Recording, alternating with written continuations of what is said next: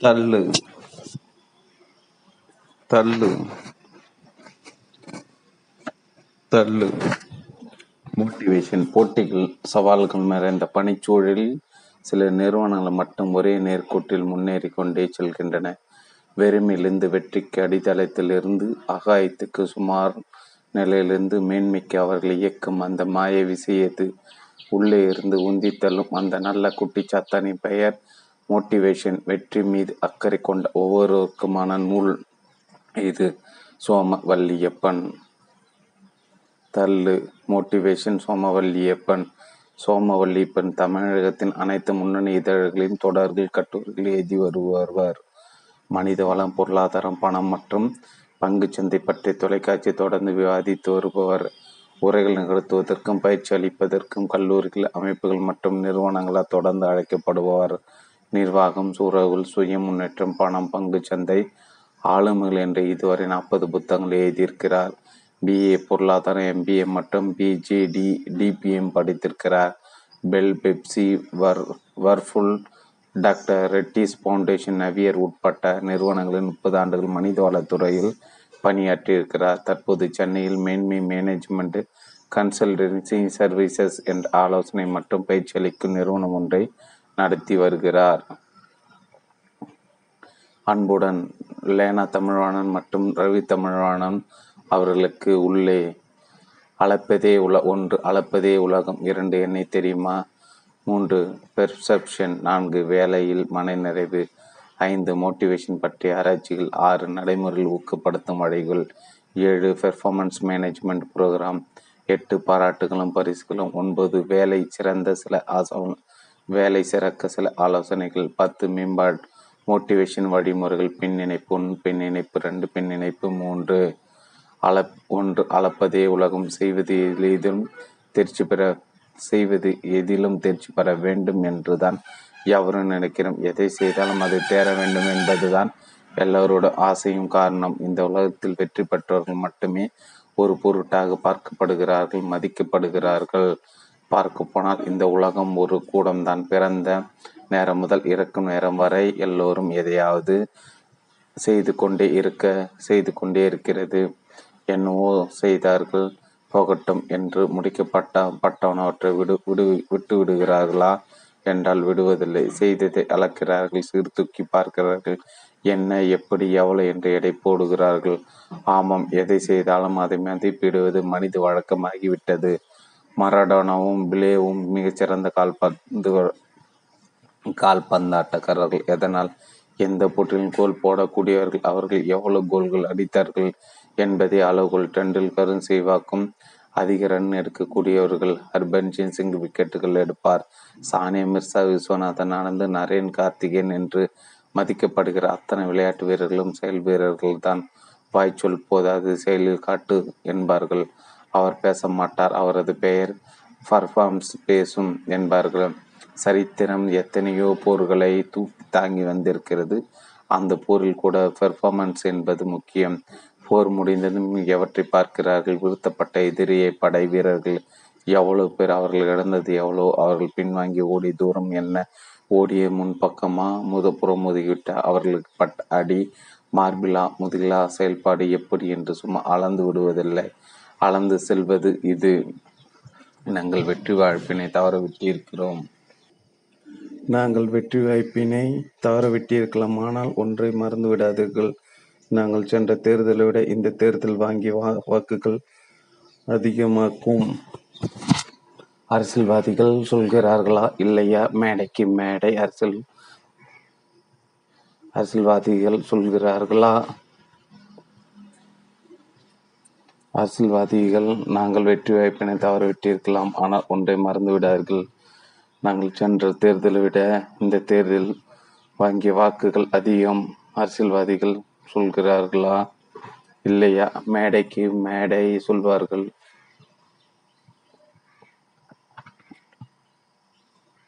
மேடைக்கு மேடை சொல்வார்கள். வித்தியாசங்கள் தொடர்ந்து வரும் முன்னேற்றங்கள். என்று எல்லாமே அவர்களது மெருகேற்றம் அதிகரிக்கும் செயல்பாடுகள் வித்தியாசங்கள் தொடர்ந்து பெறும் முன்னேற்றங்கள் வித்தியாசங்கள் தொடர்ந்து வரும் முன்னேற்றங்கள் என்று எல்லாமே அவர்களது மெருகேறும் அதிகரிக்கும் செயல்பாடுகள் பற்றியதாக தான் இருக்கும். தோற்றவர்கள் மட்டுமல்ல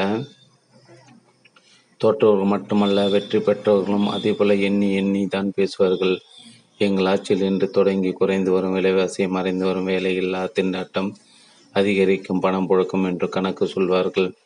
ஆண்களை விட வழக்கம் போல பெண்கள் அதிக அளவில் தேர்ச்சி என்று சொல்லும் பொது தேர்வு முடிவுகள் பள்ளிகளில் தர ப்ராகிரஸ் ரிப்போர்ட் போன்றவை எதற்காக மாணவரின் செயல்பாட்டை மதிப்பிடுவதற்கு தானே லாபம் அதிகரிக்கிறது. நாங்கள் கொடுக்கும் டிவிடெண்டும் ஆண்டு கண்டு அதிகரிக்கிறது என்பார்கள். கார்பெட் நிறுவ நிறுவனத்தினர் தொழிற்சங்கங்களின் எவ்வளோ உறுப்பினர்கள் விவசாயிகள் விளைச்சல் எவ்வளோ அலுவலர்கள் உற்பத்தி திறன் திரைப்படத்துறையின வசூல் பத்திரிகையில் கார் சர்க்குலேஷன் தொலைக்காட்சிகள் டிஆர்பி ரேட்டிங் என்று எவருக்கும் உண்டு செயல் அளவுகள். அந்த டாக்டருக்கு கூட்டம் அதிக வரும்.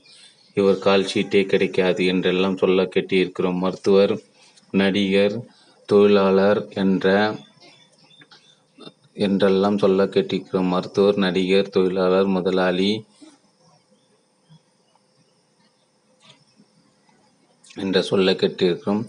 மருத்துவர் நடிகர் தொழிலாளி முதலாளி என்று எவரும் இதிலிருந்து விதிவிலக்கு பெற முடியாது. கோவில்கள் கூட திருப்பதிக்கு தான் கலெக்ஷன் நம்பர் ஒன் என்ற ஒரு பெயர் உண்டு. மும்பை மகாலட்சுமி கோவிலுக்கு அடுத்த இடமாம். இவர்களோட அளவிடுதல்கள் கடவுள்களையும் விட்டு வைக்கவில்லை. அப்படி என்றால் உலகினை பொறுத்தவரை எல்லாமே செயல்மயம்தான். செயல்படாத. ஜடம் இந்த செயல்களை அளக்கிற ஒப்பிடுகிற மோகம் தாகம் பிறந்த குழந்தைகளை கூட விட்டு வைப்பதில்லை. என் புள்ள பிறந்தப்ப என்ன எடை தெரியுமா? ஒரு வாரத்தில் குப்புறப்படுத்துக்கிட்டான் என் மகன். இரண்டு மாதத்தில் நடந்த ஒளிவல். ஆறே மாதம்தான் பேசிட்டான் என் பேரன். அவர்கள் செயல்பாட்டினை அளந்துதான் விடுகிறார்கள். பிறந்த நேரம் தொடங்கி பள்ளி கல்லூரி வேலை அதிகரிக்கும் எதிர்பார்ப்புகள் ஒப்பீடுகள் பாராட்டுகள் தள்ளல்கள் வருத்தங்கள். வருத்தங்கள் வாழ்வின் தொடக்கத்திலே ஆரம்பித்து மணி விழா பப்பாளு விழா வைர விழா என்று இறுதி வரை இந்த செயல்பாட்டினை செயல்பா செயல்பட வேண்டிய கட்டாயம் எல்லோருக்கும் தொடர்கிறது. அளப்பது என்றால் எண்ணிக்கையில் அதிகரிப்பதை மட்டும்தான் அளப்பதல்ல.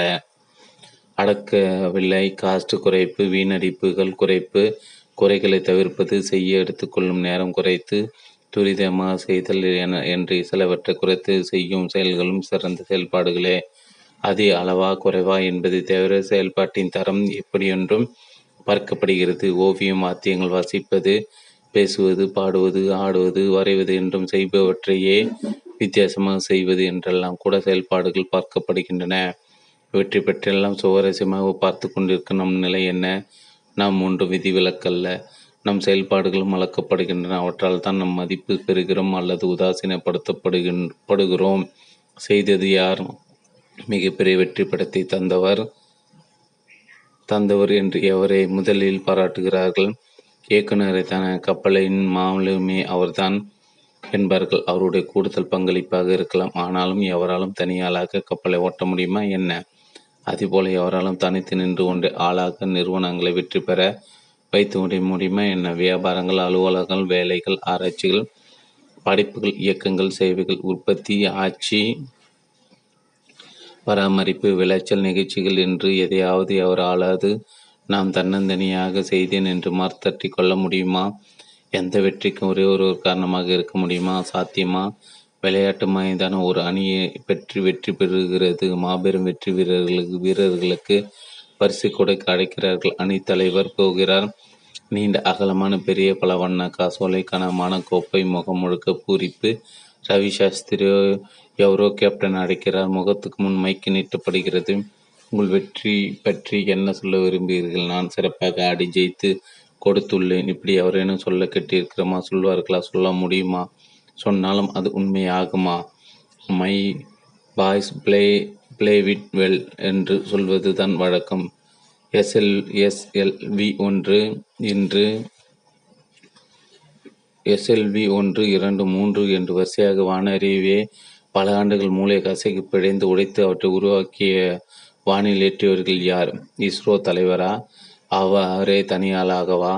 ஏவுகிற தினம் வரிசையாக அமர்ந்து வெள்ளை கோட்டு போட்ட பலரும் ஆழ்ந்து கவனிக்கிறார்கள். திக் திக் என்ற இதை தடித்து கொண்டு உட்கார்ந்திருக்கிறார்கள். எண்கள் சீராக கழிப்பட கழிப்பட அடி வயிற்றில் அமிலம் கரை சுரக்க தொண்டை அடைக்கும் பயத்துடன் காத்திருந்து விட்டு மூன்று இரண்டு ஒன்று ஜீரோ உஸ் என்று வெற்றிகரமாக வானில் எழுப்பி எழும்பி சீறு பாயும் ராக்கெட்டை பார்த்த குதூகலத்தில் இருந்த ஒருவரை ஒருவர் கட்டி அணைக்கிறார்களே. அவர்கள் அத்தனை பேரும் கூட்ட முயற்சி சாட்சி அல்லவா அது? எந்த செயலும் முழுமை பெறாத. தொடர்புடைய ஒவ்வொருவரின் செயலும் சங்கிலியின் ஒவ்வொரு கண் கண்ணியை போல முக்கியம். எந்த கண்ணி முக்கியம் இல்லாத கண்ணி?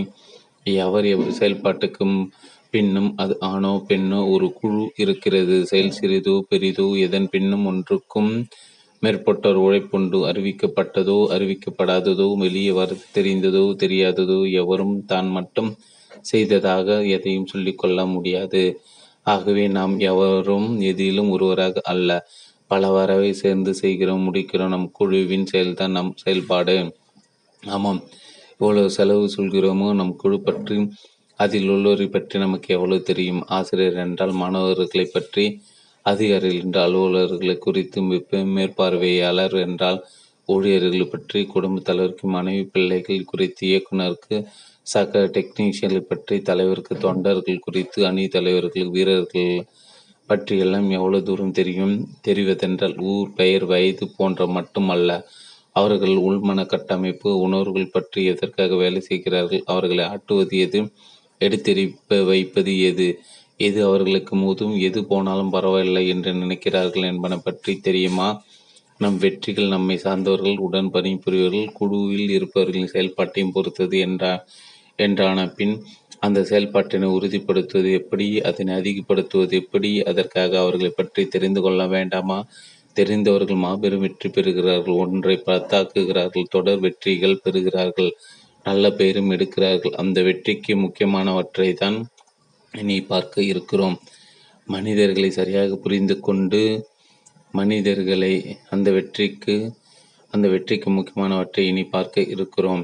மனிதர்களை சரியாக புரிந்து கொண்டு அவர்களின் செயல்திறனை பல மடங்கு உயர்த்துவது எப்படி என்பதை விவரமாக பார்க்கலாம். மனிதன் என்பவன் மிருகமாகலாம் தெய்வமாகலாம் என்கிறார்களே. ஆமாம் அவன் யார்? எப்படிப்பட்டவன்? இரண்டு என்னை தெரியுமா? சென்னைக்கு வெளியே ஒரு மருத்துவக் கல்லூரியுடன் அமைந்துள்ள மருத்துவமனை சில மாதங்கள் முன் செல்ல வேண்டி வந்தது. குடும்பத்தில் ஒருவருக்கு அறுவை சிகிச்சை அதன் காரணமாக மருத்துவமனையில் நானும் பத்து நாட்களும் மேல் தொடர்ந்து தங்க நேர்ந்தது. சிறப்பான மருத்துவமனை மிகவும் நன்றாக நடத்தப்படுகிறது. நல்ல வழிமுறைகள் வைத்திருக்கிறார்கள். அவை சரியாக இயங்குகின்றன. அங்கு சென்று வந்த பிறகு அந்த மருத்துவமனை பற்றி சந்தித்த பலரிடம் நான் விடாமல் தொடர்ந்து சொல்லி வந்த வார்த்தைகளை தான் இவை கிட்டத்தட்ட நான் அவர்களுக்கு தெரியாத அவர்கள் நியமிக்காத ஒரு விளம்பரதாரர் ஆகிவிட்டிருந்தேன்.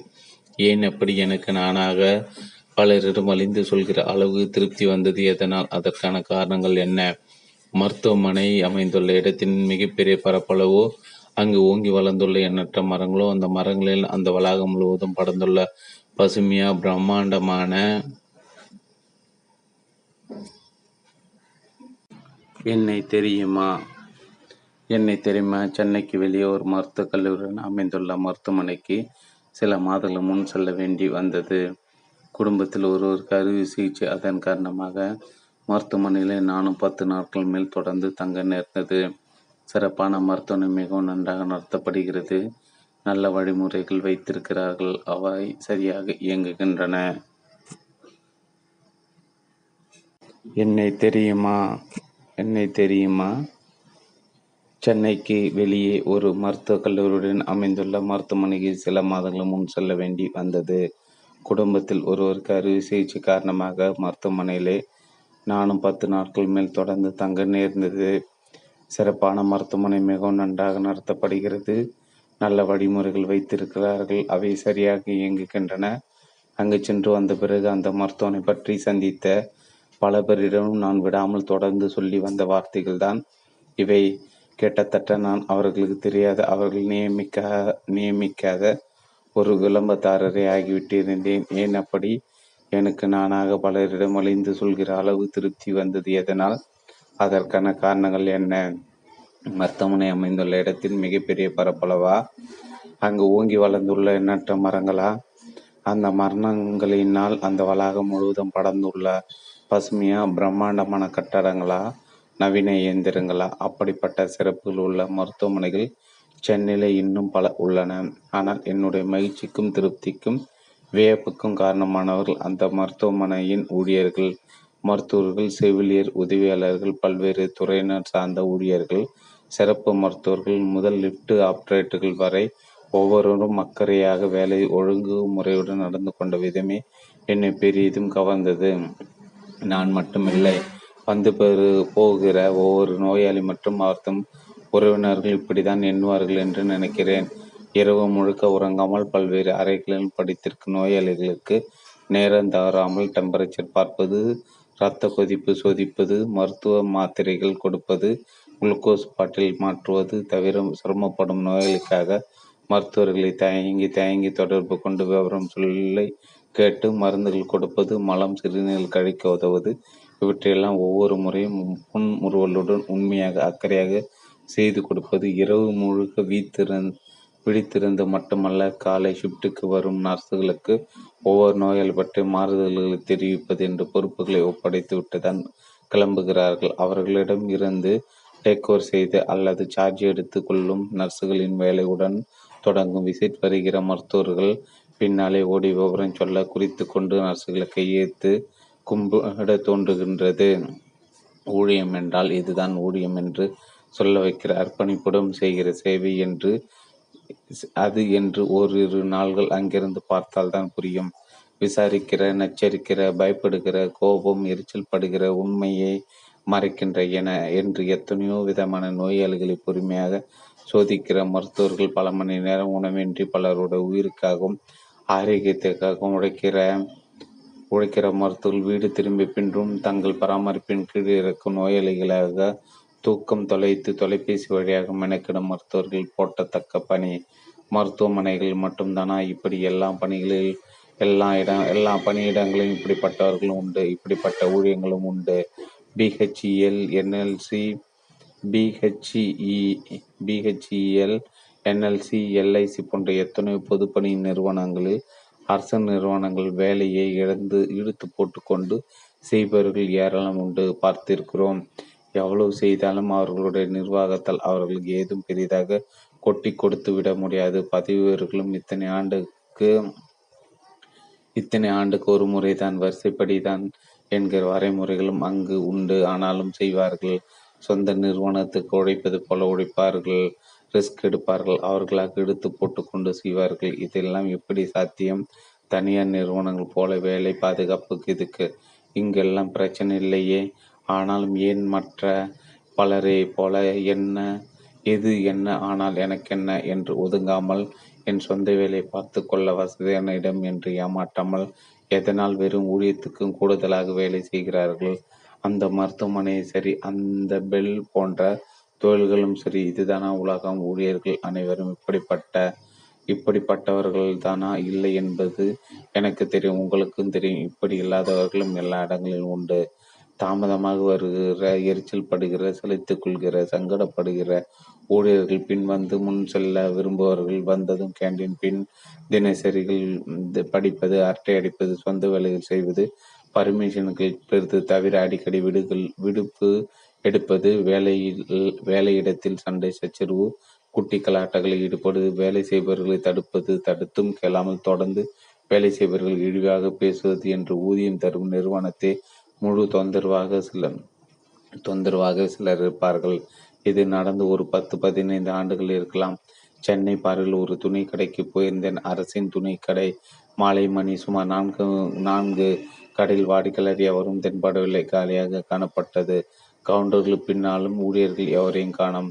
கவனித்து பார்த்த கவுண்டர் ஓரத்தில் இருவர் தெரிந்த அருகில் போனால் கவுண்டருக்கு பின்னால் இன்னும் இருவர் நால்வரும் சுத்த சத்தமாக சிரித்து பேசி கொண்டிருந்தனர். ஒருவர் கிட்டத்தட்ட அந்த கவுண்டரின் மீது படுத்திரு படுத்திருக்காத குறைதான். நான் அங்கு போய் நின்றது எவரும் கண்டு கொண்டதாகவே தெரியவில்லை. நான் தொண்டையை சிறுமினேன் நிமிர்ந்து பார்த்த நபர் பார்வையில் சின்ன சின்ன நிச்சயமாக சிநேகம் இல்லை என்ன? என்றார்.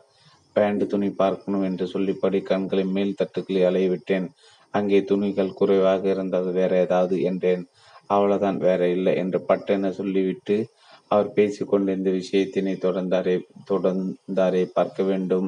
என்னோட விடாப்படிய அடுத்த கேள்விக்கும் வரவேற்பில்லை அடடா எங்களை ஏன் தொந்து செய்கிறீர்கள் கிளம்புங்கள் என்று சொல்லாமல் சொல்லியது அவர்கள் பார்வைகளும் நடவடிக்கைகளும் பாவம் அந்த நிறுவனம் என்று நினைத்து கொண்டு வெளியேறினேன். இது வேறு இடம். வங்கி கிளை ஒன்றில் ஒன்றிரண்டு ஆண்டுகளுக்கு முன்பு கிடைத்த அனுபவம் தேசியமயமாக்கப்பட்ட வங்கி அது. பக்கம் பக்கமாக இருந்த கவுண்டர்களில் நீளம் குறைவாக தெரிந்த ஒரு வரிசையில் கையில் பாஸ் புத்தகத்துடன் சேர்ந்து கொண்டேன். கவுண்டர்களுக்கு பின்னால் இருந்தவர் உடனே நிமிர்ந்து என்னை பார்த்து கேட்டார் என்ன வேணும்? டிடி எடுக்கணும். அடுத்த கவுண்டரை காட்டி அங்கே போங்க என்றான். நகர்ந்து அடுத்த கவுண்டருக்கு போனேன். அந்த கவுண்டரும் அப்புறம் உடனே நிமிர்ந்து பார்த்தா என்ன? டிடி நேரமாகும். பரவாயில்லை என்று அதே வரிசையில் தொடர்ந்து நின்று என் முறை வந்ததும் டிடி விண்ணப்பத்தை நீட்டிய உடன் விருட்டென வாங்கி பார்த்து தேடி உடன் அதில் ஏதி ஏதியிருக்கிற ஏதியிருக்கவில்லை என்பதை கண்டுபிடித்து திருப்பி கொடுத்து அதை வேகத்தில் உடன் எனக்கு பின்னால் நின்றவரின் அவரே கையை நீட்டி அவரிடம் விண்ணப்பத்தை வாங்கி கொண்டது மட்டுமல்ல குனிந்தி தேதி ஏதி கொண்டு என்னை நகர்ந்ததும் நிற்கவும் சொன்னார். அவர் சொல்லி அவர் சொல்லியும் கேட்காமல் அவருடைய கவுண்டர் வரிசையில் நின்று அவருடைய வேலை அதிகரித்த என் மீது அவ்வளவு எரிச்சல் ஒரு விரோதியின் அறுத்து போல் உணர்ந்தேன். அதன் பிறகும் அந்த வங்கிக்கு சென்று கொண்டுதான் இருக்கிறேன். விருப்பமின்றி அரசின் துணிக்கடை நிர்வாகமும் அல் அந்த தேசியமயமாக்கப்பட்ட வங்கி நிர்வாகமும் அங்கு நடந்தவைகளுக்கு நேரடி பொறுப்பு இல்லை. அதே நிறுவனங்களில் எல்லா கிளைகளும் அப்படியே நடக்கும் என்று சொல்ல முடியாது. ஆனால் அங்கே நடந்து அங்கிருந்தவர்கள் அப்படி நடந்து கொண்டார்கள். அவர்கள் ஏன் அப்படி நடந்து கொண்டார்கள்? கட்டாயம் பதில் தேட வேண்டிய கேள்வி. இதே நிலை எந்த நிறுவனத்திலும் இருக்கலாம் அல்லது வரலாம். திண்டு திண்டுக்கல்லில் இருக்கும் ஒரு கல்லூரிக்கு சென்று வந்த என் சிநேகிதர் பயிற்சியாளர் ஒருவர் சொன்னது அங்கிருக்கும் மாணவர்கள் அவர்களுடைய ஆசிரியர் வழியில் பார்த்தல் வணக்கம் சொல்வதில்லை புன்னகை செய்வது கூட இல்லை என்பதை பற்றி ஏன் ஆசிரியர்கள் வருவார்கள்? அட்டன்ஸ் எடுப்பார்கள் போர்டில் எழுதுவார்கள் போய்விடுவார்கள் வேறு பேச்சுகள் இருக்காது. அப்படி இருக்கும்போது எப்படி மாணவர்கள் மட்டும் ஏன் ஏன் அந்த ஆசிரியர்கள் அப்படி ஆர்வம் ஈடுபாடு இன்றி வேலை செய்கிறார்கள்? இதுவும் ஆராய வேண்டிய விஷயம்தானே. விரும்பி உடைப்பவர்கள் ஒதுங்கி செல்பவர்கள் தொந்தரவு செய்பவர்கள் என எல்லா வகையினரும் உண்டு. எத்தனையோ பள்ளிகள் கல்லூரிகள் நிறுவனங்கள் தொழிற்சாலைகள் கடைகள் மற்ற அமைப்புகள் எல்லாவற்றிலும் மனிதர்கள் பல்வேறுபட்ட மனிதர்கள் தான் செய்ய வேண்டியதை விட கூடுதலாக எடுத்து போட்டுக்கொண்டு உடைப்பவர்கள் கொடுத்த வேலையை மட்டும் செய்பவர்கள் செய்ய வேண்டியதை முழுமையாக செய்யாதவர்கள் வேலை செய்ய செய்தது அது மட்டுமல்லாமல் பிரச்சனையும் செய்வார்கள் எதனால் ஊழியர் இப்படியெல்லாம் நடந்து கொள்கிறார்கள்? இவை நிறுவனத்தின் நிறுவனத்தினை பொறுத்ததா? அல்லது ஊழியர்களின் தனிப்பட்ட குணநலன் தொடர்பானதா? ஒரு நிறுவனத்தில் இருப்பவர்கள் அனைவரும் ஒரே மாதிரி தான் இருப்பார்களா? ஒரே அதிகாரியிடம் பணியாற்றும் எல்லோரும் ஒரே மாதிரி நடந்து கொள்வார்களா? இந்த வேறுபாடுகள் எதனால் ஏற்படுகின்றன? இவற்றுக்கான காரணங்கள் பற்றி ஏதும் ஆராயப்பட்டிருக்கிறாரா? இதனை சற்று தீவிரமாக ஆராய்ந்திருக்கிறார்கள். அவற்றின் முடிவுகள் இது. மூன்று தேவைகள். ஒரு நபர் மிகச்சிறப்பாக பணி செய்வதற்கு முக்கியமாக மூன்று தேவைகள் நிறைவேற வேண்டும். அந்த மூன்றில் எந்த ஒன்று குறைந்தாலும் வேலை சிறப்பாக அமைய முடியாது. இந்த மூன்றுமே முக்கியம் என்றாலும் எல்லாம் ஒரே அளவு முக்கியம்.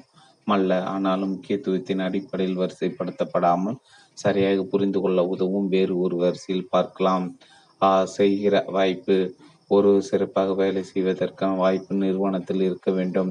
வாய்ப்புகள் பல வகைப்படும். எந்திரங்கள். சில மருத்துவ நிறுவ நிறுவனங்கள் சோப்பு பவுடர் ஷாம்பு தயாரிக்கும் நிறுவனங்களில் உள்ளவர்களால் மிகப்பெரிய அளவில் அந்த பொருள்களை தயாரிக்க முடியாது. காரணம் அவர்களிடம் அதற்கான எந்திரங்கள் இருக்காது. எந்திரங்கள் இல்லாதது எதனால் அவர் யார் பொறுப்பு வேலை செய்வார் அல்ல? நிறுவனமே பொறுப்பு பண முதலீடு. வேறு சில நிறுவனங்கள் முதல் போட்டு செய்கிற போதிய அளவு பணம் ஒர்க்கிங் கேபிட்டல் இருக்காது. அதனால் விற்பனை வியாபாரம் குறைவாக நடக்கும். நிறுவனத்தினால் தர முடியாத உதவி அதனால் சிறப்பாக நடக்க முடியாத வேலை. ஒரு சில நிறுவனங்கள் மார்க்கெட்டிங் மட்டுமே விளம்பரத்துக்காக பணம் செலவழிக்க முடியாத நிலையில் இருக்கலாம். மனித வளம் சென்னையில் சரவண பவன் ஹோட்டலுக்கு செல்லும் போதெல்லாம் என்னை என் கண்ணில் பண் பண் என் கண்ணில் படுவது அங்கிருக்க பணியாளர்கள் எண்ணிக்கை அட எவ்வளவு பேர் இருக்கிறாள் என்று எண்ணி வைப்பேன் ஆடு எடுக்க சப்ளை செய்ய டேபிள் கிளீன் செய்ய மேற்பார்வை செய்ய என்று திரும்பிய பக்கமெல்லாம் பல்வேறு சீருடரு தென்படுவார்கள். இப்படி பலர் இருப்பதால் வேலை செய் செய்யும் ஒவ்வொருவராலும் தங்கள் வேலையை முழுமையாக செய்ய முடியும். மொத்த நபர்கள் தேவைக்கும் குறைவாக இருக்கும் பட்சம் வேலை செய்பவர்களுக்கு பெரும் சுமையாக தெரியும். அந்த நினைப்பு அவர்கள் செய்யும் வேலையின் தரத்தினை பாதிக்கும். போதிய நேரம் பணம் தவிர ஒரு வேலை சிறப்பாக முடிவதற்கு தேவையான மற்றொன்று நேரம். வேலை முடிக்க போதிய நேரம் சீக்கிரம் சீக்கிரம் என்று விரட்டி கொண்டே இருந்தால் வேலை முடியலாம். ஆனால் சிறப்பாக சரியாக சிறப்பாக செய்து முடிக்கப்படும் என்று சொல்ல முடியாது. சில நிறுவனங்கள் அல்லது மேலதிகாரிகள் என்ன காரணத்தினாலோ ஒரு வேலை செய்து முடிக்க ஊழியர்களுக்கு போதுமான அளவு நேரம் தர முடியாது. நான் என்ன செய்யட்டும் என்னை விரட்டுகிறார்கள் என்று அவர்கள் சொல்லக்கூடும். காரணம் யாரமாக இருந்தால்தான் என்ன ப பணியாரம் வேக வேண்டுமென்றால் அதற்கு குறிப்பிட்ட நேரமாக தானே செய்யும். அவசர கோலத்தில் செய்து முடித்தால் தரம் சுமாராக தான் இருக்க முடியும். அது ஊழியர்களோ மாணவர்களோ அவர்கள் விரும்பினாலும் கூட செய்து முடிக்க தேவையான அவகாசம் அவர்களுக்கு கிடைக்காவிட்டால் சிறப்பாக செய்தே முடியாது. ஆராய்ச்சி செய்பவர்களுக்கும் புதிய பொருள்கள் வடிவமைப்பவர்களுக்கும் கலைஞர்களுக்கு போதிய நேரம் என்பது அடிப்படை தேவை. தேவையான தகவல்கள் விவரங்கள் சில வேலைகளுக்கு சரியான தகவல்கள் கிடைத்தால்தான் வேலை முறையாக செய்து முடிக்க முடியும். இவற்றையெல்லாம் ஆர்கனைசேஷனல் சப்போர்ட்டு என்கிறார்கள். நிறுவனம் செய்து தர வேண்டிய உதாரணத்துக்கு எல்லா தகவலும் சரியாக கிடைத்தால் தான் ஒரு காஸ்ட் அக்கவுண்டால் சிறப்பாக செய்ய அவர் பணியை செய்ய முடியும். நிறுவன தகவல்களை என்ன காரணத்துக்கு வேணும் அவர் தர மறுத்தால் செய்யும் அதிகாரம். இராணுவம் போலீஸ் போன்ற வேலைகளுக்கு தேவையான நிறுவனம் தரும் உதவி என்ன தெரியும்? அதிகாரம்தான் அரசு ஊழியர்களுக்கும் இது பொருந்தும். நாங்கள் என்ன செய்ய? எங்கள் கைகள் கட்டப்பட்டிருக்கின்றன என்று சிலர் சொல்வதை கேட்டிருக்கிறோம். உத்தரவு வந்தால் மட்டும் சிலரால் அவர்களுடைய வேலைகளை சிறப்பாக செய்ய முடியும். அதிகாரம் அவர்கள் கையில் இல்லை. அரசு நிறுவனங்கள் தான் என்பதில்லை. தனியார் நிறுவனங்களில் கூட சில சக்தி பீடங்கள் இருக்கும். அவர்கள் சொல்லாமல் எதுவும் நடக்க முடியாது. அங்கே எல்லாம் நடந்து முடியாத வேலைகள் அனைத்துக்கும் பணியாற்ற நபர்கள் காரணமாக இருக்க மாட்டார்கள். செய்தி முடிக்க தேவையான அதிகாரம் கிடைக்காமல் இருக்கலாம். குழுக்குள் சில வேலைகள் குழுவுக்குள்ளாக செய்யப்பட வேண்டியவை. தனியால் எவ்வளவு ஆர்வமாக இருந்தாலும் வேகமானவராகவும் திறமையானவராக இருந்தாலும் வேலை முடியாது. விளையாட்டு குழுக்கள் அணிகள் மட்டுமல்ல கல்வி நிறுவனங்கள் வியாபார நிறுவனங்கள் அரசு நிறுவனங்கள் என்று பல இடங்களிலும் இப்படிப்பட்ட குழுக்களால் பலர் சேர்ந்து செய்ய வேண்டிய வேலைகள் இருக்கும். நிறுவனம் தான் குழுவை தேவைப்பட்டால் சரி செய்ய வேண்டும். அதுதான் அங்கே தேவைப்படும். ஆர்கனைசேஷனல் சப்போர்ட்டு ஏதுவான வழிமுறைகள் வேலை செய்ய வேண்டிய வழிமுறைகள் கூட வேலை தரத்தை பாதிக்கலாம். சட்டங்களில் உள்ள ஓட்டைகள் இந்த வகையை இந்த வகையைச் சேரும். விதிமுறைகள் வழிகாட்டல்கள் யார் யாரை கேட்டு செய்ய வேண்டும் என்ற முதலில் எது அடுத்தது இவை. இப்படியெல்லாம் சில வழிமுறைகள் எல்லா நிறுவனங்களும் உண்டு. அவற்றில் சில திறமையாளரின் வேகத்தை மட்டுப்படுத்தலாம். என்னதான் திறமையான சமையல்காரராக இருந்தாலும் புத்தம்புது அரிசி அழுகிய காய்கறிகள் என்று கொடுத்தால் அவரால் தான் என்ன செய்ய முடியும்? இடுபொருள்களின் தலைமையும் வேலையின் தரத்தை முடிவு செய்யும் ஒலிம்பிக்கில் இந்தியாவுக்கு கிடைக்கும் பதக்கங்கள் சொற்பம் என்றால் சரியான உபகரணங்கள் தடகளங்கள் ஆரோக்கியமான உணவு செலவுக்கான பணம் போன்ற அதி அவசியமான விசேஷங்கள் எல்லா வீரர்களுக்கும் கிடைக்காததும் அல்லவா?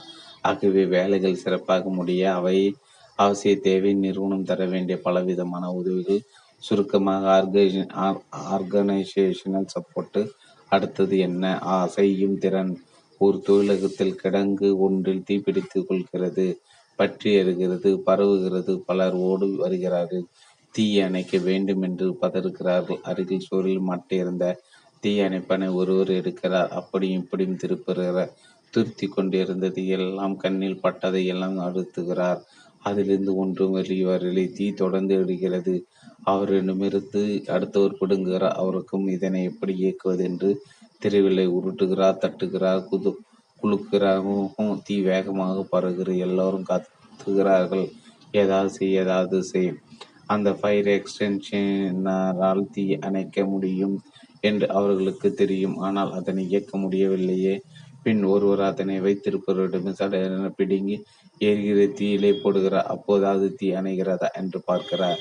தீயணைப்பான் இருந்தும் நேரத்துக்கு நபர்கள் வந்துவிட்டும் கூட அந்த கிடங்கு முழுவதும் எரிந்து சாம்பலாகிறது. என்ன காரணம்? தெரியவில்லை என்பதுதான். உபகரண உபகரணங்கள் இருந்தால் போதாது.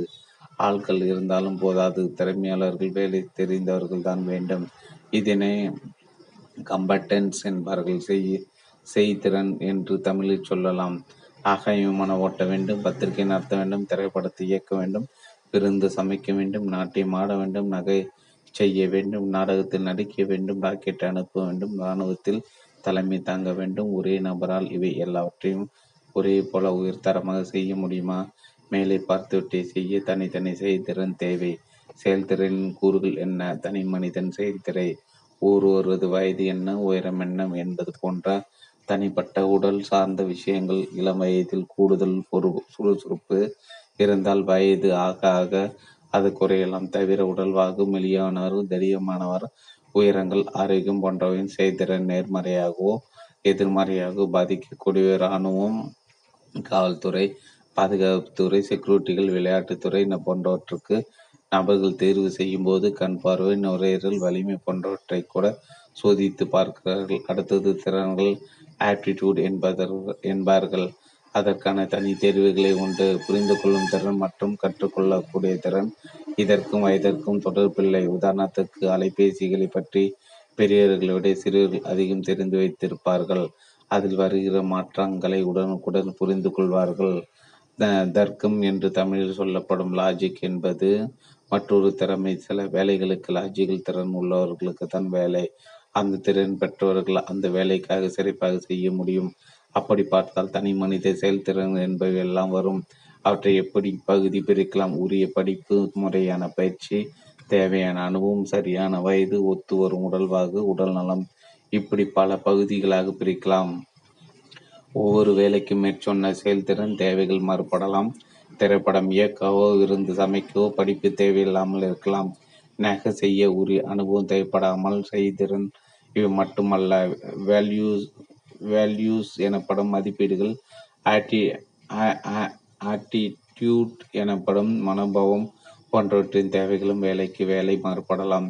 ஜேவியர் என்பவர் என்று ஒருவர் ஒரு ஒரு நபர் காவல்துறை பல ஆண்டுகள் பணியை புரிந்துவிட்டு ஓய்வு பெற்றவர். அறுபது வயது முடிந்து அரசு பணியிலிருந்து ஓய்வு கிடைத்ததை தவிர அவரால் வேலை செய்வதை நிறுத்த முடியவில்லை. காரணம் அவரை தெரிந்தோர் பலரும் விரும்பி விரும்பி அவர் வேலைக்கு அடைத்துக் கொண்டே இருக்கிறார்கள். கருத்தை அர்த்தா கூட மனுஷர் எதையும் வெளியிலே சொல்ல மாட்டார் என்பார்களே. அப்படிப்பட்ட ஜீவியர் ஒவ்வொரு தினமும் லஞ்சம் வாங்கும் நபர்களை எங்கே கண்ணி வைத்து பிடிக்கிற பிடிக்கப் போகிறார்கள் என்பது ஜேவியருக்கு தெரியணும். அந்த இடத்தில் அவர் இருந்தார்.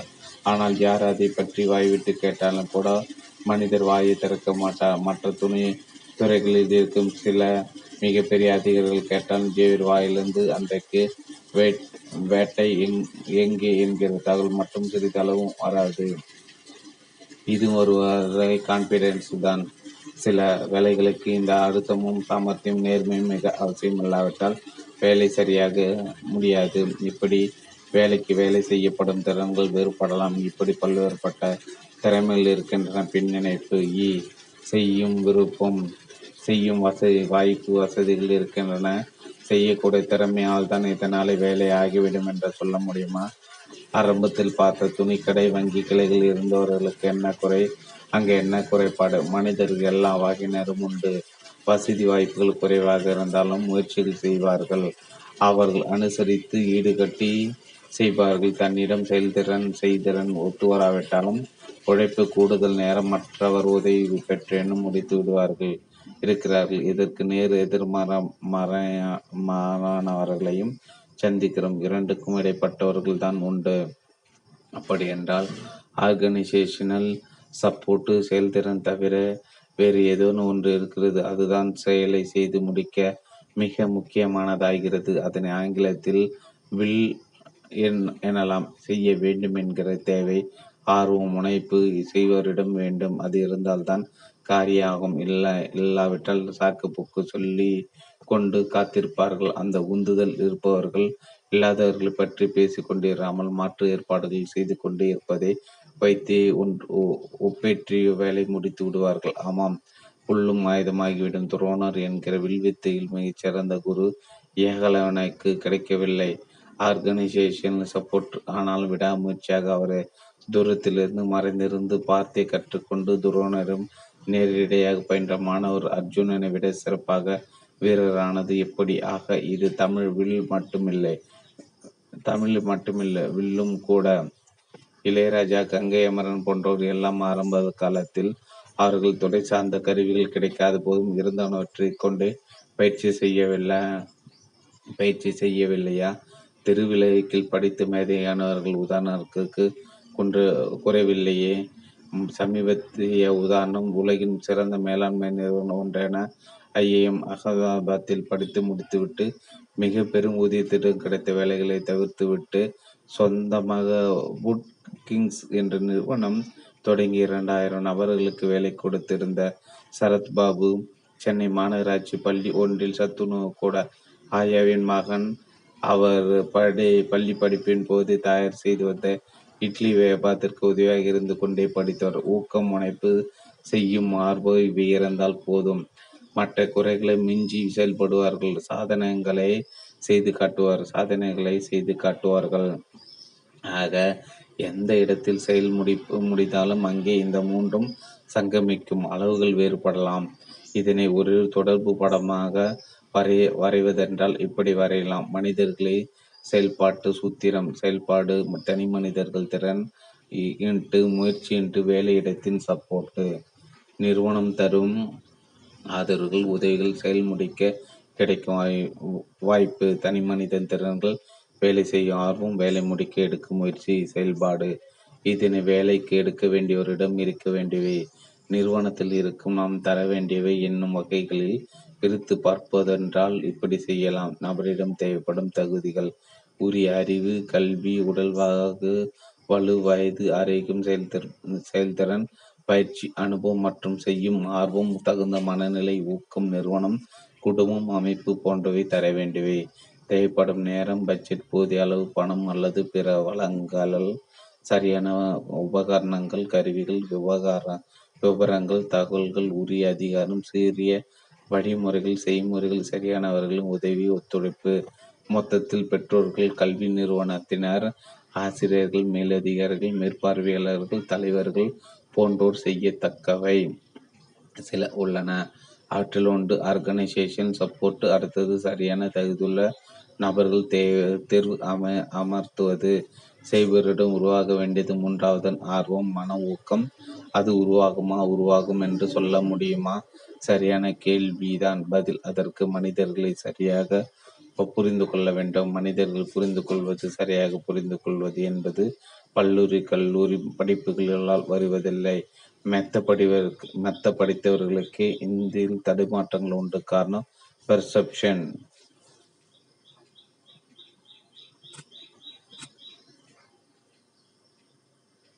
அத்தியாயம் மூன்று பெர்செப்ஷன் அத்தியாயம் மூன்று பெர்செப்ஷன் பெரிய பெரிய பங்களாக்கள் இருக்கும் இடத்தில் ஒரு காலை நேரம் நடைபயிற்சி போய் கொண்டிருந்த போது கவனித்தது இது.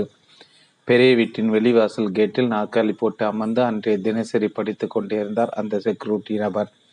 அப்போது அவரை கடந்து சைக்கிளில் போன ஒருவர் சத்தமாக சொன்னது அருகில் நடந்து வண்டி கொண்டது என் காதில் விழுந்தது. கொடுத்து வச்சோம் நீ சேர் போட்டு உட்காந்து பேப்பர் படி கொடுங்க சம்பளம் வேற கொடுக்குறாங்க சொன்னவர் போய்விட்டார். அந்த இடத்தை கடந்த நானும் வெகு தூரம் வந்துவிட்டேன் ஆனாலும் அவருடைய அந்த பேச்சு என் மனதில் தொடர்ந்து உடித்து கொண்டே இருந்தது.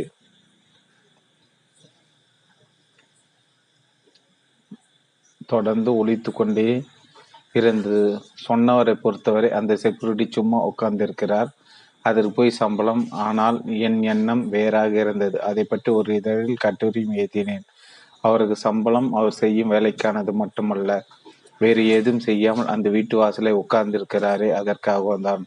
அவர் அந்த நேரம் வேறு வேலைக்கு போனால் சம்பாதிக்க முடியுமே? அதை செய்யவில்லையே இந்த முதலாளி இங்கே இரு என்று சொன்னதால் தானே இதனை இழக்கும் இழந்த வாய்ப்பு என்பார்கள். ஒரு செக்யூரிட்டி ஒரு நிகழ்வு சைக்கிளில் போய் கொண்டிருந்தோ தெரிவித்த கருத்து ஒரு விதமானது. அதை பற்றி நான் தெரிவித்த கருத்து வேறு விதமாக இருந்தது. காரணம் வேறுபட்ட பார்வைகள்.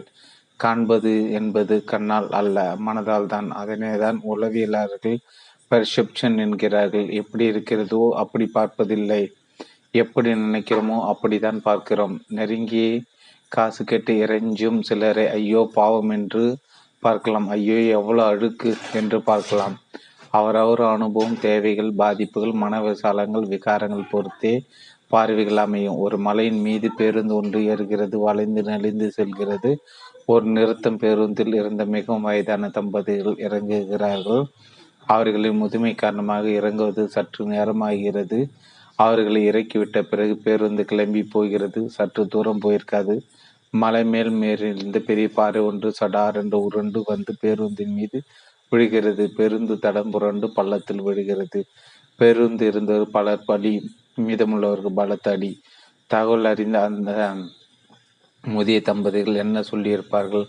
அவர் சொன்னது இதேதான். அடடா நாங்கள் அந்த நிறுத்தத்தை இறங்காமல் இருந்திருந்தால் அந்த பா அந்த பாறை விழு விடுவதற்கு முன் பேருந்து அந்த இடத்தை கடந்திருக்குமே. எல்லாரும் காப்பாற்றப்பட்டு இருப்பார்களே இதுதான் பார்வை என்பது. இது நபருக்கு நபர் வேறுபடும் ஒரு ஆர்வமாக வேலையை செய்யவோ செய்யாமல் அடம்பிடிக்கவோ அவர்களின் பார்வையும் எண்ணங்களும் நிச்சயம் ஒரு காரணம். ஒரே திரைப்படம் தான் அரங்கத்தில் அமர்ந்து நூற்றுக்கணக்கானவர்கள் பார்க்கிறார்கள். வெளியே வரும்போது அவர்கள் படம் எப்படி என்று கருத்து கேட்டால் ஒரே விதமாக பதில் வரும். சிலர் சூப்பர் என்பார்கள் சிலர் பதிலை சொல்லாமல் தலையை திருப்பி கொண்டு உதட்டை பிதுக்கி கொடுத்த காசு வெற்று என்று முகத்தில் அறைந்தால் போல சிலர் சொல்லிவிட்டு போவார்கள். பார்த்த பாடம் ஒன்றுதான். ஆனால் உதித்த கருத்துக்கள் சொன்னவர்கள் மனதிலிருந்து வெளிப்பட்டது. இது என்ன என்று விவரங்கள் என்று கேட்டால் என்ன சொல்வீர்கள்? சிலர் ஒன்றுக்கு ஒன்று பக்கமாக வரிசையில் வைக்கப்பட்ட நான்கு நான்கு புள்ளிகள் ஆறு வரிசை என்பார்கள். வேறு சில ஒன்றின் கீழ் ஒன்றாக நேர்கோட்டில் வைக்கப்பட்ட ஆறு புள்ளிகள் கொண்ட நான்கு நீள வரிசை என்று சொல்லலாம். ஒரே விதமாக எல்லாரும் பார்ப்பார்கள். இப்படி நான்கு நான்கு புள்ளிகளாக அமைந்தால் ஆறு சதுரங்கள் என்றும் மேலே பார்த்ததை சொல்லலாம். அவற்றை வெறும் புள்ளிகளாக பார்க்காமல் கோலம் போட வைக்கப்பட்ட புள்ளிகளாகும். நாலு புள்ளி ஆறு வரிசை பார்க்கலாம். இதே இவற்றில் எதையாவது தவறு என்று சொல்ல முடியுமா? முடியாது.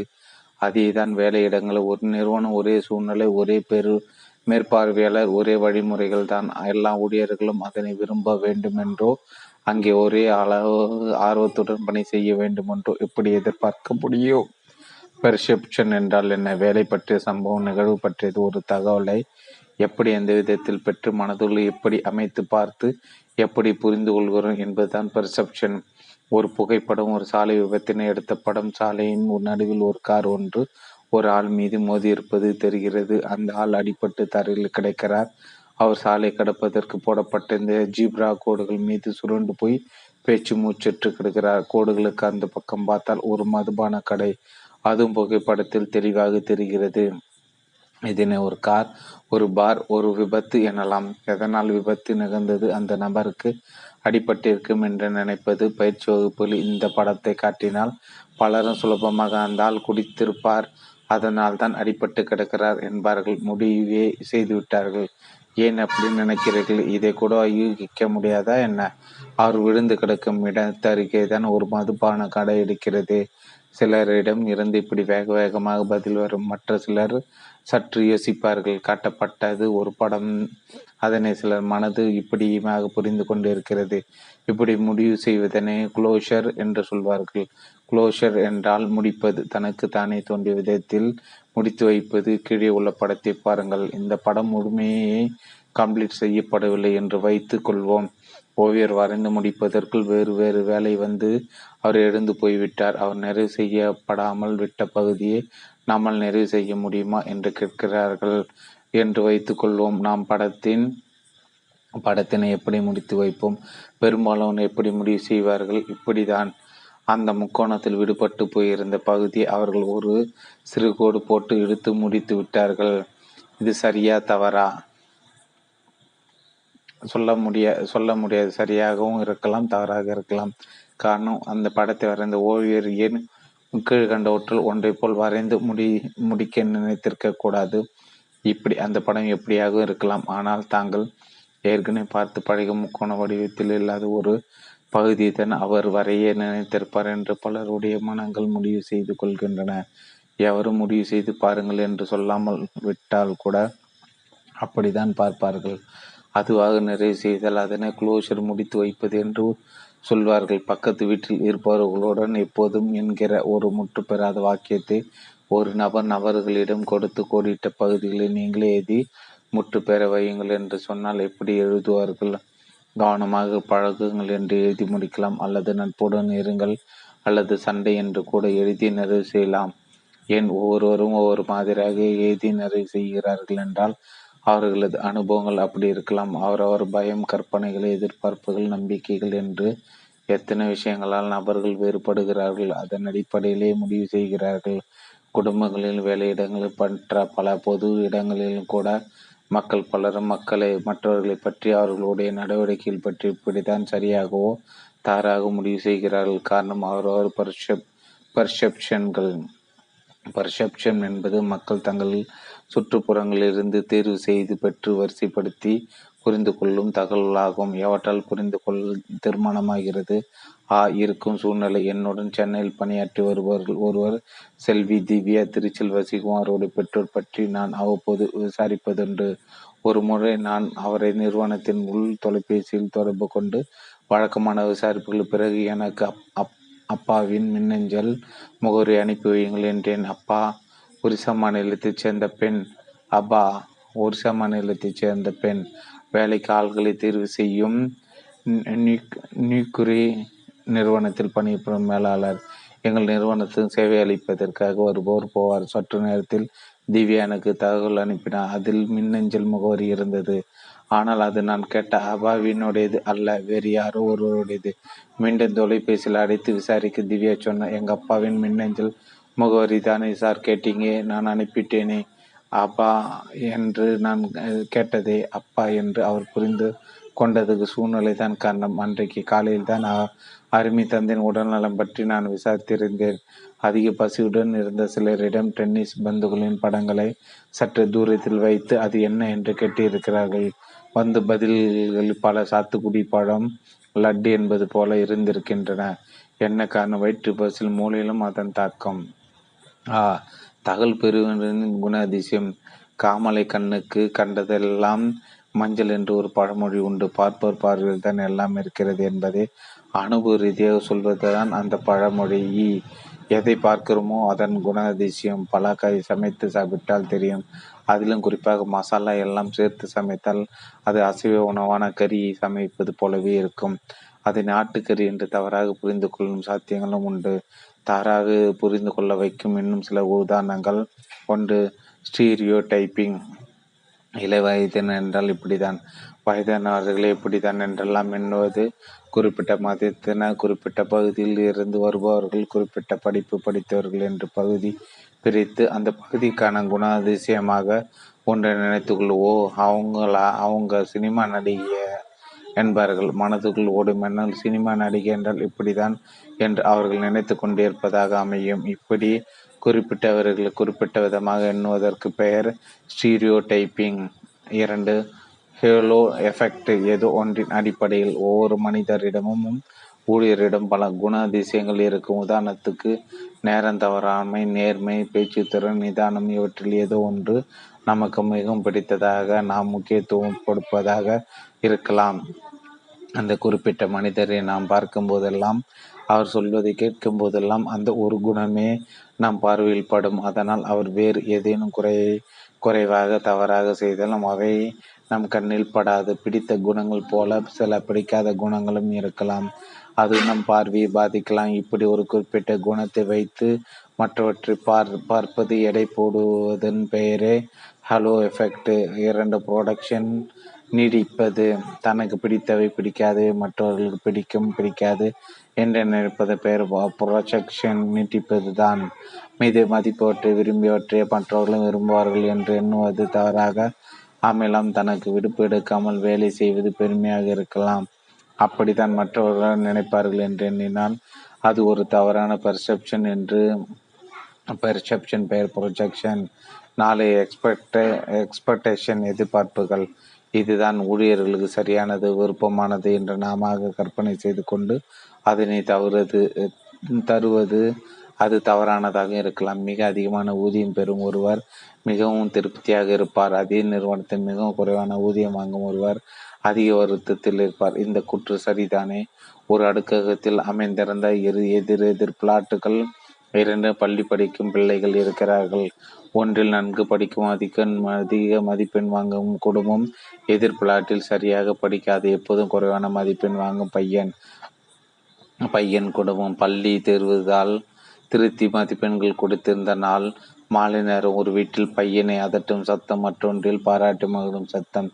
எந்த வீட்டிலிருந்து எந்த சத்தம் வந்திருக்கும் சொல்ல முடியாது.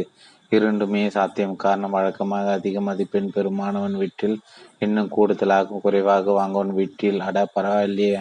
இந்த முறை பயத்தை பயந்ததை விட கூடுதல் மார்க் வாங்கியிருக்கியே என்கிற பாராட்டு சத்தமும் வரலாம். அதே போன்ற பதில்தான் அதிக ஊதியம் குறைந்த ஊதியம் பெறுவரும் மனநிலை திருப்தி பற்றியதுமாக இருக்க முடியும்? வருத்தப்பட்டு கொண்டே இருக்கிற கோடீஸ்வரர்கள் உண்டு ஆனந்தமாக இருக்கிற பிச்சைக்காரர்களும் உண்டு. அவரவர்கள் நிலை குறித்து அவரவர் எண்ணங்களை திருப்தியும் அதிருப்தியும் உண்டாக்குகின்றன. திருப்தியாக இருக்கிற மாணவர்கள் ஊழியர்கள் குழுவினர் செயல்பாடுகள் அதிகரிக்கும். திருப்தி என்பது பெறுவதில் இல்லை. பெறுவதை பற்றி எப்படி உணர்வு என்பதுதான் இருக்கிறது. எல்லாம் எண்ணங்கள் செய்யும் வேலை. கொடுப்போர் எண்ணம். ஏராளமான அங்கீகாரம் வெகுமதி. அதனால் கொடுப்போர் செய்வது அங்கீகாரத்தை வெகுமதி குறைப்பது. பெறுவரிடம் ஏதோ கொஞ்சம் தருகிறார்கள். அதனால் பெறுவது மனநிலை எரிச்சல். ஆக என்ன சொல்கிறோம் செய்கிறோம் சொல்கிறோம் கொடுக்கிறோம் என்பது மட்டும் நாம் எதிர்பார்க்கிற திருப்தியை உருவாக்கி விடுவதில்லை. பெறுவர்களின் எண்ணம் அதனை முடிவு செய்கிறது. எவை அவர்களை திருப்திப்படுத்துகின்றன எவற்றை பாராட்டுகிறார்கள் மதிக்கிறார்கள் விரும்புகிறார்கள் எதிர்பார்க்கிறார்கள் மொத்தத்தில் அவர்களின் மனநிறைவு எப்படி எதனால் அது உருவாகிறது அல்லது கெடுக்கிறது இந்த கேள்விக்கான பதில்கள் முக்கியமானவை.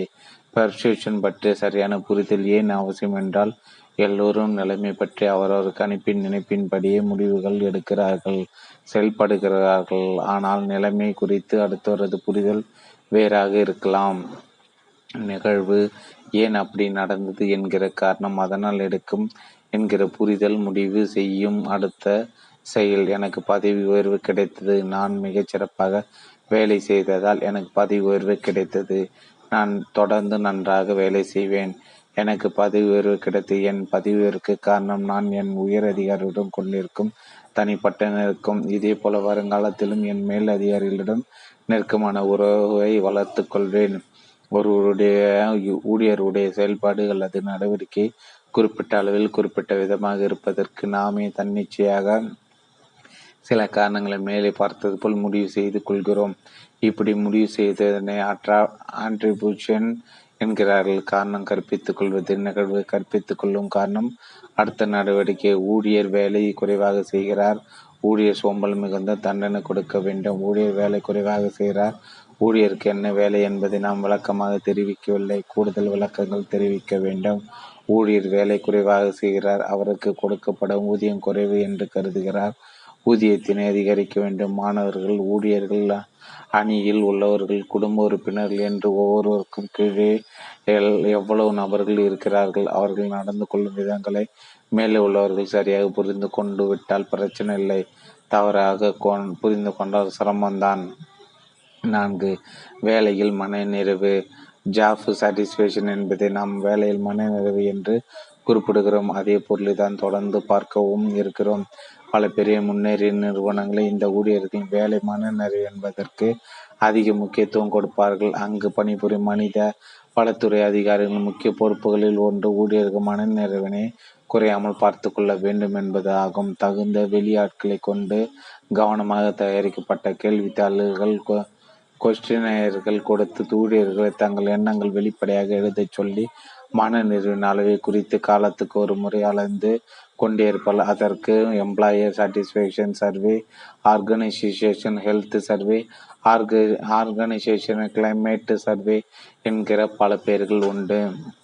இதற்கு கணிசமான அளவு பணமும் நேரமும் செலவானாலும் இதன் முக்கியத்துவம் காரணமாக இதை விட விடாவிடாமல் செய்து கொண்டே இருப்பார்கள். மேற்கத்திய நாடுகளில் பணியிடங்கள் ஊழியர்களின் வேலை மனநிறைவு பற்றி ஏராளமான ஆராய்ச்சிகள் நடந்துள்ளன. ஆராய்ச்சிகள் இரண்டு விதமாக பிரிப்பார்கள். ஒன்று ஆர்மோ ஆர்மிச்சேர் தியரிஸ் வியாக்கியனங்கள் என்று தமிழில் சொல்லலாம். எதற்காக சாயு அலி வியாக்கியானங்கள் என்று சற்று நையாண்டியாக சொல்கிறோம் என்பதற்கு காரணம் இருக்கிறது. அது இதற்கு மாறாக உள்ள ஆராய்ச்சிகளின் பெயரில் உள்ளது. அந்த இரண்டாம் வகை ஆராய்ச்சிகளின் பெயர் எம்பிரிக்கல் ரிசர்ச் அதாவது களத்தில் இறங்கி உரிய தகவல்கள் சேகரித்து அவற்றின் அடிப்படையில் ஆராயப்பட்டது என்று பொருள். மனநிறைவு பற்றிய ஆராய்ச்சிகள் எம்பிரிக்கல் ரிசர்ச் வகையை சேர்ந்தவை. உதாரணத்துக்கு ஒன்று ஹெர்ஸ்பெர்கின் கூ ஃபேக்டர் ஆராய்ச்சி. பெட்ரிக் ஹெர்ஸ்பெர்க் ஒரு சைக்காரிஸ்ட் அவர் ஆராய எடுத்துக்கொண்ட விஷயம் விடை காண விரும்பிய கேள்வி.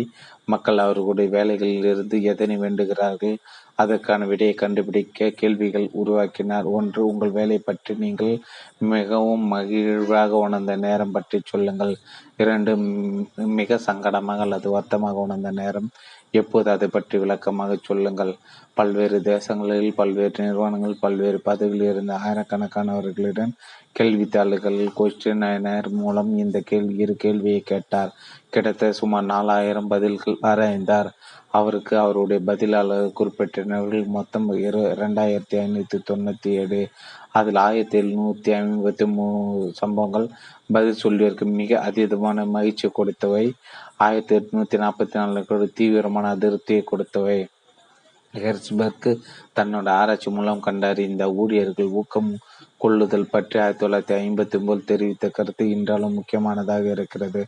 அதன் பெயர் டூ ஃபேக்டர் தேரி. அவர் சொன்னதன் சாராம்சம் இதுதான். வேலை திருப்தி தொடர்பாக இரண்டு பெரிய அம்சங்கள் உள்ளன. ஒன்று ஹைஜீன் ஃபேக்டர்ஸ் மற்றொன்று மோட்டிவேட்டர்ஸ். இரண்டுமே வேறு வேறு. ஹைஜீனிக் ஃபேக்டர்ஸ் என்பது வேலை செய்பவர்களுக்கு அவசியம் வேண்டும். காரணம் அளவு அவை இல்லாவிட்டால் மக்கள் ஊக்கமடைந்து விடுவார்கள். ஆனால் அவை எடுப்பதாலே ஊக்கம் பெறுவார்கள் என்று சொல்ல முடியாது. ஊக்கம் பெற வைக்க மற்றொரு அம்சமான மோட்டிவேட்டர்ஸ் எனப்படுபவை முக்கியம்.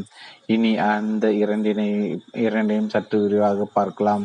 பெரும்பாலான மக்கள் இப்போதும் கூட நினைத்து கொண்டிருப்பது வேலையில் இருக்கும் ஒருவர் ஒன்று திருப்தியாக இருப்பார் அல்லது அதிருப்தி உற்று அதிருப்தி உற்று இருப்பார் என்றுதான். இல்லையா? ஹெர்ஸ்பர்க் வேலையின் அம்சங்களை இரண்டு பெரும் பிரிவுகளாக்கினார் அந்த ஒவ்வொரு பகுதியும் திருப்தி வேண்டுமென்றார். அந்த இரண்டு பகுதியில் தான் ஹைஜீனிக் மற்றும் மோட்டிவேட்டிங் அம்சங்கள். ஹைஜீனிக் ஃபேக்டர்ஸ் ஹைஜீனி என்றால் சுத்தம் கிருமிகளற்ற என்பது போல் பொருள். இவை அடிப்படை தேவைகள் ஆனால் இவை ஊட்டச்சத்துக்கள் போல் அல்ல. இப்படிப்பட்ட அடிப்படை தேவைகள் சிலவற்றை ஒவ்வொரு வேலை செய்வோரும் தங்கள் வேலையிடத்தில் எதிர்பார்க்கிறார்கள்.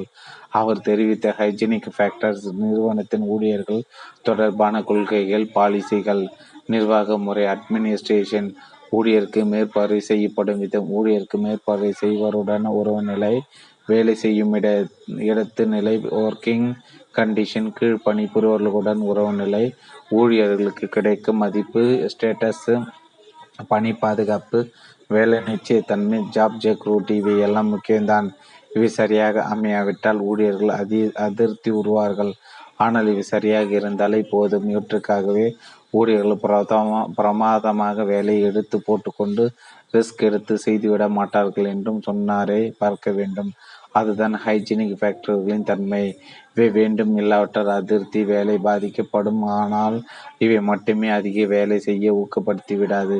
அப்படி என்றால் எவைதான் அவர்களை ஊக்கப்படுத்தும் மோட்டிவேட்டர்ஸ் ஒரு ஆள் துடிப்புடன் செயல்பட அறிய பெரிதாக ஆர்வம் கொள்ள பெற கீழ்கண்ட அம்சங்கள் காரணமாக அமைகின்ற அமைகின்றன என்றார். சாதிக்கும் வாய்ப்பு அங்கீகாரம் பெறும் வாய்ப்பு வேலையின்மை தன்மை ஒர்க்கு செல்ஃபு கொடுக்கப்படும் பொறுப்பு முன்னேறும் வாய்ப்பு வளர்ச்சிக்கான சந்தர்ப்பங்கள். இவைதான் ஊழியர்களை ஊக்கப்படுத்தக்கூடியவை என்று அந்த ஆயிரக்கணக்கானவர்கள் சுட்டிய நிகழ்வுகள் வைத்து முடிவுக்கு வந்தார். அவருடைய ஆராய்ச்சி தெரிவித்தது சுருக்கம் ஒன்று. ஹைஜீனிக் ஃபேக்டர்ஸ் இல்லாவிட்டால் அதிருப்தி உருவாகும். இரண்டு மோட்டிவேட்டர்ஸ் இருந்தால் திருப்தி உருவாகும். ஹைஜீனிக் ஃபேக்டர்களை கவனத்தில் எடுத்து சரி செய்வதன் மூலம் ஊழியர்கள் அதிருப்தி அடையாமல் பார்த்து கொள்ள முடியும். மோட்டிவேட்டர்கள் அளிப்பதன் மூலம் திருப்தியை அதிகப்படுத்த முடியும். ஹெர்ஸ்கு ஹெர்ஸ்பர்க் மட்டுமல்ல இன்னும் எத்தனையோ நபர்கள் இதனை ஆராய்ந்திருக்கிறார்கள். ஆராய்ச்சிகள் இன்றளவும் தொடர்கின்றன. இவைதான் என்று அவற்றையும் இறுதி விடையாக இன்னமும் சொல்ல முடியவில்லை. வேலையின் மனநிறைமை ஜாப் சாட்டிஸ்பேக்ஷன் இன்றளவு மிக முக்கியமாக கருதப்படும் வேலையில் மனநிறைவு என்றால் என்ன என்பதை சரியாக வரையறை செய்ய முடியுமா? பலரும் பலவிதமாக செய்திருக்கார்கள் ஆற்றில் ஒன்றை மட்டும் பார்க்கலாம். வேலையில் மனநிறைவு என்பது ஒரு எவ்வளவு தூ தூரம் தனது வேலை தொடர்பான செயல்கள் வேலை அமைப்பு மற்றும் வேலையிடத்தில் உள்ள மனிதர்களுடனான உறவுகளை மகிழ்வாகவோ சங்கடத்துடனோ உணர்கிறார் என்பதை பொறுத்தது. இதனை அளப்பதற்கான எளிய வழி சம்பந்தப்பட்ட ஊழியர்களிடம் ஒரு கேள்வித்தாள் கொடுத்து அவர்களை பதில் எழுத சொல்வதுதான். கேள்விகள் நீங்கள் உங்களுடைய வேலையில் எவ்வளவு தூரம் மனநிறைவுடன் இருக்கிறீர்கள் அதற்கான பதிலாக கீழ்கண்டவற்றில் உங்களுக்கு பொருத்தமான ஏதாவது ஒன்றை டிக் செய்யலாம். ஒன்று கொஞ்சம் கூட இல்லை. இரண்டு ஓரளவுக்கு மன நிறைவு மூன்று திருப்தியாக இருக்கிறேன். நான்கு நிறைவான திருப்தியாக இருக்கிறேன். ஐந்து அளவுக்கு அதிகமான திருப்தியுடன் இருக்கிறேன் பொத்தாம் பொதுவாக இப்படி ஒரு கேள்வி கேட்பது மிக எளிய வழி. ஆயிரம் ஊழியர்களிடம் இருந்து கூட இதற்கான பதில்களை பெற்றுவிடலாம். ஆனால் இது மேலோட்டமான அளவெடுத்தலாக தான் இருக்கும். இதைவிட சற்று கூடுதலான விவரங்கள் பெற வேண்டுமென்றால் சம்பந்தப்பட்ட ஊழியர்களிடம் குறிப்பிட்ட ஐந்து அம்சங்களை பற்றி கேட்கலாம். அந்த பெயர் ஜாஃப் டிஸ்கிரிப்டிங் இன்டெக்ஸ் ஜேடிஐ. அந்த ஐந்து கேள்விகள் ஒன்று உங்கள் வேலை எப்படி? இரண்டு உங்கள் மேலே அதிகாரி எப்படி? மூன்று உங்கள் சக பணியாளர்கள். நான்கு உங்களுக்கு இருக்கும் பதவி உயர்வு வாய்ப்புகள். ஐந்து உங்களுடைய ஊதியம் சன்மானங்கள். பதிலும் பதிலுக்கான வாய்ப்புகள் மேலே பார்த்தவைதான். ஒன்று கொஞ்சம் கூடம் இல்லை. ஓரளவுக்கு இரண்டு ஓரளவுக்கு மூன்று திருப்தி. நான்கு நிறைவான திருப்தி. ஐந்து அளவுக்கு அதிகமான திருப்தி. கிடைக்கும் பதில்களை ஒன்று சேர்த்து அவர்களுடைய திருப்தி நிலையினை ஒன் பற்றி ஒரு முடிவுக்கு வரலாம். அந்த ஐந்து கூறுகளை பற்றியும் தெரிந்து கொள்ள உதவும் மாதிரி கேள்வித்தாள் ஒன்று பின் இணைப்பு ரெண்டில் இருக்கிறது. ஐந்து மோட்டிவேஷன் பற்றி ஆராய்ச்சிகள் மோட்டிவேஷன் பற்றி மேலை நாட்டு ஆராய்ச்சிகள் பல இருப்பது உண்மைதான். அவற்றை விரிவாக பார்ப்பதற்கு முன்னால் ஒன்றை நினைவு வைத்து கொள்ள வேண்டும். இரண்டாயிரம் ஆண்டுகளுக்கு முன்னர் எடுத்துப்பட்டதாக கருதப்படும் நமது திருக்குறள் ஊக்கம் உடைமை என்று மோட்டிவேஷனின் அவசியம் பற்றி திருவள்ளுவர் ஒரு தனி அதிகாரமே எண் அறுபது வைத்திருக்கிறார். மோட்டிவேஷன் தியரிகள் ஒன்று ஆப்ரண்ட் கண்ட கண்டனிங் பிஹேர் மோட்டி மோட்டிஃபேக்ஷன் தேரி எது மக்களை ஈடுபாட்டுடன் வேலை செய்ய வைக்கிறது எவற்றுக்காக மக்கள் கூடுதலாக உடைக்கிறார்கள் அவர்களை ஊக்குவிப்பவை எவை? இந்த கேள்விகளுக்கான பதில்களாக அமைந்தவை தான் மோட்டிவேஷன் தேரிகள் ஆயிரத்தி தொள்ளாயிரத்தி ஐம்பது முதல் அறுபது ஆண்டுகள் ஆகியும் இன்றளவும் இதுதான் முடிவு என்று செய்ய முடியாத ஒன்றாக இருந்து வருவது இந்த மோட்டிவேஷன் தேரிகள் என்ன முடிவு செய்ய முடியாவிட்டாலும் இதுவரை வந்தவைகள் எல்லாம் தவறு என்றோ பொருத்தமில்லாதது என்றோ பொருள் இல்லை மனிதர்களை அவர்களுடைய தேடுதல்களை அவர்களை திருப்தி செய்வன பற்றி அவர்களை ஊக்குவிப்பைகள் பற்றியெல்லாம் எவ்வளோ தகவல்கள் மோட்டிவேஷன் தேதி ஆராய்ச்சிகள் அளித்திருக்கிறார்கள் இன்னும் தந்து கொண்டே இருக்கிறார்கள். மனிதனும் அதை விட அவன் மனமும் விசித்திரங்களின் மூட்டை அதில் எத்தனையோ முடிச்சுகள் பலவற்றை அவித்திருக்கிறார்கள். எல்லாவற்றையும் எல்லா அவிழ்க்கப்பட்டிருக்கும் சில முக்கிய முடிச்சுகளை மட்டும் பார்ப்போம். மோட்டிவேஷன் தேர்வின் அடிப்படை இதுதான். மனிதர்கள் சில தேவைகள் உள்ளன. அவற்றை நிறைவேற்றி கொள்ள பார்ப்பார்கள். நிறைவேற்றப்பட வேண்டிய தேவை அதனால் உருவா உருவாகும் பதட்டம் நிறைவேற்றி கொள்ளும் வேகம் தேடல். நிறைவேறும் தேவை குறையும் பதட்டம் வேலையிடங்களிலோ கல்விக்கூடங்களிலோ அல்லது வீடு போன்ற பிற இடங்களில் எதை செய்ய வேண்டும் எதை செய்யக்கூடாது என்று மக்களுக்கு தெரிவிக்க வேண்டியுள்ளது. எப்படி தெரிவிக்கலாம்? வாயால் சொல்லலாம். சொல்வதை உறுதியாக சொல்லி அறிவுறுத்தலாம். இவைதான் நடைமுறைகள். பின்பற்ற வேண்டிய விதிகள் என்று எழுதி போடலாம். எவை வரவேற்கப்படும் செயல்பாடுகள் என்று அறிவிக்கலாம். ஆனால் இவை மட்டும் போதுமா என்று யோசித்ததின் விளைவுதான் பிஎஃப் ஸ்கிரீனர் என்பவரின் ஆராய்ச்சிகள். அவர் செய்த ஆராய்ச்சியில் நிறுவனங்களில் பணிபுரியும் ஊழியர்களிடம் இல்லை. முதலில் எலிகளிடம் செய்திருக்கிறார் பின்பு பள்ளி பிள்ளைகளிடம் செய்திருக்கிறார். பிஹேவியர் மாடிஃபிகேஷன் என்றால் நடந்து கொள்ளும் விதத்தில் மாறுதல் என்று பொருள் அல்லவா? அதை தான் ஸ்கின்னர் ஆராய்ந்திருக்கிறார். வெறுமனே வாழ்வெளி அறிவிப்புகள் மூலம் தெரிவிப்பதை விட நாம் என்ன எதிர்பார்க்கிறோம் எதை செய்யக்கூடாது என்று நினைக்கிறோம் என்பதை நாம் செயல்கள் மூலம் ஊழியர்களுக்கு பிள்ளைகளுக்கு காட்டலாம். அது வலுவானதாக இருக்கும் என்பது அவரது கண்டுபிடிப்பு. விரும்பத்தக்க நடவடிக்கைகளை அங்கீகரிப்பதன் மூலம் அவற்றை அதிகப்படுத்தலாம். தண்டிப்பதன் மூலம் செய்யக்கூடாதவற்றை அவர்கள் செய்ய வண்ணம் செய்துவிடலாம் என்றார். இவற்றை ஆராய ஆரம்ப நிலைகளிலே செய்துவிட வேண்டும் என்றார். உதாரணத்து வகுப்பில் பாடம் படிக்கும் போது நடக்கும்போது மாணவர்கள் தங்களுக்குள் பேசின தண்டனை ஒவ்வொரு முறையும் எந்த மாணவன் பேசினாலும் என்ன காரணத்துக்காக இருந்தாலும் இப்படி செய்ய என்ன ஆகும்? மாணவர்கள் குறிப்பிட்ட ஆசிரியர் வகுப்பினில் வகுப்பு நடக்கும்போது பேசவே மாட்டார்கள். அப்படி கண்டிக்காத ஆசிரியரின் வகுப்பினால் அப்படிப்பட்ட ஒழுங்கினை எதிர்பார்க்க முடியாது. அதே போல் மிக அதிக மதிப்பெண் எடுத்த மாணவனுக்கு ஆசிரியர் பரிசு கொடுக்கிறார் அல்லது பள்ளி அசம்பிளியில் வைத்து பாராட்டுகிறார். ஒவ்வொரு வகுப்பில் உள்ளவர்களுக்கும் ஒவ்வொரு முறையும் நிகழ்கிறது. என்ன விளைவு ஏற்படும்? மாணவர்கள் கூடுதல் மதிப்பெண்கள் எடுக்க முயற்சி செய்வார்கள்.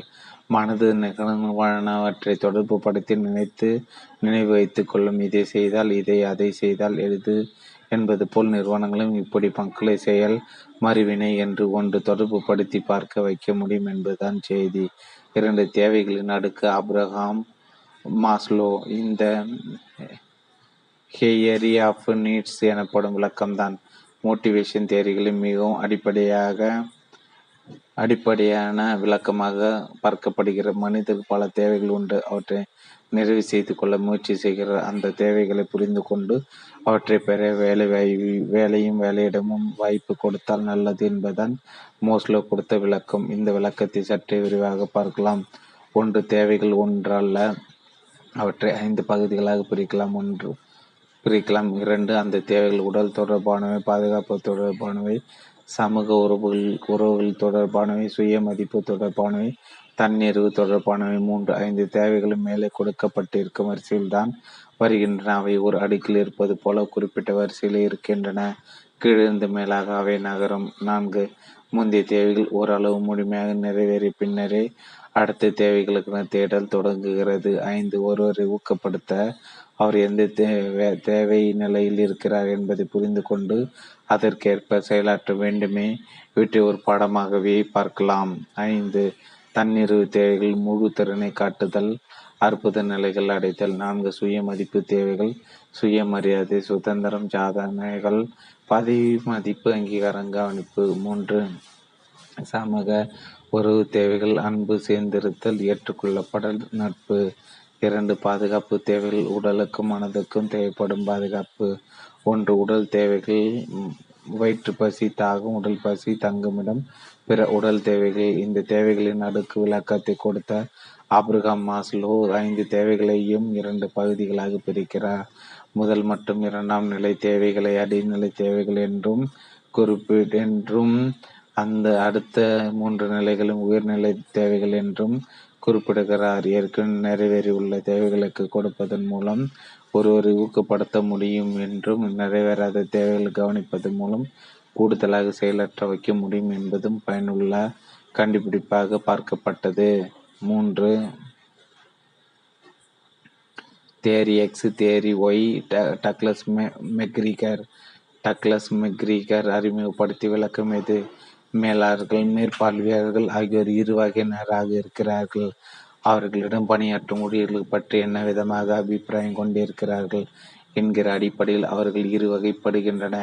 ஒரு சில தேரி எக்ஸ் வகையினர் மற்றவர்கள் தேரி ஒய் வகையினர். ஒரு அடையாளத்தை எக்ஸ் மற்றும் ஒய் எக்ஸ் மற்றும் எக்ஸ் வகையினர் என்கிறார். அவர்களுடைய எண்ணங்களில் அப்படி என்னதான் வித்தியாசம்?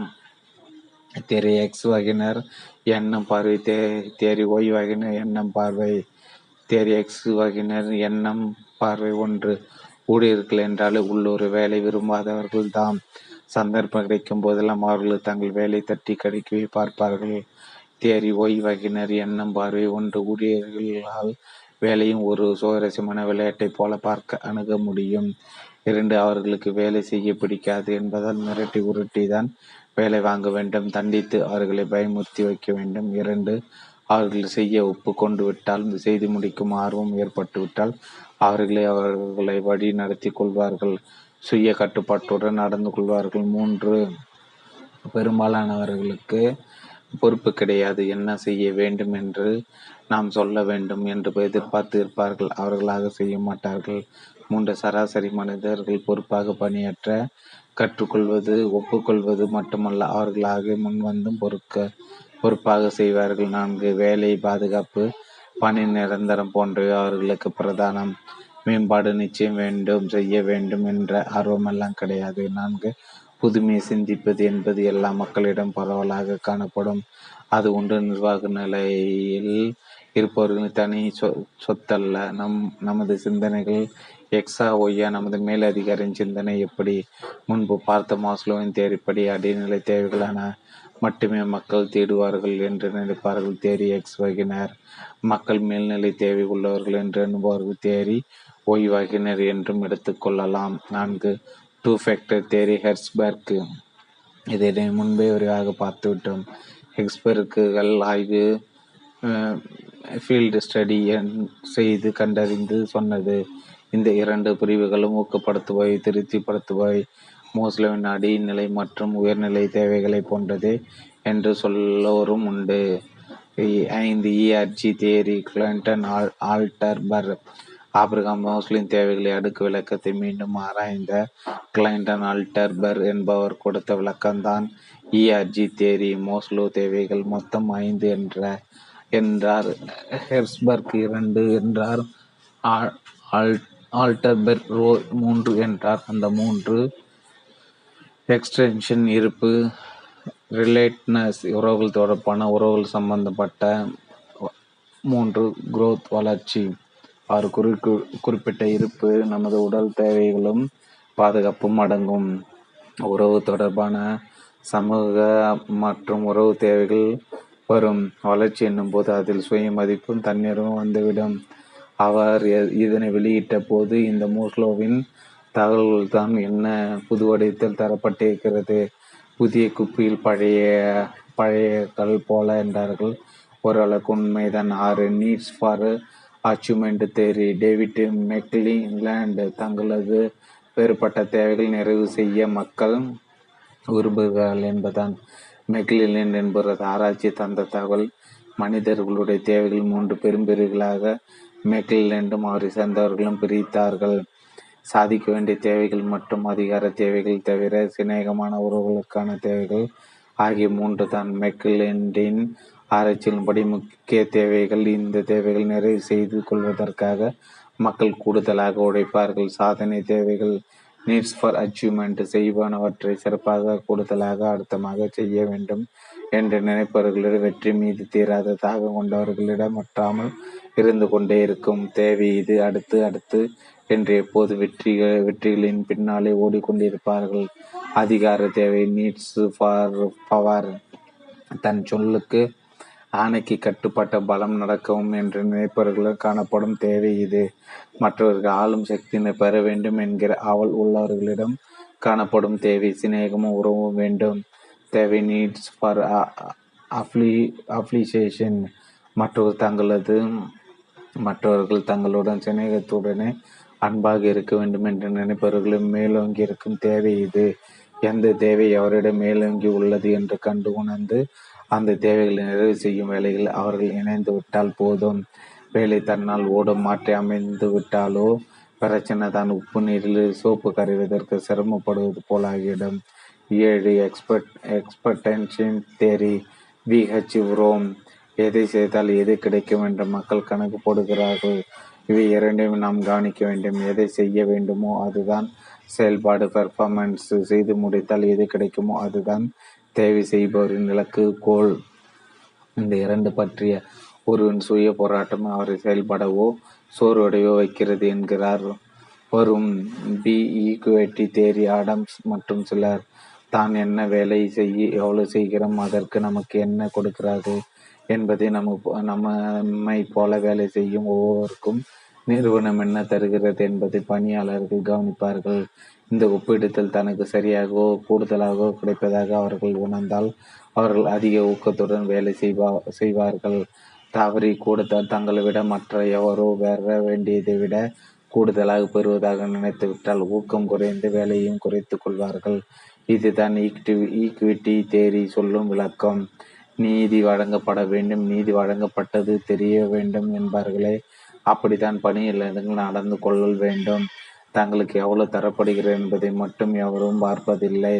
உடன் சுற்றும் முற்றும் பார்க்கிறார்கள். அவருக்கு எவ்வளவு இவருக்கு எவ்வளவு என்று உன்னிப்பாக கவனிக்கிறார்கள். மோட்டிவேஷன் தேர்களை பற்றி கணிசமான அளவு பார்த்துவிட்டும். நிறுவனங்கள் அடிப்படும் இது தொடர்பான மற்றும் ஒரு வார்த்தையை டிமோட்டிவேஷன் சிலரை பார்த்து என்னவோ தெரியல.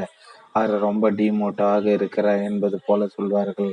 அது என்ன ஊக்கம் குறைந்து போவது அதாவது அல்லது ஊக்கம் இல்லாமல் இருப்பது என்று அர்த்தம். மோட்டிவேஷன் என்கிற ஆங்கில சொல்லுக்கு எதிர்ப்பதும் எதிர்நிலை மோ டிமோட்டிவேஷன் என்கிற சொல் ஊக்கம் உள்ளவர் என்பதற்கு ஊக்கம் குறைந்தவர் அல்லது இழந்தவர் என்று எதிர்மறை சொல்லலாம். எதனால் எல்லாம் பணியாளர்கள் ஊக்கம் இழக்கிறார்கள் தகுதிக்கும் திறமைக்கும் ஒரு வேலை தரப்படாதது. பாரபட்சத்துக்கு உள்ளாவது என்ன செய்தாலும் கண்டுகொள்ளப்படாமல் விடப்படுவது போதிய அங்கீகாரம் கிடைக்காமல் போவது சூழ்ச்சிகளுக்கு உள்ளாவது மதிப்பு குறைவாக நடத்தப்படுவது பணியிடத்தில் ஒரு ஒரு சிலரோ பலரோ அப்படிப்பட்ட ஒரு நிலையை அடைந்தால் அதன் விளைவுகள் எப்படி இருக்கும்? ஊக்கம் குறைவாக உள்ள ஊழியர்களின் அடைகள் ஒன்று அடிக்கடி விடுப்பு எடுப்பார். இரண்டு வேலையிடங்கள் விபத்துகளுக்கு உள்ளாவார். மூன்று வேலையை ராஜினாமா செய்துவிட்டு போவார். நான்கு மேற்பாளையர் மற்றும் சக ஊழியர்களும் வாதிடுவார். சண்டை போடுவார். உடல் நலம் கெட்டு போக இடம் கொடுப்பார். ஐந்து அடங்கி அமைதியாக விடுபவர் ஆர்வம் குறைந்து போய் ஒடுங்கி விடுவார் எதிலும் கலந்து கொள்ளாதவராக ஒதுங்கியிருப்பார். ஆறு அடிக்கடி எதிர்பார்ப்பில் தெரிவிப்பார் போராட்டங்களில் ஈடுபடுவார். ஏழு மற்றவர்களை உரட்டுவார் மிரட்டுவார். இவை எல்லாம் நிச்சயமாக தீர்க்கப்பட வேண்டிய பிரச்சனைகள் தான் மேலே பார்த்த ஆராய்ச்சிகள் கொண்டு இவற்றை எல்லாம் சரி செய்ய முடியுமா? இவை எல்லாம் எட்டு சுரக்காய் தானே அல்லது பலன் உண்டா? ஆறு நடைமுறையில் ஊக்கப்படுத்தும் வழிமுறைகள் தேரி என்றாலே காகித சக்கரை என்று சொல்வார்கள் உண்டு. சொல்லலாம். செய்ய வேண்டும் என்பார்கள். செய்தால் தான் பலன் வெறுமனை ஆராய்ந்து கொண்டே இருப்பதில் உதவி இல்லை. மோட்டிவேஷன் தேர்வு பல வெற்றிகரமாக நடைமுறைப்படுத்தப்பட்டுள்ளன. நடைமுறைப்படுத்தும் அளவுக்கு மாற்றி அமைக்கப்பட்டு உலகின் பல்வேறு பாகங்களில் உள்ள நிறுவனங்களில் செயல்படும் செயல்பட்டு வருகின்றன. அவற்றில் முக்கியமான ஒன்று பர்ஃபார்மன்ஸ் மேனேஜ்மெண்ட் புரோகிராம் பிஎம்பி செயல்பாட்டினை நிர்வகிக்கும் திட்டங்கள் சே நீ நீ தி என்று தமிழிலும் சொல்லலாம். அதில் பிரபலமான ஒரு திட்டம் தான் மேனேஜ்மெண்ட் பை அப்ஜெக்டிவ்ஸ் எம்பிஓ குறி குறிக்கோள் மூலம் நிர்வகிப்பது என்பது அதன் பொருள்.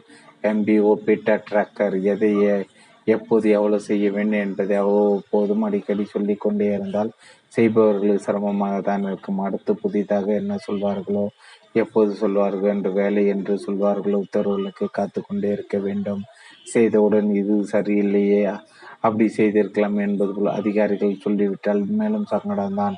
ஏற்படும். என்ன செய்யணும் என்று சரியாக சொல்லிவிடுங்கள் சார்.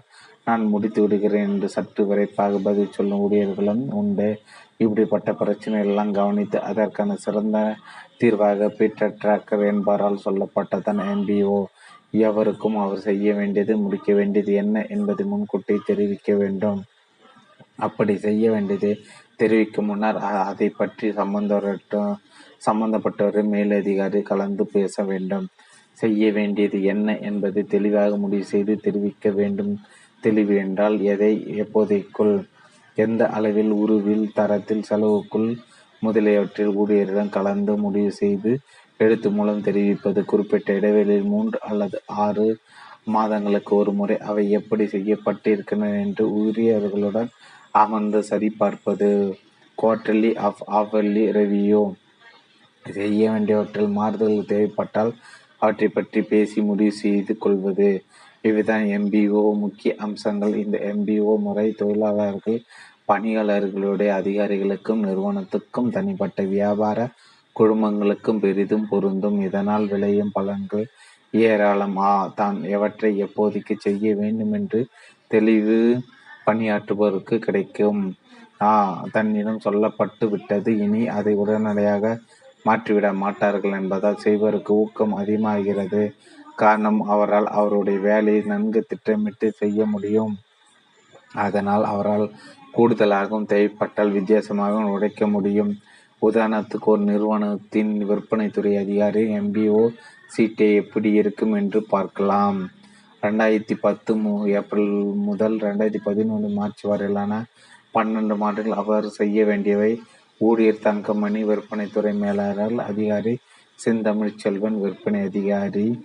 கோவை செய்ய வேண்டியவை எவ்வளவு? எப்போதைக்குள் செய்ய வேண்டிய விற்பனை அளவு வர வேண்டிய வியாபாரம் ரூபாய் இருபத்தஞ்சு லட்சம்.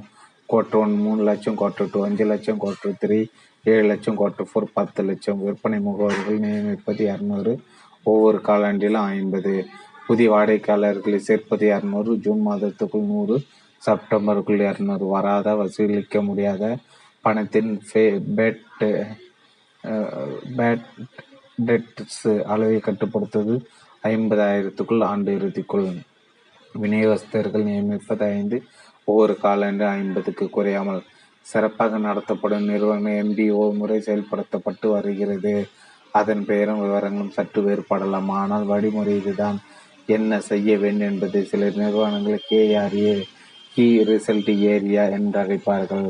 வேலையில் பலவும் செய்ய வேண்டி வரும். ஆனால் அவை எல்லாவற்றிலும் செய்து முக்கியமானது என்பதை பார்ப்பதான் கே முறை நான் தினசரி வேலைக்கு வந்தேன் நேரத்துக்கு வந்தேன். வாடிக்கையாளர்கள் சேர்க்க மொத்தம் பதிமூன்று கூட்டங்கள் போட்டேன். வசூலாகாத பணத்தை வசூலிக்க அறுபது முறை சென்றேன். என்றெல்லாம் தென்தமிழ் செல்வம் சொன்னால் தங்கமணி என்ன ஏற்பாரா? இவற்றால் நிறுவனத்துக்கு என்ன பலன் என்று கேட்பாரா இல்லையா? ஐயா நீங்கள் என்ன செய்ய வேண்டும்? எப்படி செய்ய வேண்டும் என்பது நீங்களே முடிவு செய்து கொள்ளுங்கள். ஆனால் இந்த ஆண்டு உங்கள் மூல ரூபாய் இருபத்தஞ்சு லட்சம் வியாபாரம் ஆக வேண்டும். தவிர நீங்கள் புதிய வாடிக்கையாளர்கள் இரு இரண்டாயிரம் இரநூறு பேரையும் சேர்க்க வேண்டும் என்பது போல எவையெல்லாம் முக்கியமோ அதனை தெளிவாக சொல்லும் முறைதான் எம்பிஓ அல்லது கேஆர்ஏ வேறு சில நிறுவனங்கள் ஓகாஜா கேபிஐ கி பர்ஃபார்மன்ஸ் இண்டிகேட்டர் என்பார்கள். ஒருவருடைய செயல்பாட்டையும் செயல்பாட் செயல்பாட்டை உடன் சுட்டும் முக்கிய கூறுகள். செந்தமிழ் செல்வன் வேலை எப்படி என்பதை அருகிலிருந்து பார்க்க வேண்டிய அவசியமில்லை தர த தூரத்தில் வெளியூர் வெளிநாடுகளிலிருந்து செயல்படுகிறாரா இல்லை என்று தெரிய வரும். அந்த எண்கள் தான் கேபிஏ எப்படி பெற்றோர் அவர்களுடைய மகன் மகள் எப்படி படிக்கிறார் என்பதை அவர்களுடைய பிராகரஸ் ரிப்போர்ட்டு கார்டை பார்த்து தெரிந்து கொள்வார்களோ அப்படிப்பட்டதான் இதுவரை செய்திருக்கும் வியாபார அளவு செய்திருக்க வேண்டிய அளவு சேர்ந்திருக்கும் புதிய வாடிக்கையாளர் சேர்ந்திருக்க வேண்டிய வாடிக்கையாளர்கள் நியமித்திருக்கும் விநியோகஸ்தர்கள் நியமிக்கப்பட்டிருக்க வேண்டிய விநியோகஸ்தர்கள் தற்சமய நிலுவையில் இருக்கும் வர வேண்டிய தொகை வசூலிக்க ஒப்புக்கொண்ட தொகை இவைதான் சில முக்கிய செயல்பாட்டு அடையாளங்கள். சுருக்கமாக கேபிஐ மோட்டிவேஷன் தேர்வுகளை பயன்படுத்துவது நம் கட்டுப்பாட்டில் நம் பொறுப்பில் இருப்பவர்களை எப்படி ஊக்குவித்து சிறப்பாக செயல்பட வைப்பது என்பதுதான் நம் தேவை என்றால் அதற்கு இந்த மோட்டிவேஷன் தேர்வு நிறைய தகவல்கள் இருக்கின்றன. ஆராய்ந்து சொல்லப்பட்ட தகவல்கள் ஒன்று பணியாற்றுவர்கள் மனிதர்கள் இயந்திரங்களுக்கு தேவைகள் உண்டு. ஆயில் கிரீஸ் போன்றவற்றை அவ்வப்போது போட்டுக்கொண்டே இருக்க வேண்டும். தொடர்ந்து மின்சாரம் கொடுத்து கொண்டே இருக்க வேண்டும். பழுதாக்கும் முன்பே கவனித்து தேய்ந்து போன பாகங்களை மாற்ற வேண்டும். மனிதர்களுடைய மனிதர் உடல் தவிர மனது உண்டே. மனது என்றால் அதில் ஆசைகள் இல்லாமலா? நம்மிடம் வேலை கேட்டு வந்திருக்கிறார்கள். அவர்களுக்கு வேலை கொடுப்பதை நாம் செய்யும் பெரிய உதவி என்கிற நினைப்போடு அவர்களை அணுகக்கூடாது. அவர்களுடைய தேவைகளை தெரிந்து உணர்ந்து நிறைவேற்றுவதன் மூலம் அவர் நாம் அவர்களை முழுமையாக பயன்படுத்திக் கொள்ள முடியும். இல்லாவிட்டால் அவர்களுடைய உடம்பு தான் வேலையிடத்தில் இல்லாவிட்டால் அவர்களுடைய உடம்பு தான் வேலை இடத்தில் இருக்குமே தவிர மன விருப்பமின்றி வேலை செய்வார்கள். அதனால் விளையும் பலன்கள் குறைவுதான். தங்கள் தேவைகள் எங்கு நிறைவேறுமோ அது போன்ற இடங்களில் தான் தங்குவார்கள். நிறுவன நலத்துறை வெற்றி கவனித்து நிறைவேற்ற வேண்டும். வேறு வழி இல்லை. இரண்டு ஊதியம் மட்டும் அவர்களுக்கு தேவையல்ல. மேஸ்லோ ஹெர்ஸ்பர்க் அல்டர்பர் என்று அதனை ஆராய்ந்த அனைவருக்குமே ஊக்கப்படுத்துவதன் என்று பலவற்றை சுட்டி காட்டியிருக்கிறார்கள் பலரும் நினைத்து கொண்டிருப்பது போல பணத்தை கொடுத்தால் தூக்கி எறிந்தால் உரிய நபர் கிடைப்பதில்லை. அதற்காக நிறுவனம் தங்குவதும் இல்லை. சில ஆண்டுகளுக்கு முன்பு கேலப் என்கிற புகழ்பெற்ற மனித வளத்துறை நிறுவனம் ஒன்று உலக அளவு பெரிய நிறுவனங்களில் பணியாற்றும் பலரிடம் கேட்டறிந்து வெளியிட்ட தகவல் இது. நீங்கள் ஏன் உங்களுடைய முந்தைய நிறுவனத்தை விட்டு விலகினீர்கள்? ராஜினாமா செய்தீர்கள் என்ற கேள்விக்கு அவர்களிடம் பெரும்பாலான சொன்ன பதில் நாங்கள் வேலையை விட்டதற்கு காரணம் எங்கள் மேலாளர் தான். மக்கள் கூடுதல் ஊதியம் கிடைக்க கிடைக்கிறது என்று தங்கள் வேலைகளை விடுவதில்லை. பெரும்பாலான மற்ற காரணங்களுக்காக தான் விடுகிறார்கள். அந்த பழங்களில் முக்கியமான காரணம் மேலாளர் தான். மேலாளர் என்றால் அவர் அவர்களை நடத்திய முறை கொடுக்காத சுதந்திரப்படுத்திய பாடு இப்படி பல. மக்கள் தெரிவித்து வேறு சில காலங்கள் செய்து முடிக்கக்கூடிய அளவில் வேலை அல்ல. இது நியாயமற்ற எதிர்பார்ப்பது இங்கே எவருக்கும் மரியாதை கிடையாது. வேலை செய்பவரும் செய்யாதவரும் இங்கே ஒன்றுதான். ஒரே போல எப்போதும் செய்ய வேண்டியிருக்கிறது. எதையும் வித்தியாசமாக செய்ய விட மாட்டார்கள் நன்றாக வேலை செய்வது இங்கே வாயால் பாராட்டுவது கூட கிடையாது. எத்தனை ஆண்டுகள் ஆனாலும் இந்த வேலையை தான் இங்கே முன்னேற முடியாது. உடன் வேலை செய்வர்கள் எல்லாம் மோசமானவர்கள். எவ்வளவு காலமானாலும் நிரந்தரமா நிரந்தரம் செய்ய மாட்டார்கள். மோட்டிவேஷன் தேர்தல் தெரிவிப்பது இவற்றை தானே மேஸ்லோ ஐந்து விதமான தேவைகள் இருக்கிறது என்கிறார். அல்டோபர் மூன்று என்கிறார். ஹெஸ்பர்க் இரண்டு பிரிவுகள் பல இருக்கின்றன என்றார். மூன்று எல்லாரையும் ஒரே நலன் திருப்தி செய்துவிட முடியாது. ஆடி கறக்க வேண்டியவை பாடி கறக்க வேண்டியவை என்று மாடுகளில் வேறுபாடு உண்டு. அதனால் தான் அப்படிப்பட்ட பழமொழிகள் வந்திருக்கின்றன. இதையே நேரத்தில் சொல்லி தேவைகளின் அடுக்கினை மட்டும் இதற்கு விளக்கமாக பார்க்கலாம். இந்த ஐந்து தேவை. கலை தேவைகளை மக்கள் எப்படி வெளிப்படுத்துகிறார் வெளிப்படுத்துகிறார் வெளிப்படுத்துகிறார்கள் தெரிவிக்கிறார்கள். உடல் தேவைகள் குறித்த எண்ணங்கள். நம்மால் வெயிலில் வேலை செய்ய முடியலப்பா. நம்மளால் நாளெல்லாம் நின்றுட்டு வேலை செய்ய முடியாதப்பா. நான் சோத்தி பார்த்து ஒரு மாதத்துக்கு மாதம் ஆகுது இந்த ஊரில் ரொட்டி தான் கிடைக்குது. வெளிநாடு ஆசையே போயிடுச்சு. குளிராயுது எலும்பு இருக்குது பாதுகாப்பு தேவைகள் குறித்த எண்ணங்கள். சுரங்கத்தில் இறங்கி வேலை செய்யணும். மண் அங்கே சாதாரண பயமாக இருக்கப்பா. உயரத்தில் வேலை ஏறி வேலை செய்யணும் பாதுகாப்பு உபகரணம் தரமாட்டார்கள் என்ன செய்ய? அந்த ஊரில் திடீர் திடீர்னு கலவரங்கள் வரும். அதையெல்லாம் சமாளிக்க வேலை சமாளித்து வேலை செய்கிறது கஷ்டம். பணிநிலை குறித்த எண்ணங்கள் இங்கே யாரையும் பணி நிரந்தரம் செய்ய மாட்டார்கள். எப்போ வேண்டாம்னா தூக்கி விடுவார்கள். சில மாதம் அதிக சம்பளம் வரும். சில மாதமே வரவே வராது. நம்பி எதுவும் செய்ய முடியாதப்பா. சம்பளம் ஒழுங்காக வருதுன்னு ஆனால் வேற எதுவும் எதிர்பார்க்க முடியாது. நமக்கு ஏதாவதுன்னு குடும்பத்துக்கு ஒன்றும் கிடைச்சு கிடைக்காது. ஒரு சமூக தேவைகள் குறித்த எண்ணங்கள். இங்கே எவனோ எவனோடையும் பேச மாட்டான். எதில் பார்த்தா கூட சிரிக்க மாட்டான். எல்லாரும் நாகரக மாதிரி ஒரே பாலிடிக்ஸ் ஏதாவது ஒரு குரூப்பில் சரணமாங்க. இங்கே எவனுக்கும் என்னை பிடிக்கல. பார்த்தாலும் மூஞ்சி திருப்பிக்கிறாங்க. யூகோ சுயமதிப்பு தேவைகள் குறித்த எண்ணங்கள். நான் நினைச்சதே இங்கே செய்ய முடியும். நான் தான் இங்கே எல்லாம் நான் இல்லாமல் ஒரு வேலையும் நடக்காது. ஒரு நாள் வேலைக்கு போகலாம் ஆளாளுக்கு தேடுவாங்க. செல்லு செல்லில் விடாமல் கூப்பிடுவாங்க. ஒரு முக்கியமான ப்ராக்கெட் கொடுத்துருக்காங்க அதை முடிச்சதும் பாருங்கள் நம்மளை பற்றி என்ன பேசிக்கிறாங்கன்னு. அங்கே எம்டியே கூப்பிட்டு பாராட்டுவாரப்பா என்னை கேட்டு தான் எங்கள் மேனேஜர் எதையும் செய்வார். பிறந்ததே இந்நிறுவனத்துக்காக தான் என்பது போன்ற எண்ணங்கள் இது நான் செஞ்ச வேலை அதில் என் எப்படி நான் தப்பு வர விடுவேன் காசு பணம் வேணாங்க என் பேரில் கூட போட வேணாம். நீங்கள் போங்க நான் வேலையை முடிச்சு கொண்டா கொண்டாடுறேன். நம்ம கம்பெனி பேர் போட்டுள்ள போட் போட்டுள்ள போகுது விடுவானோ? ஜாப் என் என்ரிச்மெண்ட்டு சில நிறுவனங்கள் பிடிக்காத அதிகாரிகளை அலுவலர்களை நிர்வாகத்தின் ஓரங்கட்டி விடுவார்கள் ஓரங்கட்டுவது என்றால் வேலையிலிருந்து எடுப்பதில்லை. சமயத்தில் பதவி உரிவு கொடுத்து கூட ஓரங்கட்டுவார்கள் ஓரங்கட்டுவது என்பது தண்டனை போன்றது. சிலருக்கு தண்டனை என்பது அவர்களை வே வேலை செய்ய விடாமல் ஆக்குவதுதான். சில வேலைகள் அப்படிதான். உப்பு சப்பு இல்லாமல் இருக்கும். தற்செயலாக அமைந்துவிடும். அல்லது காலப்போக்கில் அப்படி மாறிவிடும். வேலையின் சுவாரஸ்யமான பகுதிகள் எல்லாம் வேறு எவரோ செய்ய சக்கைகள் மட்டும் மீதே இருக்கும். அதனை செய்ய எவருக்கும் விருப்பம் இருக்காது. அப்படிப்பட்ட வேலைகள் ஊட்டமில்லாத வேலைகள் எனலாம். வேலைகளில் சில அம்சங்களை சேர்ப்பதன் மூலம் அவற்றை ஊட்டப்படுத்த முடியும். அதன் பெயர்தான் ஜாப் என்ரிச்மெண்ட். ஹெர்ஸ்பர்க் கண்டறிந்தவை குறித்து பார்த்தது நினைவிருக்கலாம். சில திருப்தி தரும் அம்சங்கள் சில ஊக்குவிப்பு தரும் அம்சங்கள் ஊக்குவிப்பு அம்சங்கள் என்பவை ஒரு வேலையின் கணிசமான அளவு இருந்தால்தான் இருந்தால்தான் அந்த வேலை செய்பவருக்கு வேலையில் ஆர்வம் வரும். எப்படிப்பட்ட அம்சங்கள் மக்களுக்கு சுவாரஸ்யமானவை? மக்கள் தங்கள் வேலையில் எவற்றை எதிர்பார்க்கிறார்கள்.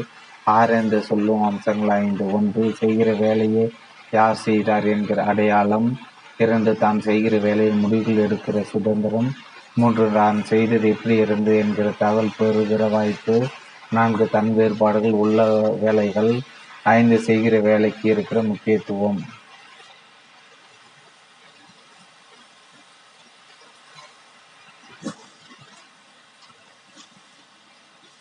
ஆராய்ந்தவர் சொல்லும் அம்சங்கள் ஐந்து. ஆதார் ஆராய்ந்தவர்கள் சொல்லும் சொல்லும் ஐந்து அம்சங்கள் ஐந்து. ஒன்று செய்கின்ற வேலையை யார் செய்தார் என்கிற அடையாளம். இரண்டு தான் செய்கிற வேலையில் முடிவில் எடுக்கிற சுதந்திரம். மூன்று தான் செய்தது எப்படி என்கிற தகவல் பெறுகிற வாய்ப்பு. நான்கு தான் தன் வேறுபாடுகள் உள்ள வேலைகள். ஐந்து செய்கிற வேலைக்கு இருக்கிற முக்கியத்துவம். ஒன்று யார் செய்தார் என்கிற அடையாளம். ஓவியர்கள் வரைந்து முடித்ததும் செய்வது படத்தின் அடியில் வலது பக்க ஓரத்தில் கையெத்திடுவார்கள் தானே? அப்படி போடக்கூடாது என்றால் ஓவியர்கள் என்ன ஆவார்கள்? அவர்களது வரையும் ஆர்வம் என்னவாகும்? அந்த அளவு இல்லை என்றாலும் பணி செய்வ செய்பவர்களுக்கு தாங்கள் செய்தது அது என்று சொல்லிக்கொள்ளும்படி குறைந்தபட்சம் வாய்ப்பாது வேண்டும். ஒரு கோடி தேடு இருக்கிறது சில வெறுமனை கூட ஓடி வருவார்கள். எவர் எடுத்து தேர்வு வந்தது என்பதை எவராலும் சொல்ல முடியாது. இன்னாதான் செய்தார் என்கிற அடையாளத்தை தருகிற வேலைகளை மக்கள் ஊக்கத்துடன் செய் செய்கிறார்கள். தான் செய்தது என்கிற அடையாளம் வேலையில் கடைசி வரை இருக்கும் என்ற பட்சத்திலும் பலருக்கும் தெரிய வரும் என்கிற பட்சத்திலும் மக்கள் அதனை சிறப்பாக செய்ய முற்படுவார்கள். சுய மதிப்பு யூகோ தேவைகளை நிறைவு செய்வது இது. ரெண்டு செய்கிற வேலையில் முடிவுகள் எடுக்கிற சுதந்திரம். மற்றவர்கள் சொல்வதை கேட்டு தானே முழு வேலையையும் செய்ய வேண்டுமென்றால் அந்த வேலை சுவரசியமாக இருக்காது. சிலவற்றையாவது தானே சொந்தமாக சிந்தித்து முடிவு செய்து செய்ய வேண்டும் என்று விரும்புவது இயற்கைதான். அதற்கான வாய்ப்புகள் இருக்கும் வேலைகள் மக்களிடம் ஆர்வம் ஏற்படுத்தும். அந்த முடிவுகள் சிறு முடிவுகளாகவோ பெரிய முடிவுகளாகவோ இருக்கலாம். அது செய்பவருடைய ஆற்றலை வெளிப்படுத்தும் வாய்ப்பு எல்லாம். எவராலும் முன்கூட்டி தீர்மானிக்கப்பட்டு இருக்குமானால் அதை நேர்த்தியாக செய்கிற முடிகிற வாய்ப்பு மட்டுமே கிடைக்கிறது. சிலருக்கு இந்த சுதந்திரம் தேவைப்படுகிறது. மூன்று செய்தது எப்படி இது எப்படி இருந்தது என்கிற தகவல் பெறுகிற வாய்ப்பு நீ செய்வதை தொடர்ந்து செய்து கொண்டே இரு. அதனை எப்படி இருக்கிறது? எப்படிப்பட்ட வரவேற்பு பெறுகிறது? அதனை பயன்படுத்துவர்கள் என்ன சொல்கிறார்கள் என்றெல்லாம் கேட்காது என்று சொன்னால் எப்படி இருக்கும்? சில வேலைகள் அப்படிப்பட்டவையை செய்யலாம். அது எப்படிப்பட்ட வரவேற்பை பெற்றது எப்படி ஏற்றுக்கொள்ளப்பட்டது என்பது செய்வதற்கு தெரிய வராது. நீங்கள் என்ன வேலை செய்கிறீர்கள் என்று மிகப்பெரிய பன்னாட்டு நிறுவனம் ஒன்றில் பணியாற்றும் ஒருவரிடம் கேட்டிருக்கிறார்கள். நான் ஒரு சீனியர் டெக்னீஷியன் என்றார் அவர். அப்படியா? ஆளு பெரிய நிறுவனத்தில் சீனியர் டெக்னீஷியனாக மிகவும் திருப்தியாக தானே இருக்கிறீர்கள். இல்லை இல்லையா? ஏன் சம்பளம் போதவில்லை? சம்பளம் நல்ல சம்பளம் தான் பிறகு வேறு என்ன மேலாளர் சரியில்லையா மதிப்பில்லையா? அவர் என்னை நன்றாக நடத்துகிறார். வேறு என்னதான் பிரச்சனை வேலைதான். ஓஹோ நிரந்தரமாக இல்லையா இல்லை. கசைக்கு பிடிக்கிறார்களா இல்லை. அப்படியெல்லாம் இல்லை. பிறகு என்னதான் உங்கள் பிரச்சனை? அப்படி என்னதான் செய்ய வேண்டும் நீங்கள்? On off. அப்படி என்றால் ஆன் ஆஃப். அவ்வளோதான் ஒரு மிகப்பெரிய நவீன இயந்திரத்தினை இறக்குமதி செய் செய்தீர்கள். மிகவும் புத்திசாலியான இயந்திரம் அது அதனை இயக்குகிற வேலை தான் என்னுடையது. அதை இயக்குவது என்றால் நான் செய்ய வேண்டியது ஆன் ஆஃப் சுவிட்சு தட்டுவது ஓடவிடுவது பின்று நிறுத்துவது. அது மட்டும்தான். ஆமாம் மற்றபடி ஏதுமில்லை. நாள் முழுக்க நாள் வாரம் மாதம் முழுக்கவும் இதே தான் எப்படி திருப்தி வரும்? இதை செய்ய அதிகம் படிக்காத அதிக திறன் பெற்றிராத ஒருவர் அளவு அமர்த்த வேண்டும்? அவனுக்கு அது பெருமையாக இருக்கலாம். அதை செய்வதே சவாலாக இருக்கலாம். ஆனால் பதினைந்து ஆண்டுகள் அனுபவம் பெற்ற டெக்னீஷியனுக்கு நான்கு வேறுபாடுகள் உள்ள வேலைகள். எவ்வளவு திறமை தேவைப்படும் வேலையாக இருந்தாலும் எவ்வளவு சுவாரஸ்யமான வேலையாக இருந்தாலும் ஒரே வேலையினை எனப்படும் வேலை கூறியினை தினமும் சதா எல்லா நேரமும் செய்து கொண்டிருக்க முடியாது. எழுத வேண்டும் செய்ய வேண்டும் பேச வேண்டும் சிலரை சந்திக்க வேண்டும் பிரச்சனைகளை தீர்க்க வேண்டும் என்பது போல பலவிதமான கூறுகள் வேலை செய்யும் ஒருவருக்கு கொடுக்கப்பட வேண்டும். அது அவர்களிடம் ஒரு புத்துணர்ச்சியை கொடுக்கும். கேஷியர் என்பது வேலை. நீங்கள் தான் நிறுவனத்தின் அட்மினிஸ்ட்ரேஷன் பொறுப்பையும் ஏற்றுக்கொள்ள வேண்டும் என்கிற அளவு வேறுபட்ட வேலைகளை கொடுக்கலாம். அல்லது அவ்வளவு இல்லாவிட்டால் வங்கிக்கு போய் வருவது போன்ற சிறிய வேறுபாடு உள்ள வேலைகளையும் கொடுக்கலாம். ரூபாய் நோட்டுகளை எண்ணுவது மட்டுமே வேலை என்றானால் மோனோட்டோனி எனப்படும் ஒரே காரியத்தை நெடுநேரம் என்னாலும் செய்தால் ஏற்படுவது அலுப்பு வந்துவிடும். வேலையில் ஆர்வம் வற்றிவிடும். தொடக்க வேல் தொடக்க நிலை வேலையில் சேரும்போது இவையெல்லாம் குறையா குறையாக தெரியாது. மேஸ்லோ சொல்லியது போல ஆரம்ப நிலை தேவைகள் நிறைவேறிய பின்புதான் மேல்நிலை தேவைகளுக்காக தவிப்பார். என்ன தவிப்பு என்று சொல்ல தெரியாமல் இருக்கலாம். ஆக ஜாப் என்ரிச்மெண்ட் செய்வதென்றால் ஒருவிடம் உள்ள எல்லா முக்கியமான சுவாரஸ்யமான வேலைகளையும் கொடுக்க வேண்டாம். எல்லா வேலைகளிலும் குறிப்பாக கூடுதல் ஆண்டுகள் பணிபுரியும் உயர்நிலை ஊழியர்கள் வேலைகளில் இந்த அம்சங்களை சேர்க்க வேண்டும். பதவி உயர்வுகள் ஊதிய உயர்வுகள் கொடுக்கும் நேரம் இவற்றையும் சேர்க்கலாம். தினசரி வேலைக்கு வர நேரம் பார்க்காமல் தொடர்ந்து வேலை செய்ய நம் நிறுவனத்திலே தொடர்ந்து பணியாற்ற மேல் அதிகாரிகளுடன் சச்சரவுகளில் ஈடுபடாமல் இருக்க இப்படிப்பட்ட ஊட்டமாக்கிய வேலைகள் உதவும். இந்த ஊட்டங்களின் குறைபாடுகள் பற்றாக்குறையின் மேலே பார்த்த பிரச்சனைகளுக்கு காரணமாகவும் இருக்கலாம். ஐந்து வேலைக்கு இருக்கிற முக்கியத்துவம் தனக்கு தெரியும். தன்னால் முடியும் தான் திறமசாலி புத்திசாலி ஏதோ ஒன்று தன்னிடம் இருக்கிறது என்றெல்லாம் பலர் பலமாக நினைக்கிறார்கள்.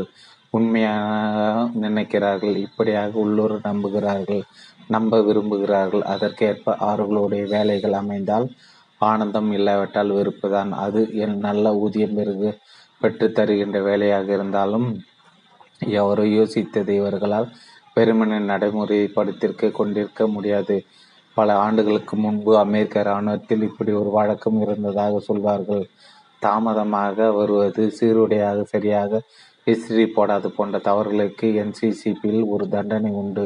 அதை தலைக்கு மேல் இரு கைகளும் கனமான ரைஃபிளை தூக்கி கொண்டு மைதானத்தை பல முறை சுற்ற வேண்டும். இராணுவத்தில் வேறு தண்டனை தவறு செய்த குறிப்பிட்ட நீள அகல ஆழ ஆழத்தில் மண் தரையில் குழி வெட்ட வேண்டும் வெட்டியது சரியாக இருக்கிறதா என்று பார்ப்பார்கள் வேறு வழியில் நிற்பவரிடம் சொல்வார்கள். ஓகே வெட்டியது சரிதான். இனி அந்த குழியை மண்ணை போட்டு ஒழுங்காக மூடு. வெட்ட நாலு மணி நேரம் மூட சில மணி நேரங்கள் எல்லாம் முடிந்த பிறகு அந்த இடம் பழைய இடம் போலவே இருக்கும். ஒரு பல நாளும் தராது. வெட்டி வேலை தானே எவருக்கும் இப்படிப்பட்ட வேலைகள் செய்ய ஆர்வம் வருமா? அதனால் தான் இதனை தண்டனையாக தருகிறார்கள். அதேதான் மக்களுக்கு அவர்கள் செய்யும் வேலைகளால் ஏதாவது பலன் தெரிய வேண்டும். ஒன்றுக்கும் உதவாத வேலைகளை செய்வதில் ஆர்வம் வராது. ஊதியம் குறைவாக இருந்தாலும் மக்கள் தங்கள் செயல்பாட்டால் ஏதோ நிகழ்கிறது என்பதுதான் மனநிறைவு வெறும் மனநிறைவு மட்டும் இல்லை மனதேவின் நிறைவு. அப்படிப்பட்ட அம்சம் வேலையில் இருக்க வேண்டும். இருந்தால் அது ஊக்க ஊட்டமிக்க வேலை. ஜாப் என்ரிச்மெண்ட் என்பது ஊழியர்களாக இருப்பவர்களை விட அதிகாரிகளாக மேலாளர்களாக இருப்பவர்களுக்கு அதிகம் தேவைப்படும் ஒன்றாக இருக்கிறது. இதனை கண்டறிந்து ஒன்று சேர்த்து தெரிவித்தார் ஹேக்மன் அண்டு ஓல்டுஹாம். அவர் தெரிவித்தவற்றை பின் இணைப்பில் மூன்றில் பார்க்கலாம். ஏழு. பெர்ஃபார்மன்ஸ் மேனேஜ்மெண்ட் ப்ரோக்ராம் ஒரு நபரை வேலைக்கு எடுத்த பிறகு அவர் எப்படி வேலை செய்கிறார் என்பதை முதலாளியே நிறுவனமோ கண்டிப்பாக கவனிக்க விரும்பும் சிறிய நிறுவனங்களில் முதலாளர்கள் அதை செய்ய முடியும். பத்து நபர்கள் கூட வரை கூட பிரச்சனை இல்லை. அதற்கு மேல் சொல்ல சொல்ல எல்லோரும் முழுமையாக பார்க்க முடியாது. வார்த்தையை கவனிங்கள். கண்காணிப்பது அல்ல. பார்ப்பது அதுவே சாத்தியமில்லை. ஸ்பான் ஆஃப் கண்ட்ரோல் என்பார்கள். ஆளுகைக்கு உட்பட்ட விஸ்தாரம் அல்லது சாம்ராஜ்யம் என்று அர்த்தப்படுத்தலாம். இங்கே நமக்கான பொருள் எத்தனை நபர்களுக்கு மேலே அதிகாரியாக பொறுப்பானராக இருப்பது என்பது வகுப்புக்கு அறுபது மாணவர்கள் உள்ள பள்ளி முன் முப்பது மாணவர்கள் உள்ள பள்ளி.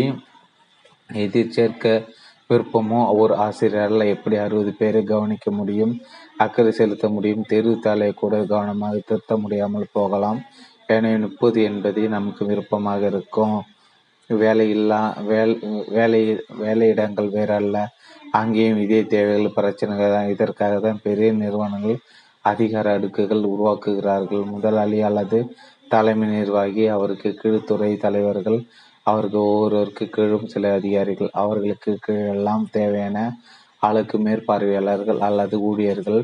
ஊழியர்கள் மேற்பார்வையாளர்கள் பொறுப்பு வேலைக்கு மட்டுமல்ல அந்த ஊழியர்கள் நலனுக்கும் தான் மேற்பார்வையாளர்களுக்கு மேலாளர்கள் மேலாளர்களுக்கு பொது மேலாளர்கள் அல்லது துறை தலைவர்கள்.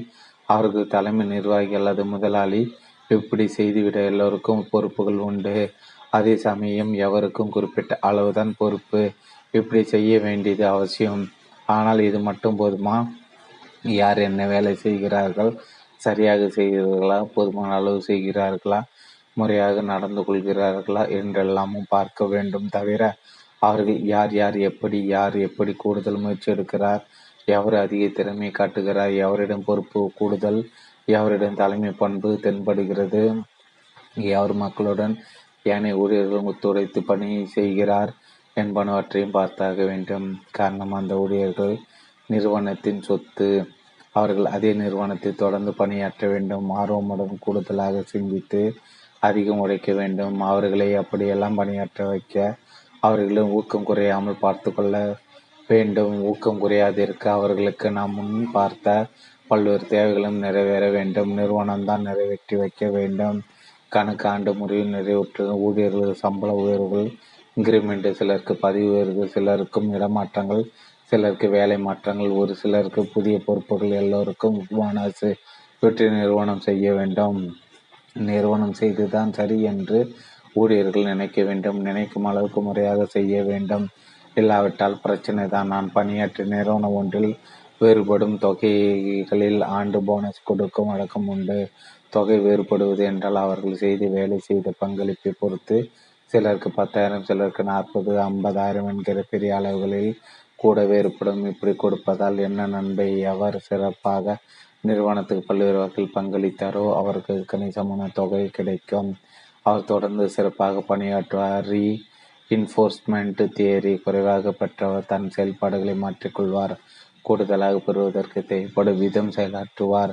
இந்த முறையில் ஒரு ஆபத்தும் இருக்கிறது. எவர் சரியாக செய்தார் என்பதை சரியாக முடிவு செய்ய வேண்டுமே. என்பதுதான் அந்த ஆபத்து. அங்கே தவறு நிகழும் போதெல்லாம் பெரிய பிரச்சனை வெடிப்பதை பார்த்திருக்கிறேன். போனஸ் கொடுக்காவிட்டால் கூட மக்கள் பொறுத்து கொள்வார்கள். ஆனால் வேலை சரியாக செய்யாத ஒருக்கு கொடுக்கப்பட்டதை விட சற்றே குறைவானால் வேலை செய்தவர்கள் போனஸை மதிக்க மாட்டார். வெகுண்டு விடுவார். ஈக்விட்டி தேரி நினைவிருக்கலாம். காசுக்கு ஏற்ற பணியாரம் என்பது இங்கே பணியாரத்து வேலைக்கு ஏற்ற காசு போனஸ் என்று மாற்றி சொல்லலாம். பர்செப்ஷன் பற்றி பார்த்தோம். நீ நீதி செய்யப்பட வேண்டும். செய்யப்பட்டது போல் தெரிய வேண்டும் அல்லவா? மக்கள் மனதில் நிறுவனம் நேர்மறையாகவும் எடை போடுகிறது. ஒரே தராசு தான். தனி மனித விருப்பு வெறுப்புகள் இங்கே இல்லை என்று நினைத்தால் பிரச்சனை இல்லை. மாறாக என்னும் சூழ்நிலை இருந்தால் குழப்பங்களும் பிரச்சனைகளும் தான் மிஞ்சும்.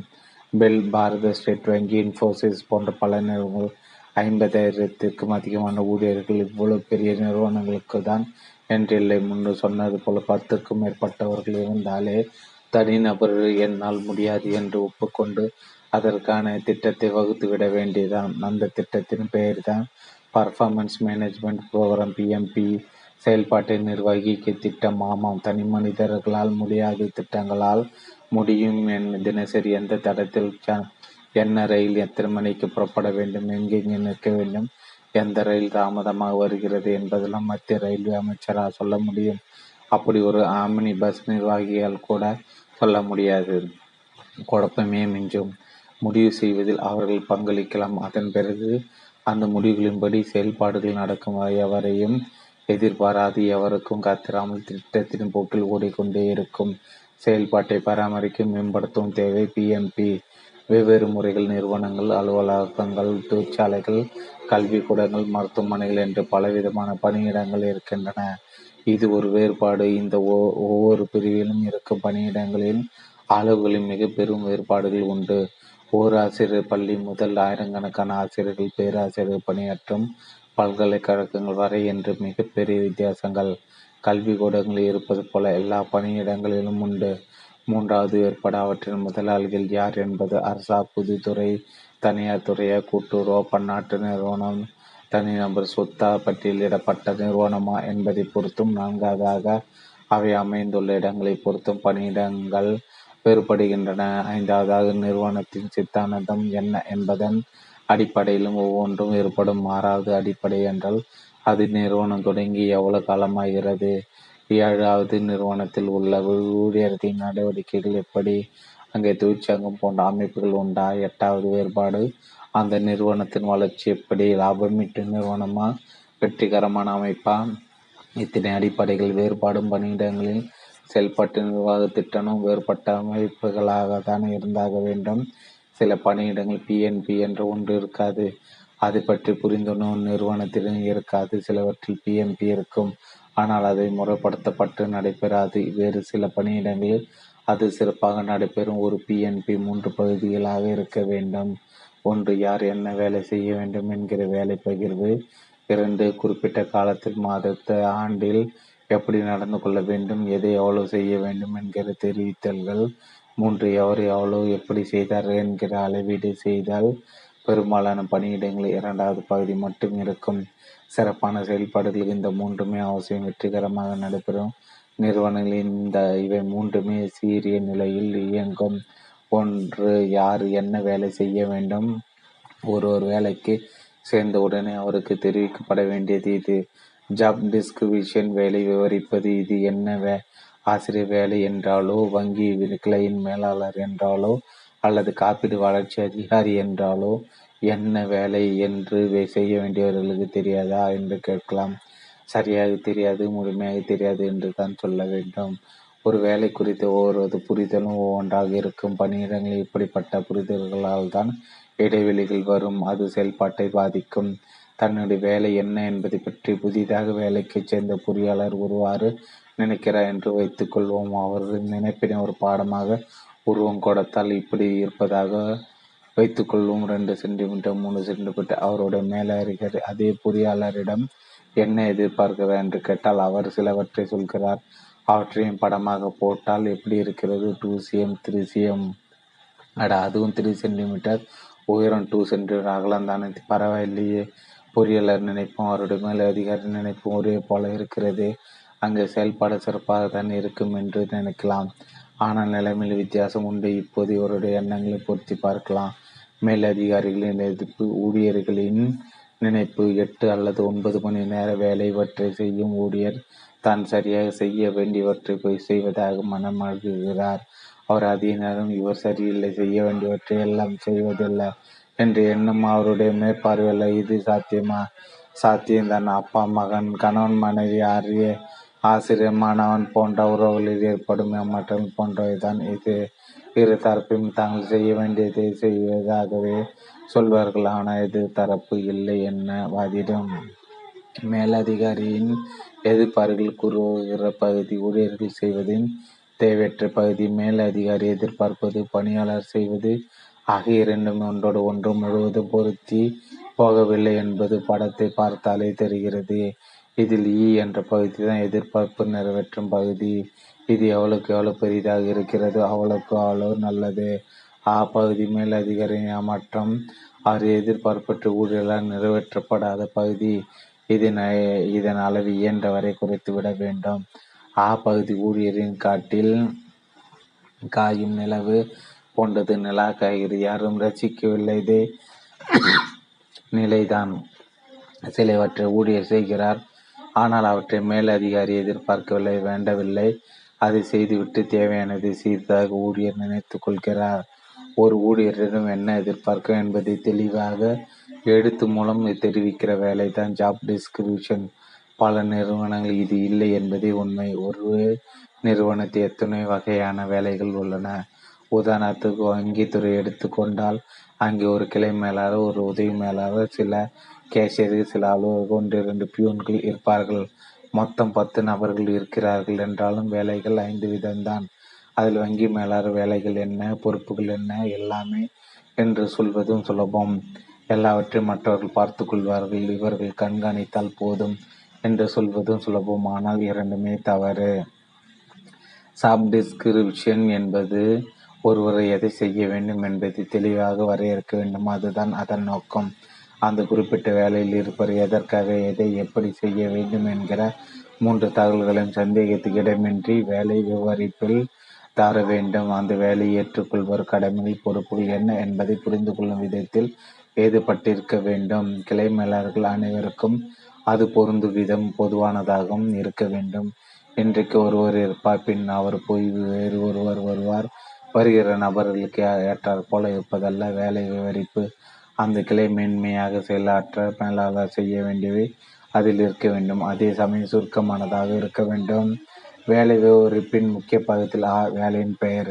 இதனை ஜாப் டைட்டில் என்பார்கள் பத்திரிகை அலுவலகத்தை எடுத்துக்கொண்டால் அங்கே ஒரு எடிட்டர் சில சப் எடிட்டர் சில ரிப்போர்ட்டர் சில கரஸ்பாண்டன்ட்கள் தவிர கம்போசர்கள் ப்ரூஃப் ரீடர்கள் ஏற்பாடு ரயில்வே நிலையத்தை எடுத்துக்கொண்டால் ஸ்டேஷன் மாஸ்டர் உதவி station ticket checker pointsmen pointsmen இப்படி பலர். ஆ மேலதிகாரியார் எந்த வேலை செய்பவருக்கும் அவர் யாரிடம் பணியாற்ற வேண்டும் என்பது தெரிய வேண்டும். அதில் குழம்பிருக்க கூடாது. ஒருவரிடம் இருந்துதான் உத்தரவுகள் வர வேண்டும். யூனிட் ஆஃப் கண்ட்ரோல் என்பது நிர்வாகத்தில் அடிப்படை கோட்பாடு சமயத்தின் இருவரையும் இருக்கலாம். ஆனால் நிச்சயமாக அது கொடுப்பதில் தான் முடியும். அதே சமயம் இந்த வேலை விவரித்தல் குறிப்பிட்ட இந்த வேலையை செய்பவர் இணையர்களுடன் என்ன விதமான தொடர்புகள் உடையவர் என்பதை குறிப்பிட வேண்டும். உதாரணத்துக்கு ஒரு உற்பத்தி கூட தொழிலாளி அவருடைய ப்ரொடக்ஷன் சூப்பர்வைசர் சொல்படித்தான் வேலை செய்ய வேண்டுமானால் இடையிடையே தரத்துறை அலுவலர்கள் வரலாம் விவரங்களை சொல்லலாம். அதனை எப்படி எதிர்கொள்வது என்பதை இதில் குறிப்பிட வேண்டும். தரத்துறை அலுவலர் உற்பத்தி நிரந்தர நிறுத்தச் சொன்னால் என்ன செய்வது போன்ற சந்தேகங்கள் பணியிடங்களில் வரக்கூடாது. இரண்டு யாரெல்லாம் குழுவினர் இவரிடம் வேலை செய்பவர்கள் இவருடைய குழுவினர் ஊழியர்கள் எவர் என்ன ஜாப் டைட்டில்ஸ் உள்ளவர்கள் என்பதும் தெரிவிக்கப்பட வேண்டும். வங்கி மேலாளர்களே தான் ஆனால் அதே வங்கியில் பணிபுரியும் தணிகைத்துறையினர் கிளை மேலாளர் கட்டுப்பாட்டில் வரமாட்டார். யாரெல்லாம் இவர் ஆளுகையில் ஆளுகையில் என்கிற விவரம் கொடுக்கப்பட வேண்டும். பொறுப்புகள் என்ன? எதற்காக இந்த வேலை என்கிற தகவலை ஒன்றிரண்டு வரிகளை சொல்ல வேண்டும்? இந்த வேலையின் நோக்கம் நிறுவனத்துக்கும் இதன் பங்களிப்பு என்ன என்பதை தெரிவித்தல். இங்கே என்னென்ன வேலைகள் செய்ய வேண்டும் என்கிற குறிப்பிட்ட பட்டியல் போடக்கூடாது. ஓ முக்கிய வேலைகள். இங்கே தான் முக்கிய வேலைகளை பட்டியலிட வேண்டும். ஒரு மனித வளத்துறை மேலாளர் வேலை என்றால் சரியானவர்களை தேவைப்படும் நேரத்தில் வேலைக்கு தேர்வு செய்து சேர செய்வது. ஊதியங்களை வழங்குவது கடைபிடிக்க வேண்டியது ஊழியர் நல சட்டங்களை கடைபிடிப்பது ஊழியர்களின் பயிற்சி தேவைகளை கட்டறிந்து அவசியமான பயிற்சிகளுக்கு ஏற்பாடு செய்வது. இப்படி விவரிக்க வேண்டும். அதிகாரங்கள் இந்த பொறுப்பில் இருப்பவர்கள் நிறுவனத்தில் உள்ள அதிகாரங்கள் என்ன? எந்த நிலையில் இருப்பவர்களுக்கு விடுப்பு வழங்கும் அதிகாரம்? எவ்வளவு தொகை வரை செலவழிக்கலாம்? எந்த கோப்புகளில் ஒப்புதல் வழங்கலாம்? எதற்கு பரிந்துரைக்கலாம் என்பது போன்ற dele dele delegations of powers விவரங்களை குறிப்பிட வேண்டும். இப்படிப்பட்ட தகவல்களை முன்கூட்டியே பெற்ற ஒருவர் கண்டிப்பாக அதற்கேற்ப வேலை செய்யவே முற்படுவார். அவர் என்ன செய்ய வேண்டும் எவற்றை செய்ய வேண்டாம் என்கிற தெளிவு அவருக்கு கிடைக்கும். இவை அவர் சிறப்பாக செயலாற்ற உதவும். குழப்பமான நிலையில் தன்னிடம் என்ன எதிர்பார்க்கிறார் என்பது சரியாக தெரியாவிட்டால் பாவம் ஒருவரால் இப்படி சரி வர வேலை செய்ய முடியும் ஆக செயல்பாட்டு நிர்வாக திட்டத்தில் இந்த வேலை விவரிப்பு ஒரு முக்கிய அங்கம். ஜாப் டிஸ்கிரிப்ஷன் நகலினை வேலை வேலையில் சேருகின்ற முதல் நாளை ஊழியர்களிடம் கொடுக்கின்ற நிறுவனங்கள் மிக மிக சிலவே. காரணம் அவர்களிடம் அப்படி எதுவும் இருக்காது. அதற்கு காரணம் அவர்கள் அவற்றை பற்றியெல்லாம் யோசித்திருக்கவே மாட்டார்கள். ஆனால் இப்படி தயாரித்திருப்பது அதனை தொடர்ந்து மேம்படுத்துதல் ஊழியர்களை புரிதலை அதிகப்படுத்தி அதன் மூலம் ஊக்கப்படுத்தி செயல்பாட்டினை அதிகரிக்க உதவும். இப்படி ஒரு சாஃப்ட் டிஸ்கிரிமினேஷன் இல்லாதிருக்கும் பட்சம் என்ன ஆகும்? ஒன்றும் ஆகிவிடாதுதான். என்ன யார் என்ன செய்ய வேண்டும் என்பன மேலதிகார மனதில் இருக்கும். அதன் காரணமாக அது தெரியவில்லாமலும் நிலையாக இல்லாமலும் போகலாம். ஆனால் பாதிப்பு வேலை செய்பவருக்கு மட்டுமல்ல வேலைக்கும் அதனால் நிறுவனத்துக்கும் தான். தவிர ஒரு துறைக்கும் மற்றொரு துறைக்கும் இடையே கூச்சல் சர்ச்சைகள் வரலாம். இது என் வேலையல்ல இது உங்கள் துறை வேலை என்பது போல ஒருவருக்கொருவர் அடித்து கொள்ளும் ஆபத்து இருக்கிறது. இரண்டு குறிப்பிட்ட காலகட்டத்தை எதை எவ்வளவு செய்ய வேண்டும். பிஎம்பில் இது இரண்டாம் பகுதி முதல் பகுதி இல்லாமல் போனாலும் குறைந்தபட்சம் இதுவாது இருத்தல் வேண்டும். பல நிறுவனங்களில் இது இந்த எவ்வளவு செய்ய வேண்டும் என்கிற திட்டம் உண்டு. இதற்கு பெயர்கள் பல உண்டு. அடைய வேண்டியவை பெர்ஃபார்மன்ஸ் ஆப்ஜெக்டிவ் இலக்குகள். டார்கெட்ஸ் முக்கிய செயல்பாடுகள் கீ பர்ஃபார்மன்ஸ் ஏரியா முக்கிய செயல்பாட்டு அடையாளங்கள் கீ பர்ஃபார்மன்ஸ் இண்டிகேட்டர் இதனை முழுமையாக பயன்படுத்தி மக்களின் செயல்திறனை ஊக்குவிப்பது எப்படி என்று மட்டும் பார்க்கலாம். நிறுவனம் முழுமைக்கும் என்ன இலக்கு? ஒவ்வொரு துறைக்கும் என்ன இலக்கு? ஒவ்வொரு ஊழியருக்கும் என்ன இலக்கு? என்று மூன்று நிலையில் முடிவு செய்யப்பட வேண்டும். இந்த முடிவு என்பது வேலைகள் செய்யப்பட வேண்டிய காலகட்டத்துக்கு முன்பாக முடிவு செய்யப்பட வேண்டும். உரியவர்களுடன் செய்ய வேண்டியவர்களுடன் சேர்ந்து கலந்தாலோசிப்பதே செய்ய வேண்டும். எடுத்து வடிவத்தில் உறுதி செய்யப்பட வேண்டும். வெற்றின் அடிப்படை அம்சங்கள் என்று சொல்வதனால் மொத்தம் ஐந்து உண்டு. ஸ்மார்ட் என்று அதனை தெளிவாக எளிதாக வைத்துக்கொள்வோம் ஸ்மார்ட்டு ஸ்பெசிஃபிக் குறிப்பானதாக இருக்க வேண்டும். மெஷரபிள் அளக்கக்கூடியதாக இருக்க வேண்டும். அட்டெண்டபிள் சாத்தியமானதாக இருக்க வேண்டும். ரிலேட்டடு செய்பவரது வேலைக்கு தொடர்புடையதாக இருக்கும். டைம் பாண்டு குறிப்பிட்ட கால் அளவுக்கு வேண்டியதாக இருக்க வேண்டும். பல திறமையான நிறுவனங்களில் பல திறமையான நிறுவனங்களில் குறிப்பிட்ட ஆண்டு தொடங்குவதற்கு ஒரு சில மாதங்கள் முன்பாக வரும் ஆண்டில் நிறுவனம் அடைய வேண்டிய என்ன என்று முடிவு செய்து விடுவார்கள். இதனால் முதல்நிலை தெளிவு பெற்று விடுவார்கள் நம் பொருள் அல்லது சேவைக்கு எவ்வளவு வாய்ப்புகள் உள்ளன? நம்மிடம் எவ்வளவு வளங்கள் உள்ளன கூடுதலாக தேவைப்படுவை என்ன? அவற்றில் எவ்வளவு சாத்தியம்? எல்லாவற்றையும் கவனித்தல் கவனத்தில் எடுத்துக்கொண்ட பிறகு முடிவு செய்யும் இலக்கு என்ன? நிறுவனத்தின் இலக்கு முடிவானதுடன் அதே நிறுவனத்தில் உள்ள எவர் எவர் எவ்வளவு செய்ய வேண்டும் என்கிற முடிவு எடுக்க வேண்டும். இதனை செய்வதற்கு தொடர்புடைய இரண்டாம் நிலை அதிகாரிகள் எல்லாம் அடித்து பேசுவார்கள். அவர்களுக்கு நிறுவனத்தின் இலக்கினை பிரித்து கொடுப்பார்கள். அவை டிபார்ட்மெண்டல் ஆப்ஜெக்டிவ்ஸ் முடிவு செய்யப்பட்டதும் இரண்டாம் நிலை வேலையும் முடிந்தது. அடுத்து ஒவ்வொரு துறை தலைவரும் தாங்கள் செய்ய வேண்டியதை தங்கள் ஊழியர்களுக்கு பிரித்து கொடுப்பார்கள். அதுதான் அந்த ஊழியர்களுக்கு ஒவ்வொருவர்களுக்கும் அந்த வரும் ஆண்டில் செய்ய வேண்டியது. ஆண்டின் தொடக்கத்திலே இவையெல்லாம் முடிவு செய்யப்படுவதால் பின்னால் மாற்ற முடியாது என்பதல்ல. தேவையானால் மட்டுமே மாற்றலாம். ஊழியர்கள் ஒவ்வொரு போர் தாள் கொடுப்பார்கள். அதில் அவர்கள் செய்ய வேண்டியன பற்றி குறிப்பிடப்பட்டிருக்கும். இவை பெரும்பாலும் அதிகாரிகள் நிலை வரை செய்யப்படும். தொழிலாளர்களுக்கான இலக்குகள் எடுத்து வடிவில் கொடுப்பதில்லை. மாற்றங்களையும் எடுத்து மூலமே செய்தல் நலம் மாற்றங்கள் இருந்தாலும் எல்லாவற்றாலும் அரை ஆண்டு முடிவில் அவற்றை மறுபரிசீலனை செய்வதுண்டு. அதன் பேர் மிட் இயர் ரிவ்யூ. முன்பு பார்த்த எம்பி ஓகேஆர்ஏ கேபிஐ எல்லாம் இந்த வகையைச் சேர்ந்தவர்களே இப்படி செய்வது ஊழியர்களுடன் நிறுவனம் என்ன எதிர்பார்க்கிறது என்பதை தெரிவிக்கும். அதனால் எவரும் என்ன செய்ய வேண்டும் என்று சொல்வதற்கு காத்திராமல் வேலை அதன் போக்கில் நடந்து கொண்டே இருக்கும் மூன்று எவர் எவ்வளவு? எவர் மூன்று எவர் எவ்வளவு? என்ன விதத்தில் செய்தீர்கள் என்று அளப்பது? இதுதான் கடைசி வாய்ப்பு. இதுவுமில்லாத நிறுவன பரிதாபக்குரியவை அவற்றின் செயல்பாடுகளும் வெற்றிகளும் தற்செயலாக மட்டுமே அதிகரிக்க முடியும். குறைந்தபட்சம் ஊழியர்கள் செய்தது என்ன? எவ்வளவு என்பதேனும் நிறுவனம் ஆண்டுக்கு ஒரு முறையேனும் அளவிட வேண்டும்? அதன் பெயர் அப்சரைசல் ஆண்டிற்கு ஒரு முறை ஊதிய உயர்வு கொடுக்க வேண்டியிருப்பதால் இந்த அளவிடுதல் பல நிறுவனங்கள் ஒரு வழியாக வேண்டும். நடந்து விடு விடுகிறது. அளவிடுதல். அப்ரைசல் என்னும் இந்த வார்த்தையை கேட்டாலே சில ஊழியர்கள் வயிற்றில் புளிய கரைக்கும் காரணம் சில மேலதிகாரி தங்களிடம் சரியாக நடந்து கொள்ளாத கவனிக்கும் வேலை சரியாக செய்யாத அல்ல. ஊழியர்கள் ஒரு வழி செய்ய இந்த அப்சரைசல் பயன்படுத்துவார்கள். ஊழியர்கள் பார்வையில் தங்கள் தலையெழுத்தை தீர்மானிப்பதாகவும் அதிகாரிகளின் பார்வையில் வலுவான ஆயுதமாகவும் பார்க்கப்படுகிற இந்த அப்சர்களுக்கு பல்வேறு நிறுவனங்களும் வெவ்வேறு பெயர்கள் உண்டு. Confidential rating CR performance appraisal PA annual appraisal annual rate rating இன்னும் பல்வேறு பெயர்கள் இருந்தாலும் எல்லா நிறுவனங்களுக்கும் பொதுவான சில அம்சங்களும் இருக்கத்தானே செய்கின்றன. அப்ரைசல் என்பது குறைந்தபட்சம் ஆண்டுக்கு ஒரு முறை செய்யப்படுவது. மேலதிகாரிகளால் செய்யப்படுவது இதன் அடிப்படையில் ஊழியர்களின் நலன்கள் மாறுவது சாதகமாக பாதகமாகவோ அப்ரைசல் சரியான பொருள் மதிப்பீடு ஊழியர் என்ன செய்தார் எப்போ எவ்வளவு எப்படி செய்தார் என்று சீர்தூக்கி பார்க்கும் வேலை. இது ஒரு முக்கியமான வேலை. ஒரு நிறுவனத்தின் வேலையாக சரியாக நடைபெற மேம்பாடு அடைய இந்த மதிப்பீடும் முறையே சரியாக இருந்ததாக வேண்டும். காரணம் இதன் அடிப்படையில் தான் வெகுமதி ஊழியர்களுக்கு தரப்பட வேண்டும். சில வேலைகள் சுலபமாக அளக்கக்கூடியதாக இருக்கும். ஒரு நாளைக்கு செய்ய வேண்டிய பொருட்களின் உற்பத்தி எண்ணிக்கை என்பது போல இப்படியெல்லாம் இருந்துவிட்டால் பிரச்சனை இல்லை. ஆனால் நிறுவனங்களில் பலரும் செய்யும் வேலைகள் இப்படி இருக்க வாய்ப்பில்லை. உதாரணத்துக்கு ஒரு பொது ஜன தொடர்பு அதிகாரி அல்லது ஒரு பேருந்து நடத்தின எவ்வளவு நபர்களை சந்தித்தார் அல்லது பேருந்து பயணம் செய்ய வைத்தார் என்று அளக்கலாம். ஆனால் அவை ஆளுடைய செயல்பாட்டை அளப்பதாகாது காரணம். அவர்கள் பெரும் சந்திப்புக்கு மேலாக பலவற்றும் செய்ய வேண்டும்.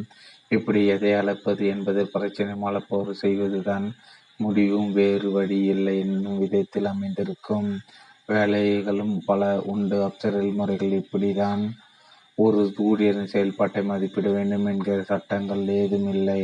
அதனால் பல்வேறு முறையில் செயல்பாட்டு கொண்டிருக்கின்ற அவற்றில் சில அப்ரைசல் வழிமுறைகளை பற்றி பார்க்கலாம். ஆ செய்த என்ன? தூர்கூடங்களில் உற்பத்தி பிரிவில் இருப்பவர்கள் விற்பனையாளர்கள் போன்றவர்களுக்கு இந்த முறை ஏற்றது. எவ்வளவு செய்தார்கள் என்ற எண்ணிக்கை பார்ப்பது எவ்வளவு உற்பத்தி எவ்வளவு விற்பனை என்று மதிப்பிடுவது.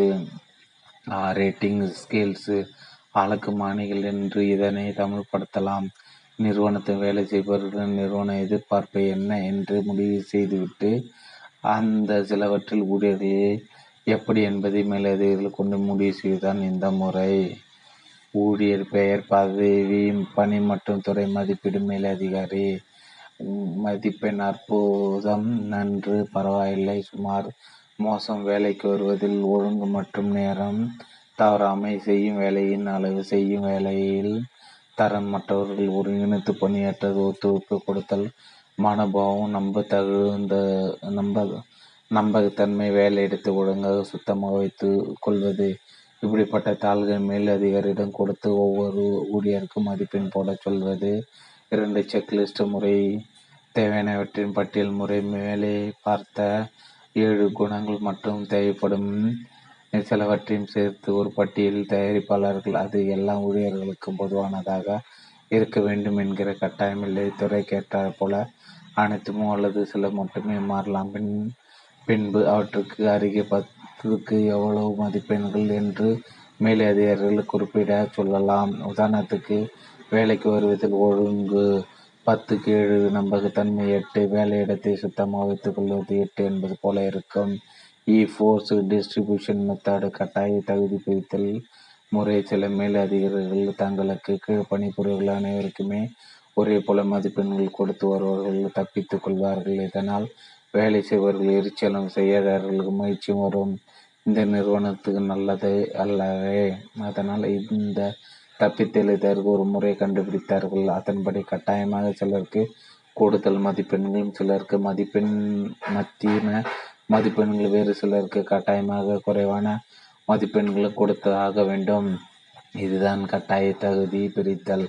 மொத்தம் மூன்று நபர்கள் வேலை செய்தால் அவர்களுக்கு ஒரு போல பத்து ஆறு அல்லது ஏழு போல மதிப்பெண்கள் போடாமல் அவர்களுக்கு ரேங்க் கொடுக்க வேண்டும். முதலாவது இரண்டாவது மூன்றாவது என்பது போல பத்து பேர் இருந்தால் அவர்கள் மூன்று நபர்களுக்கு மேல் அதிக மதிப்பெண்கள் கொடுக்கக்கூடாது பத்து ஒம்பது எட்டு அல்லது ஏழு கண்டிப்பாக மூன்று நபர்களுக்கு குறைந்ததாக மதிப்பெண்கள் த்ரீ டூ ஒன் கொடுக்க வேண்டும். இப்படிப்பட்ட இப்படி செய்ய கோ கட்டாயப்படுத்த நான்கு பணிபுரிபவர்களும் சரியாக செய்தவர்களும் கண்டுபிடிக்கப்படுவார்கள் தவிர தங்கள் கீழ் மதிப்பெண்கள் மாட்டிக்கொண்டு விடக்கூடாது என்று வேலை செய்பவர்கள் சிறப்பாக வேலை செய்ய முயற்சி செய்து கொண்டே இருப்பார்கள். கிரிட்டிக்கல் இன் இன்சிடென்ட் மெத்தட் முக்கிய நிகழ்வுகள் முறை இந்த முறைப்படி ஆண்டு முழுவதும் மேல் அதிகாரி தன்னுடைய ஒவ்வொரு ஊழியரையும் சரிபார்க்க சரியாக கவனிப்பதுடன் ஊழியர்கள் செய்யும் சிறந்த மற்றும் மோசமானவற்றை குறிப்பெடுக்க வேண்டும். முக்கியமான வேலைகளை நேரங்களில் எப்படி நடந்து கொண்டார்கள் என்பதை குறிப்பெடுத்து வைத்துக்கொண்டு அவற்றின் அடிப்படையில் ஆண்டு முடிவில் மதிப்பெண் வழங்க வேண்டும். இந்த முறையில் ஒரு குறை என்னவென்றால் சிலருடைய வேலைகள் அப்படிப்பட்ட அதீதங்கள் குறைவாகவே இருக்கலாம் அல்லது குறைவாக இருப்பதாக எந்த தகுந்த அளவு இல்லை என்று மேலாளர்களுக்கு தோன்றலாம். தவிர தீவிர மேலாளருக்கு மேலாளரும் இந்த அளத்தல் திறன் வேறுபடலாம். ஊ behaviourally anchored rating scales BARS என்ன செய்தார் என்று அழைப்பது ஒரு முறை. அது நடைபெற்றது. பற்றி மேலதிகாரி எழுதுவது இதுவரை ஊழியர் எப்படிப்பட்டவர் என்பதை அவருடன் பணியாற்றிய மேலதிகாரி தெரிவிக்கும் முறை இவற்றை எப்படிப்பட்டவரால் எது முடியும் எது முடியாது என்பனவற்றை மேல் அதிகாரி தெரிவிக்க வேண்டும். ஒவ்வொரு ஆண்டும் இப்படி எழுதி அத்தனை அதனை ஆவணப்படுத்தி வைத்து கொள்ள வேண்டும். இது நிறுவனத்துக்கு தேவை. அதற்கான ஒரு முறைதான் பார்ஸு தேவைப்படும் குணாதிசயத்தில் திறனில் ஊழியர் எப்படிப்பட்டவர் என்பதை அஞ்சு நாலு மூணு ரெண்டு அல்லது ஒன்று என்ற மதிப்பெண்கள் கொடுத்து தெரிவிக்க வேண்டும். சமையல் சில மேலதிகாரிகளுக்கு அவருக்கு எந்த திறனுக்கு எந்த எவ்வளவு மதிப்பெண் கொடுப்பது என்பது சரியாக தெரியாது. அவர்கள் உதவுவதற்காக ஒவ்வொரு திறனை பற்றியும் அதன் வெவ்வேறு நிலைகளை விவரித்து எழுதி தந்து விடுவார்கள். உதாரணத்துக்கு ஒரு பிரச்சனை வந்தால் அதனை சமாளிக்கும் தீர்க்கும் திறன் எப்படி? மேம்போக்காக சொல்வதனால் நன்று என்கிற நாளம் எண்ணை கொடுத்து விடலாம்.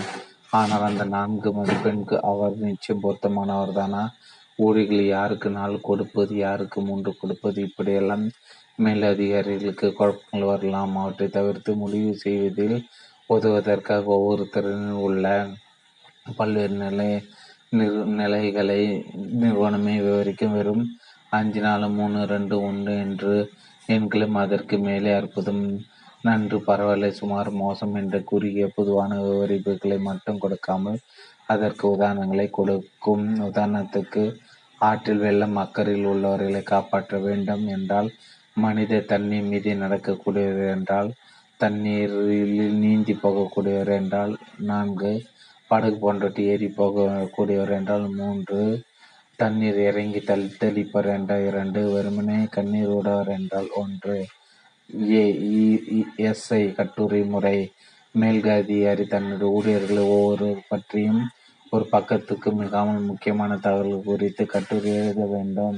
என்ன செய்தார் என்ன செய்யவில்லை எதில் கெட்டிக்காரர் எதை மேலும் பயில வேண்டும் என்ன வேலை கொடுக்கலாம் என்பது போன்ற விவரங்கள் ஒவ்வொருவரை பற்றியும் சரியாக எழுத தெரிந்திருக்க வேண்டும். தவிர எழுதியது எல்லாம் படித்து பார்த்து வேறு ஒருவர் அந்த ஊழியருக்கு வெகுமதிகள் தர வேண்டும்.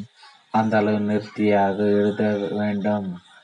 தற்போதைய அவசர சூழல் இப்படி எல்லாம் ஒத்து வருமா என்பது சந்தேகம். ஒரு அதிகாரியின் கீழ் மிக சிலரே இருக்கும் பட்சம் அவரவர்களும் உயர் பதவிகளில் இருக்கும் பட்சம் செய்யலாம். குறிப்பான பகுதிகளை முன்கூட்டியே முடிவு செய்து கொள்வது நல்லது. ஆறு கான்ஃபிடென்ஷியல் ரேட்டிங் ரகசிய மதிப்பீடுகள் பெரும்பாலும் அரசாங்க நிறுவனங்கள் சில பொது துறைகளில் கடைபிடிக்கப்பட்ட முறை மேல்கதி அதிகாரி என்ன எழுதி அனுப்புகிறார் என்று ஊழியருக்கு தெரியக்கூடாது என்று நம்பும் முறை தெரிய வந்தால் அதன் பின் சரியாக வேலை செய்ய மாட்டார் என்று நம்புகிற முற்கால முறை தெரிய வந்தால் தானே மேம்பாடு செய்ய முடியும்? ஹை ரேங்கிங் துறையில் இருப்பவர்கள் அனைவருக்கும் ஒன்று இரண்டு மூன்று என மேலதிக ரேங்க் கொடுக்கும் முறை. ஓஎம்பியூ மற்றும் கேஆர்ஏ கேபிஐ முறைகளை முன்பு விரிவாக பார்த்துவிட்டோம். ஓ அசஸ்மெண்ட் சன்ரைஸ் சென்டர்ஸ் அந்த மேலதிகாரிகளை மதிப்பீடு செய்ய சொல்வதில் உள்ள ஒவ்வொரு சிரமம் அது சில அதிகாரிகளுக்கு சரியாக மதிப்பீடு செய்ய தெரியாமல் இருக்கலாம் அல்லது அவர்கள் மனோபாவம் காரணமாக சரியாக செய்யாமல் விட்டுவிடலாம் அல்லது பாரபட்சங்கள் காட்டிவிடலாம் இவற்றெல்லாம் தவிர்ப்பதாக ஏற்படுத்தப்பட்ட முறைதான் அசஸ்மெண்ட் சென்டர்ஸ் தமிழில் இது தமிழில் கணிப்பு நிலையங்கள் மிகப்பெரிய நிறுவனங்கள் கணிப்பதற்கு என்று தனி நிலையங்கள் அமைக்க முடியும். அங்கே அப்சர்வேஷன் கற்றுத்தேர்ந்த அனுபவம் உள்ளவர்கள் பணியில் அமர்ந்திருப்பார்கள்.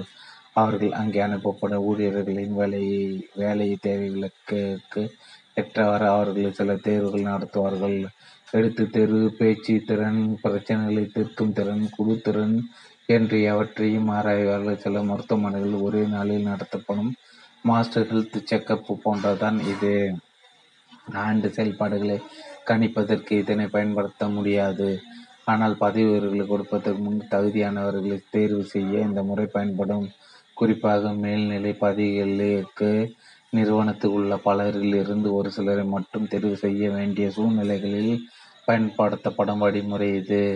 ஓ பெர்ஃபார்மன்ஸ் நேர்முகங்கள் ஊழியர்களுக்கு ஒவ்வொருவரையாக அழைத்து தனியிடத்தில் அமர்த்தி அவரவர்கள் என்ன செய்தார்கள் என்பதை அவர்கள் வாயிலாகவே கேட்டு தெரிந்து கொள்வது. ஊழியர்களில் எண்ணிக்கை குறைவாக இருந்தாலும் ஊழியர்கள் சொல்லியதன் தெரிய வேண்டும் என்கிற நிலையில் இருந்தாலும் இந்த முறை பயன்படும். ஃபோர்ஸ்டு சாய்ஸ் இரண்டில் ஒன்று பதிவுகளுக்கு அல்லது ஒரே ஒரு இடம்தான் உள்ளது என்பது போன்றவற்றுக்கு இருப்பவர்களில் ஒரு தேர்வு செய்வது என்றால் எப்படி செய்வது? பலரும் நிறுவனம் நடத்தும் தேர்வுகளில் ஒரே மதிப்பெண்கள் பெறலாம் அல்லது பிற அப்ரைசல்களில் ஒரே விதமான ரேட்டிங்கை பெறலாம். சரியானவரை தேர்வு செய்வது எப்படி? மொத்தம் பத்து நபர் இருக்கிறார்கள் என்று வைத்துக்கொள்வோம் அவர்கள் ஒருவரை பதவி உயர்த்த வேண்டும் முடிவு செய்ய அதிகாரம் நம் கையில். அதனை சரியாக செய்ய விடைகிறோம் எப்படி செய்யலாம்? பத்து நபர்கள் பெயரையும் தனித்தனி சீட்டுகளில் எழுதி கொள்ள வேண்டும். முதலில் ஏதோ இரண்டு சீட்டுகள் எடுக்க வேண்டும். இதில் உள்ள இரண்டு நபர்களைப் பற்றியும் நன்கு பரிசீலிக்க வேண்டும். இவர்களில் இருவரில் எவர் கூடுதல் சிறப்பானவர் என்று பார்க்க வேண்டும். இது சமயம் மற்றவர்கள் பற்றி யோசிக்க வேண்டாம். இந்த இருவரில் எவர் சிறந்தவர்? ஒருவர் மட்டும் தேர்வு செய்துவிட்டு மற்றவரை தேவையில்லை என்று கடித்தே விட வேண்டும். இப்போது கையில் தேர்வான ஒரு சீட்டுக்கிடையே உள்ள மற்ற எட்டில் இருந்து ஒன்றை மட்டும் எடுக்க வேண்டும். இப்போது இந்த இரண்டில் இருவரில் எவர் கூடுதல் சிறப்பானவர், தகுதியானவர் என்று ஆராய வேண்டும். இரண்டிலும் ஒன்று தேர்வு மற்றொன்று இல்லை. அதை தள்ளி வைத்துவிட்டு மீதமுள்ள ஏழில் இருந்து ஒன்று மட்டும் இப்படி கடைசி சீட்டு வரை செய்துவிட்டு ஒன்றே ஒன்றே முடிவு செய்யலாம். ஒரே ஒருவரை தேர்வு செய்யலாம். விளையாட்டு சொல்பவர்களை நாக் அவுட்டு அது போன்றதான் இதுவும். இதுதான் ஃபோர்ஸ்டு சாய்ஸ். அப்ரைசல் செய்யும் போது கவனிக்க வேண்டிய அப்ரைசல் காலம் என்ன என்று முன்கூட்டியே தெரிவிக்க வேண்டும். எவை விரும்பப்படும் வரவேற்கப்படும் செயல்பாடுகள் எவை என்று ஊழியர்களுக்கு முன்கூட்டியே தெரிந்திருக்க வேண்டும். குறிப்பிட்ட காலத்தில் அப்ரைசல் செய்ய வேண்டும். காலம் தாழ்த்தக்கூடாது. ஊழியரை அழைத்து தனியாகத்தான் வைத்து பேச வேண்டும். மற்றவர் பார்க்கும்படி செய்யக்கூடாது. போதிய அளவு முன் தயாரிப்புடனே மேலே அதிகாரி தன் ஊழியரை சந்திக்க வேண்டும். உள்ளியோரும் நேரடி அனுபவங்கள் வைத்தே பேச வேண்டும். கேட்டவை அனுமானிப்பவற்றின் அடிப்படையில் அல்ல. மதிப்பீடுகளுக்கு போதிய நேரம் செலவிட வேண்டும். தொடக்கத்தில் அப்ரைசல் முறையை பற்றி ஊழியருக்கு பொறுமையாக விளக்க வேண்டும். ஊழியர்கள் செய்த சரியான பற்றி முதலில் சொல்ல வேண்டும். ஊழியர்களின் பலன்களையும் அப்சர்வேஷன் சொல்ல வேண்டும் பின்னர் ஊழியர் தவறான விட்டன பற்றி சொல்ல வேண்டும். அதற்கு அவர் பதில் சொன்னால் அல்லது விளக்கம் திறந்த மனதுடன் கேட்டுக்கொள்ள வேண்டும். அவர்கள் பேச அனுமதிக்க வேண்டும். இருவரில் எவரும் மாற்று கருத்துக்களை சொல்லலாம். மேலதிகார பொது குறிப்புகள் எடுத்துக்கொள்ள வேண்டும். மதிப்பிடுதல் கிடைக்கக்கூடிய ஊதிய உயர்வையோ பதிவு உயர்வையோ அப்போது சொல்லக்கூடாது. பின்னர் கொடுக்க முடியாமல் போகலாம். எல்லாம் நம் கையில் மட்டுமே இல்லை. நாம் சொல்ல அது நடக்கவிட்டால் ஏமாற்ற ஆகிவிடுவோம். இறுதியில் நன்றி சொல்லி அனுப்பலாம்.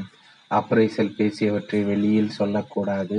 கான்ஃபிடென்ஷியல் என்று ஊழியர்கள் வலியுறுத்தி அனுப்ப வேண்டும். குறிப்பிட்ட காலத்துக்குள் தாங்கள் செய்ய வேண்டிய அனைத்து ஊழியர்களுக்கு மதிப்புரை எழுதி முடித்துவிட வேண்டும். குறிப்புகள் எழுதினால் நிறைய குறை இரண்டையும் எழுத வேண்டும். பாரபட்சங்கள் தவிர்க்க வேண்டும். அப்ரைசல் சில பொதுவான குறைபாடுகள். எப்படி அப்ரைசல் செய்வது என்கிற பயிற்சி பெரும்பாலான நிறுவனங்கள் எல்லா அதிகாரிகளுக்கும் மேற்பார்வையாளர்களுக்கும் கொடுக்கப்படுவதில்லை. அதனால் ஏற்படுகின்ற பொதுவான குறைபாடுகள் சிலவற்றை பார்க்கலாம். ஹாலோ எஃபெக்ட் ஆறு அல்லது ஏழு குணாதிசயங்கள் ஒருவருக்கு மதிப்பீடு கொடுக்க வேண்டுமென்றாலும் சில அதிகாரிகள் அவை ஒவ்வொன்றை பற்றியும் தனித்தனியாக பார்க்காமல் தங்கள் முக்கியம் என்கிற நினைப்பு நேரம் தவறாமை போல ஏதோ ஒன்றின் அடிப்படையில் மட்டும் ஒருவரை மதிப்பீடு செய்து விடுவது அதன் அடிப்படையிலே மற்றவற்றுக்கு மதிப்பெண்கள் ஒரு ஒரே போல குறைவாகவோ அதிகமாகவோ கொடுப்பது இதுதான் halo effect recently recency effect சமீபத்தன்மை குறைபாடு என்று இதனை சொல்லலாம். ஒருவர் கடந்த ஓராண்டில் எப்படி பணியாற்றினார் என்று பார்ப்பதன் அப்ரைசல் ஆன சில சாமர்த்தியசாலிகள் ஆண்டு முழுவதும் சும்மா இருந்துவிட்டு அப்ரைசல் வரும் நேரம் கூடுதலாகவும் சிறப்பாகவும் வேலை செய்வார்கள். அதில் மயங்கி போய் கூடுதல் மதிப்பெண்கள் கொடுத்தால் சரியா அல்லது வருடம் முழுக்க பணியாற்றுவார் எதன் காரணமாகவோ?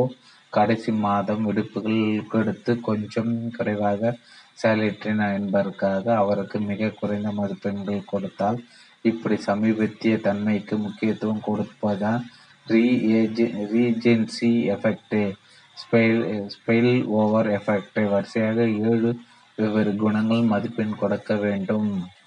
முதலாவதில் பத்து நாலு என்று கொடுத்தார். அதனை சரியாக யோசித்துதான் கொடுத்தார்.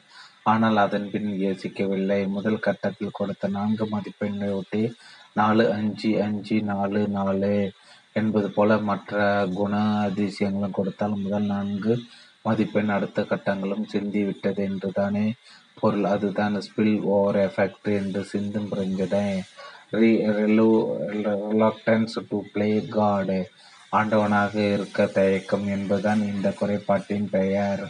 நான் மேல் அதிகாரிதான் ஆனால் நான் கொடுக்கும் மதிப்பெண்ணால் ஏன் ஒருவர் வாழ்க்கை பாதிக்கப்பட வேண்டும்? எனவே வேண்டாம். எதற்கு முன்பு எல்லோருக்கும் ஒரே போல கூடுதலாக கொடுத்து விட்டு போகிறேன் என்று சில வாரி வழங்கி விடுவார்கள். இதுவும் ஒரு குறைதான். Middle path. புத்தர் சொன்னது middle path is golden path என்பது அதே மனநிலையில் தான்? இந்த அதிகாரிகளுக்கும் பத்துக்கு தானே மதிப்பெண்? இதை பிடியுங்கள் எல்லாருக்கும் அஞ்சு கம்மா அஞ்சு கம் அஞ்சு அல்லது ஆறு அல்லது அஞ்சு மொத்தத்தில் அஞ்சு ஆறு ஏழு இந்த மூன்றுக்கு தான் இவர்களும் சரியாக மதிப்பு கொடுப்பார்கள். அல்ல ஓவர் ரேட்டிங் லிபரல் ரேட்டிங். எல்லோருக்கும் கூடுதல் மதிப்பெண்கள் கொடுக்கும் வழக்கம் சிலரிடம் உண்டு. இதுவும் தவறு. ஸ்ட்ரிக்ட் ரேட்டிங் எவருக்கும் அதிக மதிப்பெண்கள் கிடையாது. இப்படிப்பட்ட சிலரிடம் பணியாற்றுபவர்கள் மற்ற அதிகாரிகளால் மதிப்பிடப்பட்டவர்களுடன் ஒப்பிடப்படும் போது மதிக்கப்படுவார்கள். இதுவும் குறைதான் தவிர்க்க வேண்டும்.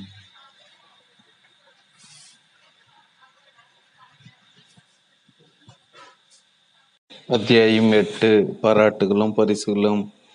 அத்தியாயம் எட்டு பாராட்டுகளும் பரிசுகளும். ஊதியம்தான் கொடுக்கிறேன் அல்லவா? பிறர்க்கென்ன வேலை செய் என்று சொன்னால் என்னவா? என்று கேட்பவர்கள் எல்லா நிறுவனங்களிலும் இருக்கத்தான் செய்கிறார்கள். அப்படி சில இடங்களில் வேலை நடக்கும் செய்யும். ஆனால் அதே வேலை கூடுதல் சிறப்பாக செய்ய வைக்க வேண்டும். யோசித்து சரியாக ரிஸ்க் எடுத்து அப்புறமா அதை செய்ய வைக்க வேண்டுமே. அதுதானே தேவை. அப்படி சில இடங்களில் மக்கள் வேலை எடுத்து போட்டுக்கொண்டு செய்கிறார்கள். பல ஊழியர்கள் தாங்கள் செய்யக்கூடியதை விட கூடுதலாக செய்ய வேண்டியதை விட அதிகமாகவே செய்கிறார்கள். அவர்கள் எல்லாம் எதனால் எப்படி செய்கிறார்கள்? அவர்கள் விரும்புவன கிடைக்கின்றன. குறிப்பாக பாராட்டுகளும் அங்கீகாரமும் அவர்கள் செய்யும் வேலைகள் அதன் தரம் கவனிக்கப்படுகிறது பாராட்டப்படுகிறது பரிசுகள் பெறுகிறார்கள். அதனால் அவர்களிடம் வருகிறது கூடுதல் முனைப்பு. ஒரு உணவகத்துக்கு போகிறோம். இட்லி பத்து ரூபாய் தோசை இருபது ரூபாய் காஃபி பத்து ரூபாய் பில் நாற்பது ரூபாய் சரியாக நாற்பது ரூபாய்கள் எடுத்து வைக்காமல் கூடவே ஐந்து ரூபாய் டிப்ஸு தருபவர்கள் நல்ல சர்வீஸும் பத்து ரூபாய் தருபவர்களுக்கு அதைவிட சிறப்பான சர்வீஸும் கிடைக்கிறதா இல்லையா? டிப்ஸ் எதற்கு கூடுதலாக தர வேண்டும் என்கிற கட்டாயம் இல்லை. அந்த சர்வீஸ் செய்ய தானே அவர்களுக்கு சம்பளம் என்று கேட்டால் பதில் சொல்ல முடியாதான். ஆனால் அந்த டிப்ஸ் பரிமாறுபவர்களிடம் கூடுதல் வேகத்தையும் முனைப்பையும் உண்டாக்கும் என்பதில் சந்தேகமில்லை. கொடுப்பது என்றால் காசு பணமாக தான் கொடுக்க வேண்டும் என்கிற கட்டாயம் இல்லை. புன்சிரிப்பு கைகுலுக்கல் வாய் சொல்லில் பாராட்டல் என்பதெல்லாம் கூட கொடுப்பவைதான் நன்றாக செய்பவர்களுக்கு அவற்றை தந்தால் கூட போதும். அவர்கள் கூடுதல் மகிழ்ச்சி அடைவார்கள் அதனால் கூடுதலாக செய்வார்கள். செயல்பாட்டை அதிகரிக்க அங்கீகாரம் செய்தலும் வெகுமதிகள் கொடுத்தலும் அவசியம்.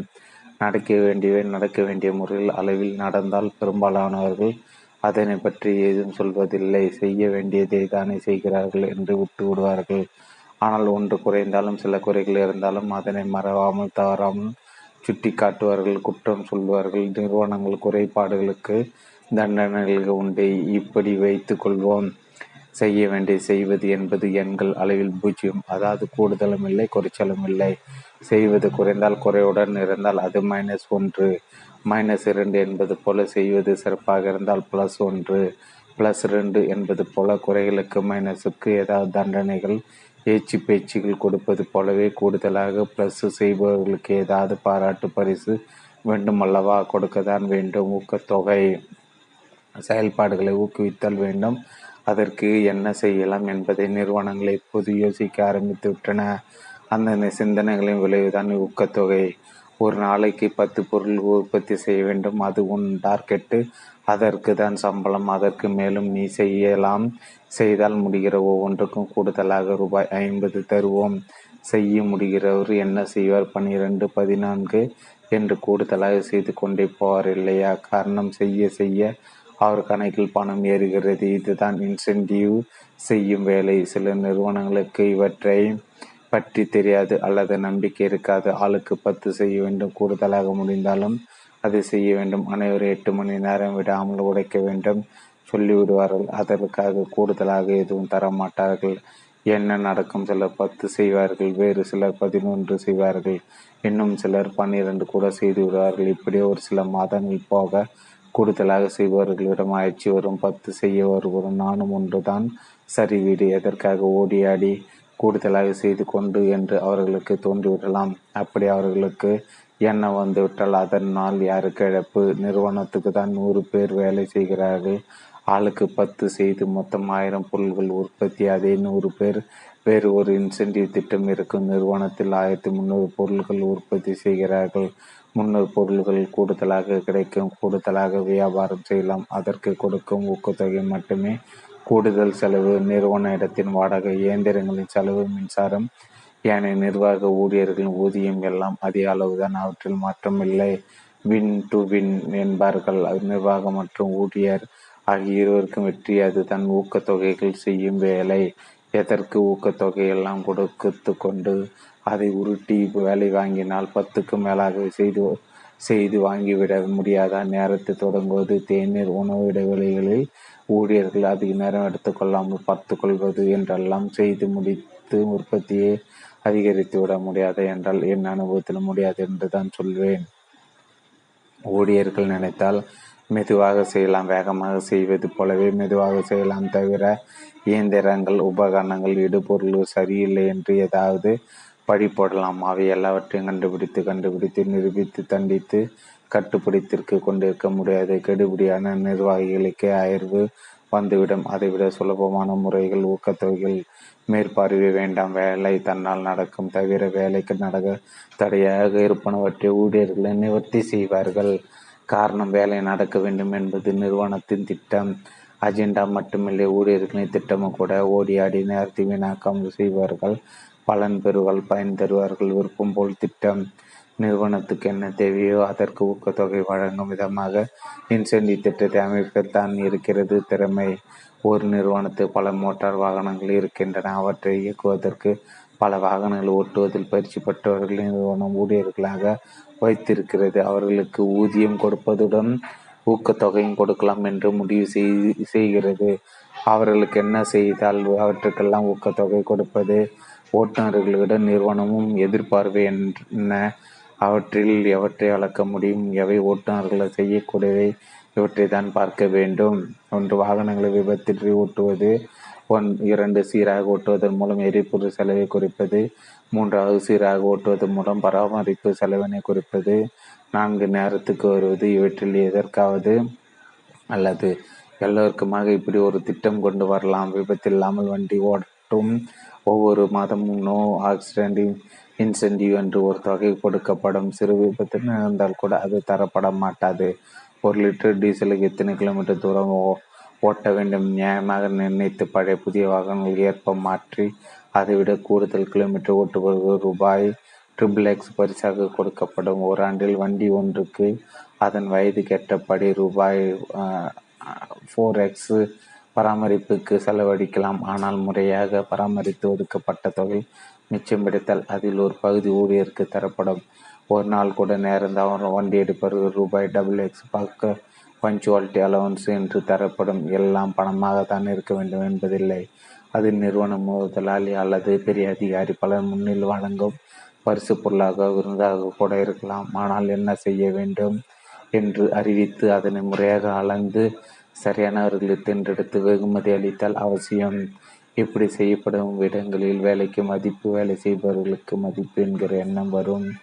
ஊழியர்களுக்கும் கூடுதலாக வேலை செய்ய தான் ஆசையானால் அத்தனை அதனை கவனிப்பார். இல்லாவிட்டால் சோர்வு வந்துடுகிறது. இப்படிப்பட்ட திட்டங்களை கொண்டு வராத நிர்வாகங்களே செயல்பாட்டுக்கு குறைவுகளுக்கு காரணம் என்று கூட கொள்வார்கள். உண்டு வேறுபடுத்துவது.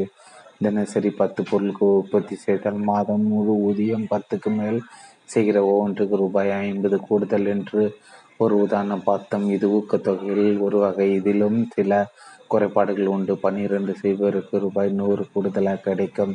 பதினான்கு செய்வருக்கு நாலு இன்ட்டு ஐம்பது இரநூறு கூடுதலாக கிடைக்கும். சரியாக தான் இருக்குது. இதில் என்ன தவறு குறைபாடு என்று கேட்கலாம். ஒரு சிலர் இருபது கூட உற்பத்தி உற்பத்தி செய்ய முடியலாம். பத்து செய்வரும் பன்னிரெண்டு செய்வரும் வேண்டுமானால் கிட்டத்தட்ட ஒன்றாக இருக்கலாம். பன்னிரெண்டால் நிறுவனத்துக்கு கூடுதல் இன்பம் அல்லது செலவு குறைச்சல் என்பது மிக குறைவு என்று நினைக்கலாம். ஆனால் பன்னிரெண்டு செய்வருக்கும் இருபது செய்வருக்கும் இடையே கண்டிப்பாக வேறுபாடு ஒன்றை இருபது செய்வார். இரண்டு நபர்களின் வேலையை ஒருவரை செய்து விடுகிறார். அவர் கூடுதலாக செய்யும் பத்து பொருள்களுக்கு நிறுவனம் ஊக்கத்தொகையாக ரூபாய் ஐநூறு மட்டுமே கொடுக்கிறது. இன்னொருவருக்கு ஊதியமாக கொடுத்தால் அதை விட கூடுதலாக தர இன்னொரு நின்று வேலை செய்ய இடம் இயந்திரம் உபகரணங்கள் எல்லாம் தனித்தனியாக தர வேண்டுமோ?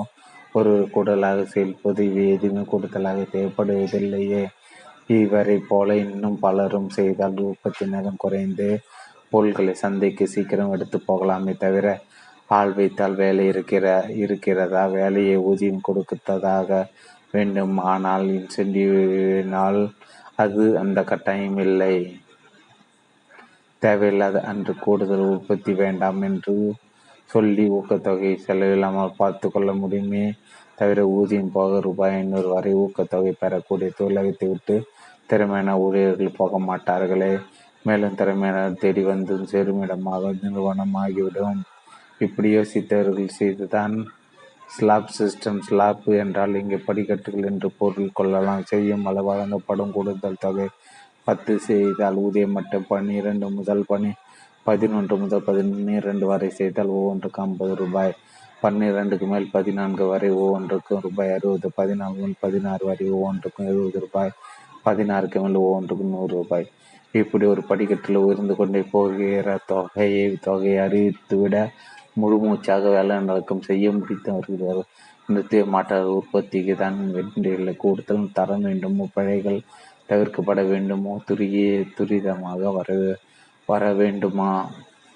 எது தேவையாதனுடன் இணைந்து ஒரு இன்சென்டிவ் திட்டம் செய்துவிட்டால் போதும். பல மேலாளர் செய்ய முடியாதது எல்லாம் அது செய்துவிடும். மாறுபடும் ஊதியம் வேரியபிள் பே என்பார்கள். ஊதியம் ஐந்து ஐந்தாயிரம் இருக்கும் ஆனால் இன்சென்டில் இருபதாயிரம் கூட வரலாம். வாய்ப்பு உண்டு. சில ஊழியர்களின் வேலை ஒரு குறிப்பிட்ட விதமானது. அதனை மேற்பார்வையாளர்கள் கவனி அதிகம் கவனிக்க முடியாத ஊழியராக பார்த்து செய்தால்தான் உண்டு. உதாரணத்துக்கு ஓவியர்கள் அல்லது கண்டுபிடிப்பாளர்கள் பராமரிப்பு துறையில் இருப்பவர் விற்பனையாளர்கள் நானும் செய்து கொண்டு தான் இருக்கிறேன். நீங்களே பார்க்கிறீர்கள்? ஆனால் விஷயம். ஆக மாட்டேன் என்கிறது. நான் என்ன செய்யட்டும் என்பார்கள். அந்த பட்சத்தில் ஊதியம் என்று ஒன்று குறைந்தபட்ச தொகை மீதல்லாமல் செங்கல்பட்டின் அடிப்படையில் கூடுதல் செயல்பாட்டின் அடிப்படையில் கூடுதலாக செய்தால் கூடுதலாக வாங்கிக் கொள்ள முடியாவிட்டால் நாங்கள் ஏதும் செய்வதற்கில்லை. நிறுவனத்துக்கு அதிக நட்டமின்றி பார்த்து கொள்ள முடியும். இப்படி இப்படி இப்போது செய்துவிட மக்களின் முழு வேகமும் சக்தியும் பிறகும் சொந்த நிறுவனத்துக்கு உழைப்பது போல உழைப்பார்கள். ஊக்கத்தொகை திட்டங்கள் எப்படி இருக்க வேண்டும்? நியமானதாக பத்துக்கு பத் பத்துக்கு ஊதியம் அதற்கு மேல் ஒன்றுக்கு இருபது ஐம்பது காசு என்று இருக்கக்கூடாது என்று கூடுதல் முயற்சிக்கு தகுந்த அளவில் தொகை அமைய வேண்டும் வேண்டும். எளிமையானதாக எப்படி கணக்கு போடுகிறார்கள் என்று குறைவாக தருகிறார்கள். அல்லது எதனால் சில சமயங்களில் கூடுதலாக வருகிறது என்பதெல்லாம் செய்பவர்களுக்கு புரியும் அளவில் எளிமையாக இருக்கும். வெளிப்படையானதாக நீ செய்வதை செய் வருவது தன்னால் வரும் என்கிற உபதேசெல்லாம் இங்கு எடுப்படை. எதற்கு எது என்று தெரிந்தால் தான் முயற்சி வெளிவரும் உடனுக்குடன் பலன் தரக்கூடியதாக நீங்கள் செய்வதெல்லாம் கணக்கு வைத்து கொண்டு கணக்கு வைத்து கொண்டு ஆண்டு இறுதியில் தருவோம். அது அல்லது வேலையை விட்டு விட்டு போகும்போது தருவோம் என்பதெல்லாம் விளக்கம் ஏற்படுத்தக்கூடாது. உடனுக்குடன் பெறுவோம் என்ற நினைத்தவுடன் கூடுதல் சக்தி பிறக்கும் அதிகரித்து கொண்டே போகக்கூடியதாக பத்துக்கு மேல் ஒரு பத்துக்கு மேல் ஐம்பது ரூபாய் பன்னெண்டுக்கு மேல் அறுபது பதினான்கு எழுபது என்றால் இன்னும் கொஞ்சம் இன்னும் கொஞ்சம் என்று ஊதிய தன்னிலிருந்து கூடுதலாக சக்தியை கொண்டு வருவார். மாறாக பன்னிரெண்டு ரூபாய் ரூபாய் ஐம்பது. அதற்கு மேல் பதினாலு வரை நாற்பத்தஞ்சின் பின் நாற்பது என்றால் எனக்கு சுலபமாக கூடுதலாக கிடைக்கிறதே என்று கணக்கு போட்டு சொல்லி அது ஈடுபடாத ஊக்கத்தை மட்டுப்படுத்தும் அவர்கள் கட்டுப்பாடு இருப்பதன் மேல் சார்ந்ததாக ஊக்கத்தொகை அறிவிக்கும் போது ஊழியர்கள் முயற்சி எடுத்தால்தான் எது தடையின்றி நடக்குமோ அதன் மீது அறிவிக்க வேண்டும். மாறாக அவர்கள் கட்டுப்பாட்டில் இல்லாதவற்றின் மீது உதாரணத்துக்கு நிறுவனம் லாபம் செய்தால் உங்களுக்கு ஊக்கத்தொகை உங்களுக்கு ஊக்கத்தொகை என்பதை நினைக்கக்கூடாது நிறுவனத்தின் லாபம் என்பது இடுபொருள் விலை செய்முறை பிற செலவுகள் விற்பனை விலை விற்பனை திறமைகள் போட்டியாளர்களின் பொருள் விலை போன்றவற்றை பொறுத்தது. ஆற்றின் மீது கட்டுப்பாடு இல்லாத ஊழியர்கள் ஊக்கத்தொகை அதனோடு இணைக்கக்கூடாது. அதனுடன் லாப பகிர்வு போனஸ் இணைக்கலாம். தேவைப்படும் உதவிகளை உறுதிப்படுத்துவதற்காக கூடுதல் உற்பத்தி தேவை என்று அறிவித்துவிட்டு மின்சாரம் இல்லாத நிலையில் இருந்தால் முன்பு பார்த்த ஆர்கனைசேஷனல் சப்போர்ட் அல்லது போதுமான அளவு ஒரு இடுபொருள் இல்லாது போனால் ஒரு ஊக்கத்தொகை திட்டம் அறிவிக்கப்படாமல் அது வெற்றி பெற வேண்டும் என்றால் செயல்பாடு நடக்கத்தக்க சூழல் நிறுவனம் தான் உறுதி செய்ய வேண்டும். பாராட்டுகள். பணம் தான் தேவைதான். நிச்சயமாக பணம் ஒரு பெரிய ஊக்குவிப்பான். அதே சமயம் அது மட்டுமே மோட்டிவேட்டர் அல்ல. முன்பு பார்த்த தேவைகளின் அடுக்குகள் நினைவிருக்கலாம். ஒரு தேவை ஓரளவு நிறைவான பின் மக்கள் அதன் பின் ஓடுவதில்லை. பொருளாதார law of diminishing marginal utility என்று ஒரு தத்துவம் உண்டு. குறைந்து கொண்டே போகும் கூடுதல் பலன் என்பது அதன் பொருள். ஒருவர் கடும் பசியில் இருக்கிறார். அவரிடம் நன்கு படுத்த பச்சை வாழைப்பழங்கள் ஆறு கொடுக்கிறார்கள். நல்ல திரட்சியான படம் தொட்டால் குளிர்ச்சியாக இருக்கிறது. முதல் படத்தை சீப்பில் இருந்து பித்து எடுக்கிறார் உரிக்கிறார் உள்ளே தள்ளுகிறார். அவ்வளோ பசி முடிந்தது. அவர் அடுத்த பழத்தை எடுத்து உரிக்கும் நேரம் நாம் ஒரு கணக்கு போடுவோம். அவர் சாப்பிட்டு முடித்த அந்த பழம் அவருக்கு கொடுத்த திருப்தியின் அளவு அளவு கொடுத்தால் பத்து என்று வைத்துக்கொள்வோம் அதாவது நல்ல பசியின் போது அவர் உண்ட முதல் பழத்தின் விலை முழு பழத்தின் திருப்தி அளவு ஈக்குவல் டு பத்து. இரண்டாவது பழம் சாப்பிடும் போது சற்று நிதானம் வந்து எடுக்கிறது. அதன் திருப்தி அளவு மூன்றாவது. நான்காவது பழம் சாப்பிட்டால் விட்டால் சாப்பிட்டு ஆகிவிட்டது. ஐந்தாவது பழக்கத்தை எடுக்கலாமா வேண்டாமா என்று பார்க்கிற அளவு அவர் வயிறு நிறைந்து விட்டது. அவர் உண்ட நான்காவது பழத்தில் அவருக்கு கிடைத்த திருப்பதி திருப்தி என்ன என் என்ன அளவு இருந்திருக்கும் மூன்றாவது இடத்தில்? இரண்டாமாவதில் முதல் முதல் பாடத்தில் பத்து என்றால் அடுத்த பாடங்களில் கிடைத்த திருப்தியின் அளவு ஏழு எட்டு என்று குறைந்து கொண்டேதான் வந்திருக்கும். ஆறு பழங்களையும் அவரை கட்டாயமாக சாப்பிட சொன்னால் ஆறாவது படத்தில் அவருக்கு திருப்தியின் அளவு வெறும் உண்டாக கூட இருக்கலாம். சிபியில் இருந்த சிபியில் இருந்த ஆறு பழங்களும் ஒரே மாதிரியானவை தான் நபரும் அதே நபர் ஆனால் திருப்தியில் வேறு பாடுவர காரணம் என்ன? மாற்றம் எங்கிருந்து வந்தது? அவருடைய பசி நிலையில் நிலைமையில்தான் மற்றும் பாசி குறைய குறைய குறைய திருப்தி குறையும். பழத்துக்கு பதில் கடலை மிட்டாய் கொடுத்தால் சந்தோஷமாக சாப்பிட. அல்லது வேறு ஏதேனும் ஒரு பொருள் திகட்டிவிடும் நிறுவனம் கொடுக்கும். அதே பணம் தான் பெறுபவரும் அதே நபர் தான் ஆனால் பணத்தை கூட ஒரு மேல் திருப்தி நிலை மாறலாம். குறையேறலாம். பல்வேறு விதமான அங்கீகரிப்புகள் பணம் தவிர இன்னும் பலவிதமாக நல்ல செயல்களை அங்கீகரிக்கவும் அதன் வழி மூலம் ஊக்கப்படுத்தவும் முடியும். ஆ வாய்வழி பாராட்டு சீட்டுகள் என்பது போல எழுதி கையொப்பமிட்டு கொடுப்பது குறிப்பிட்ட நபரை முன்னுதாரணமாக காட்டி மற்றவர்களிடம் பேசுவது அவர் வேலை செய்யும் இடத்துக்கு சென்று பாராட்டுவது நிறுவனத்தின் கூட்டங்கள் நடைபெறும் போது குறிப்பிட்ட நபர் செய்தவற்றை எடுத்துக்கொள்வது எழுத்து மூலம்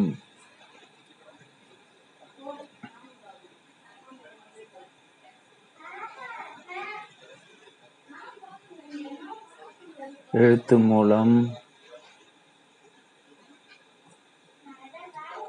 எழுத்து மூலம் ஆ ஆ எழுத்து மூலம் செய்வது அவரது பெயரை நிறுவன அறிவிப்பு பலகையில் போடுவது அவரது புகைப்படத்தை போட்டு பாராட்டி எழுது நிறுவனத்தின் இதழ்களில் அவருடைய செயல்பாட்டை பற்றி குறிப்பிடுவது பாராட்டு கடிதம் அனுப்புவது செயல்கள் மூலம் பாராட்டி கை குலுக்குவது நிறுவன விழா மேடைகளை அடைத்து கௌரவப்படுத்துவது மெடல்கள் சர்டிபிகேட்கள் கொடுப்பது அவர் விருப்பம் பயிற்சிகள் அனுப்புவது குடும்பத்துடன் வெளி செல்ல செல்ல டிக்கெட் வாங்கி கொடுப்பது மதிப்பு மிகு பரிசு பொருள்கள் கொடுப்பது கூடுதல் சிறப்பு இன்கிரிமெண்ட் கொடுப்பது பதவி உயர்வு கொடுப்பது சில நிர்வாக குழுக்கள் செயல் உறுப்பினராக ஆக்குவது சிறந்த ஊழியர் என்கிற பட்டம் விருது கொடுப்பது குறிப்பிட்ட நிகழ்வுகளுக்கு வேறு சில குறிப்பிட்ட நிகழ்வுகளுக்கு இப்படி எல்லாம் அங்கீகரிக்கலாம் வேறு சிலர் இருக்கிறார்கள். எப்போதும் சிறப்பாக உண்மையாக உழைப்பவர்கள் அவர்களை எப்படி வித்தியாசமாக அங்கீகரிக்கலாம்?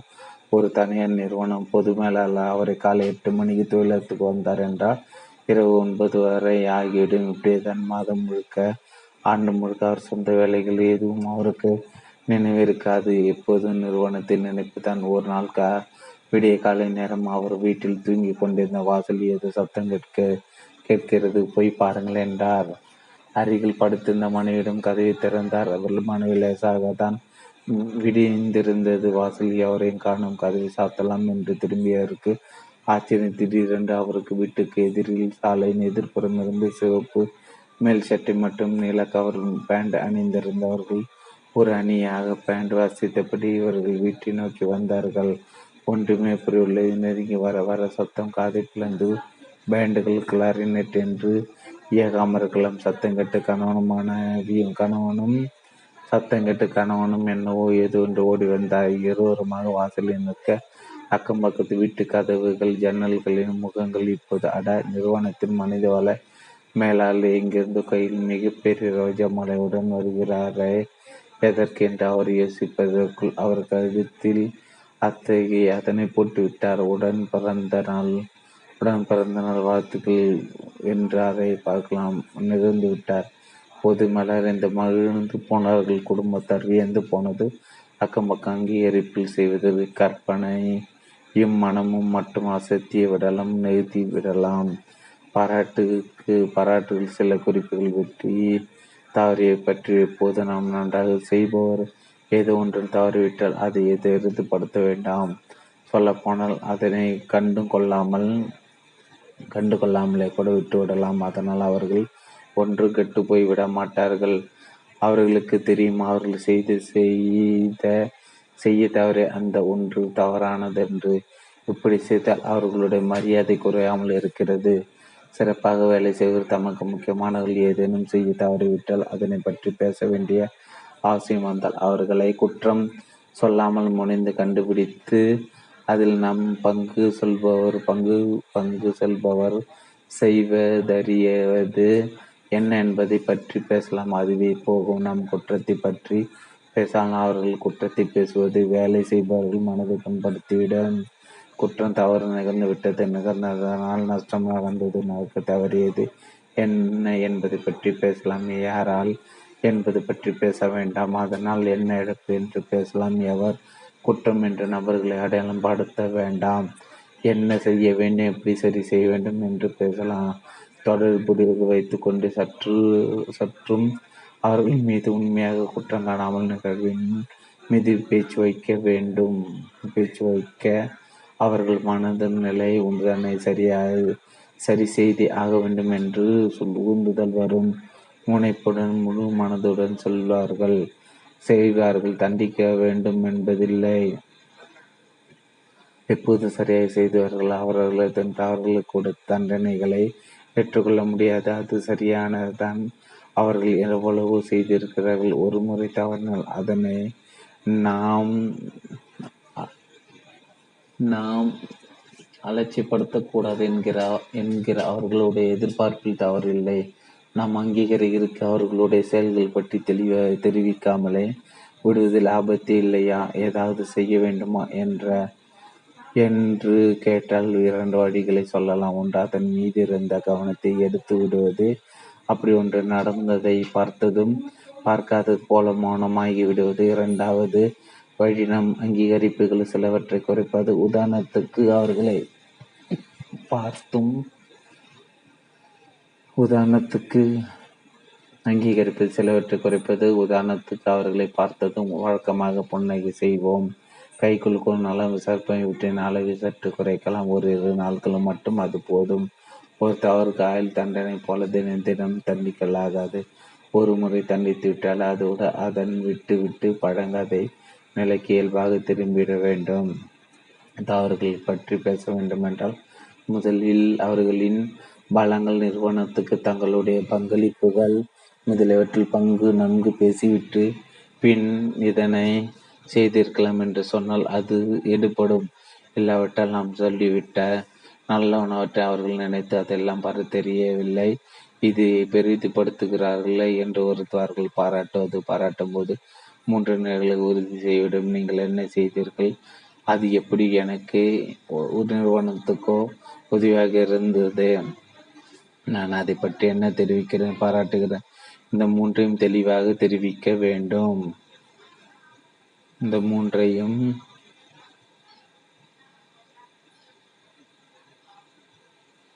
அதை நான் தெரிவிக்கிறேன். இந்த மூன்றையும் தெளிவாக தெரிவிக்க வேண்டும். வெகுமதிகள் பாராட்டுகளின் போது என்ன ஏன் என்பதை விளக்குதல் அவசியம். அப்படி செய்தால்தான் அவர்களுக்கு கிடைக்காத போது அவர்கள் புரிந்து கொள்ள முடியும். அதுபோல அந்த பாராட்டு பெறாதவர்களுக்கும் தங்களுக்கு ஏன் கிடைக்கவில்லை என்பதை சரியாக புரிந்து கொள்வார்கள். கடைகளில் பண்டிகை கால தள்ளுபடிகள் செய்து பரிசு பொருட்கள் கொடுத்து மகிழ்வது போல மகிழ்வித்து கூடுதல் விற்பனை செய்து கொள்வதை போல நாமும் ஊழியர்களுக்கு அவ்வப்போது வராட்டுகள் பாராட்டுகளும் எதிர்பார்ப்பில் சற்று குறைவான செயல்களுக்கும் கொடுத்து இருக்க வேண்டும். நூற்றுக்கான நூற்றுக்கு நூற்றுக்கு நூற்றுக்கு நூறு தான் பாராட்டு என்று காத்திருக்க வேண்டாம். தொண்ணூற்றி தென் என்பது சிறப்பு தான் தொண்ணூத்தி அஞ்சும் சிறப்பு தான் விளைவுகளுக்கு மட்டுமே அல்லாமல் உண்மையானால் வெற்றி தர முயற்சிகளையும் அங்கீகரிக்க வேண்டும். என்று இன்றைய கால இன்றைக்கு இன்றைய மூச்சை நாளை வெற்றி என்று பார்க்க வேண்டும். எல்லோராலும் வெற்றி பெற்று பரிசு வாங்க முடியாமல் போகலாம். பிற தகுதிகள் இருந்து அப்படி குறிப்பிட்ட பரிசுகள் பெற முடியாமல் போகிறவர்களை ஊக்குவித்து அவர்களை தம மனது உடையாமல் பார்த்து கொள்ள அவர்களை அடைத்து பரிசுகள் கொடுக்க சொல்லலாம். பரிசு பெறுவதிட கொடுப்பதற்கு கூடுதல் கௌரவம் அல்லவா? பரிசு பெறாத வேறு சிலரை விட்டு பாராட்டி பேச வைக்கலாம். பட தொடர்பு இல்லாதவர்களுக்கு பரிசுகள் கொடுக்க கூடாது. அதுவும் மற்ற சிலர் முயன்று உழைத்து பரிசு பெறும் நேரம் இப்படி சிலரையும் வேறு உதாரணங்களுக்கு காரணங்களாக அழைக்க உண்மையாக பரிசு பெற்ற அவருக்கு தரப்படும் மதிப்பு குறைவாக எண்ணுவார் ஈக்குவிட்டி தேரி பாராட்டு செய்வது போல செய்வது தேவை. அதனை இயன்ற அளவு வெளிப்படையாக கொண்டாட்டமாக பலரும் பார்க்க வண்ணம் செய்ய வேண்டும். செய்தவர்களை பாராட்ட வேண்டும். வேகமாக அவர்கள் அதனை பற்றி சொல்லுவதை முழுமையாக கேட்க வேண்டும். அதனை வே விவரிப்பதில் அவர்களுக்கு மகிழ்வு பெருமிதமும் இருக்கும். அதற்கு வழிவகை செய்ய வேண்டும். சின்ன சின்ன தவறுகளை கூட கண்டுபிடிக்க முடியும். பலரும் செய்கிறார்கள்.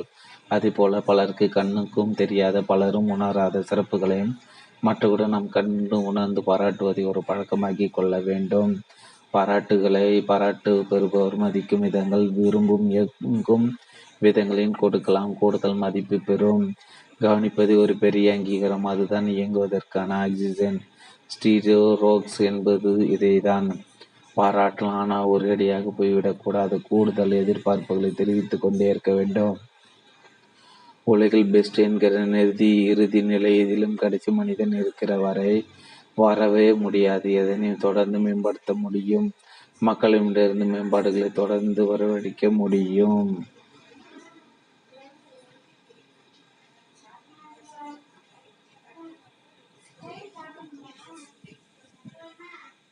ஒன்பது வேலையில் சிறக்க சில ஆலோசனைகள்.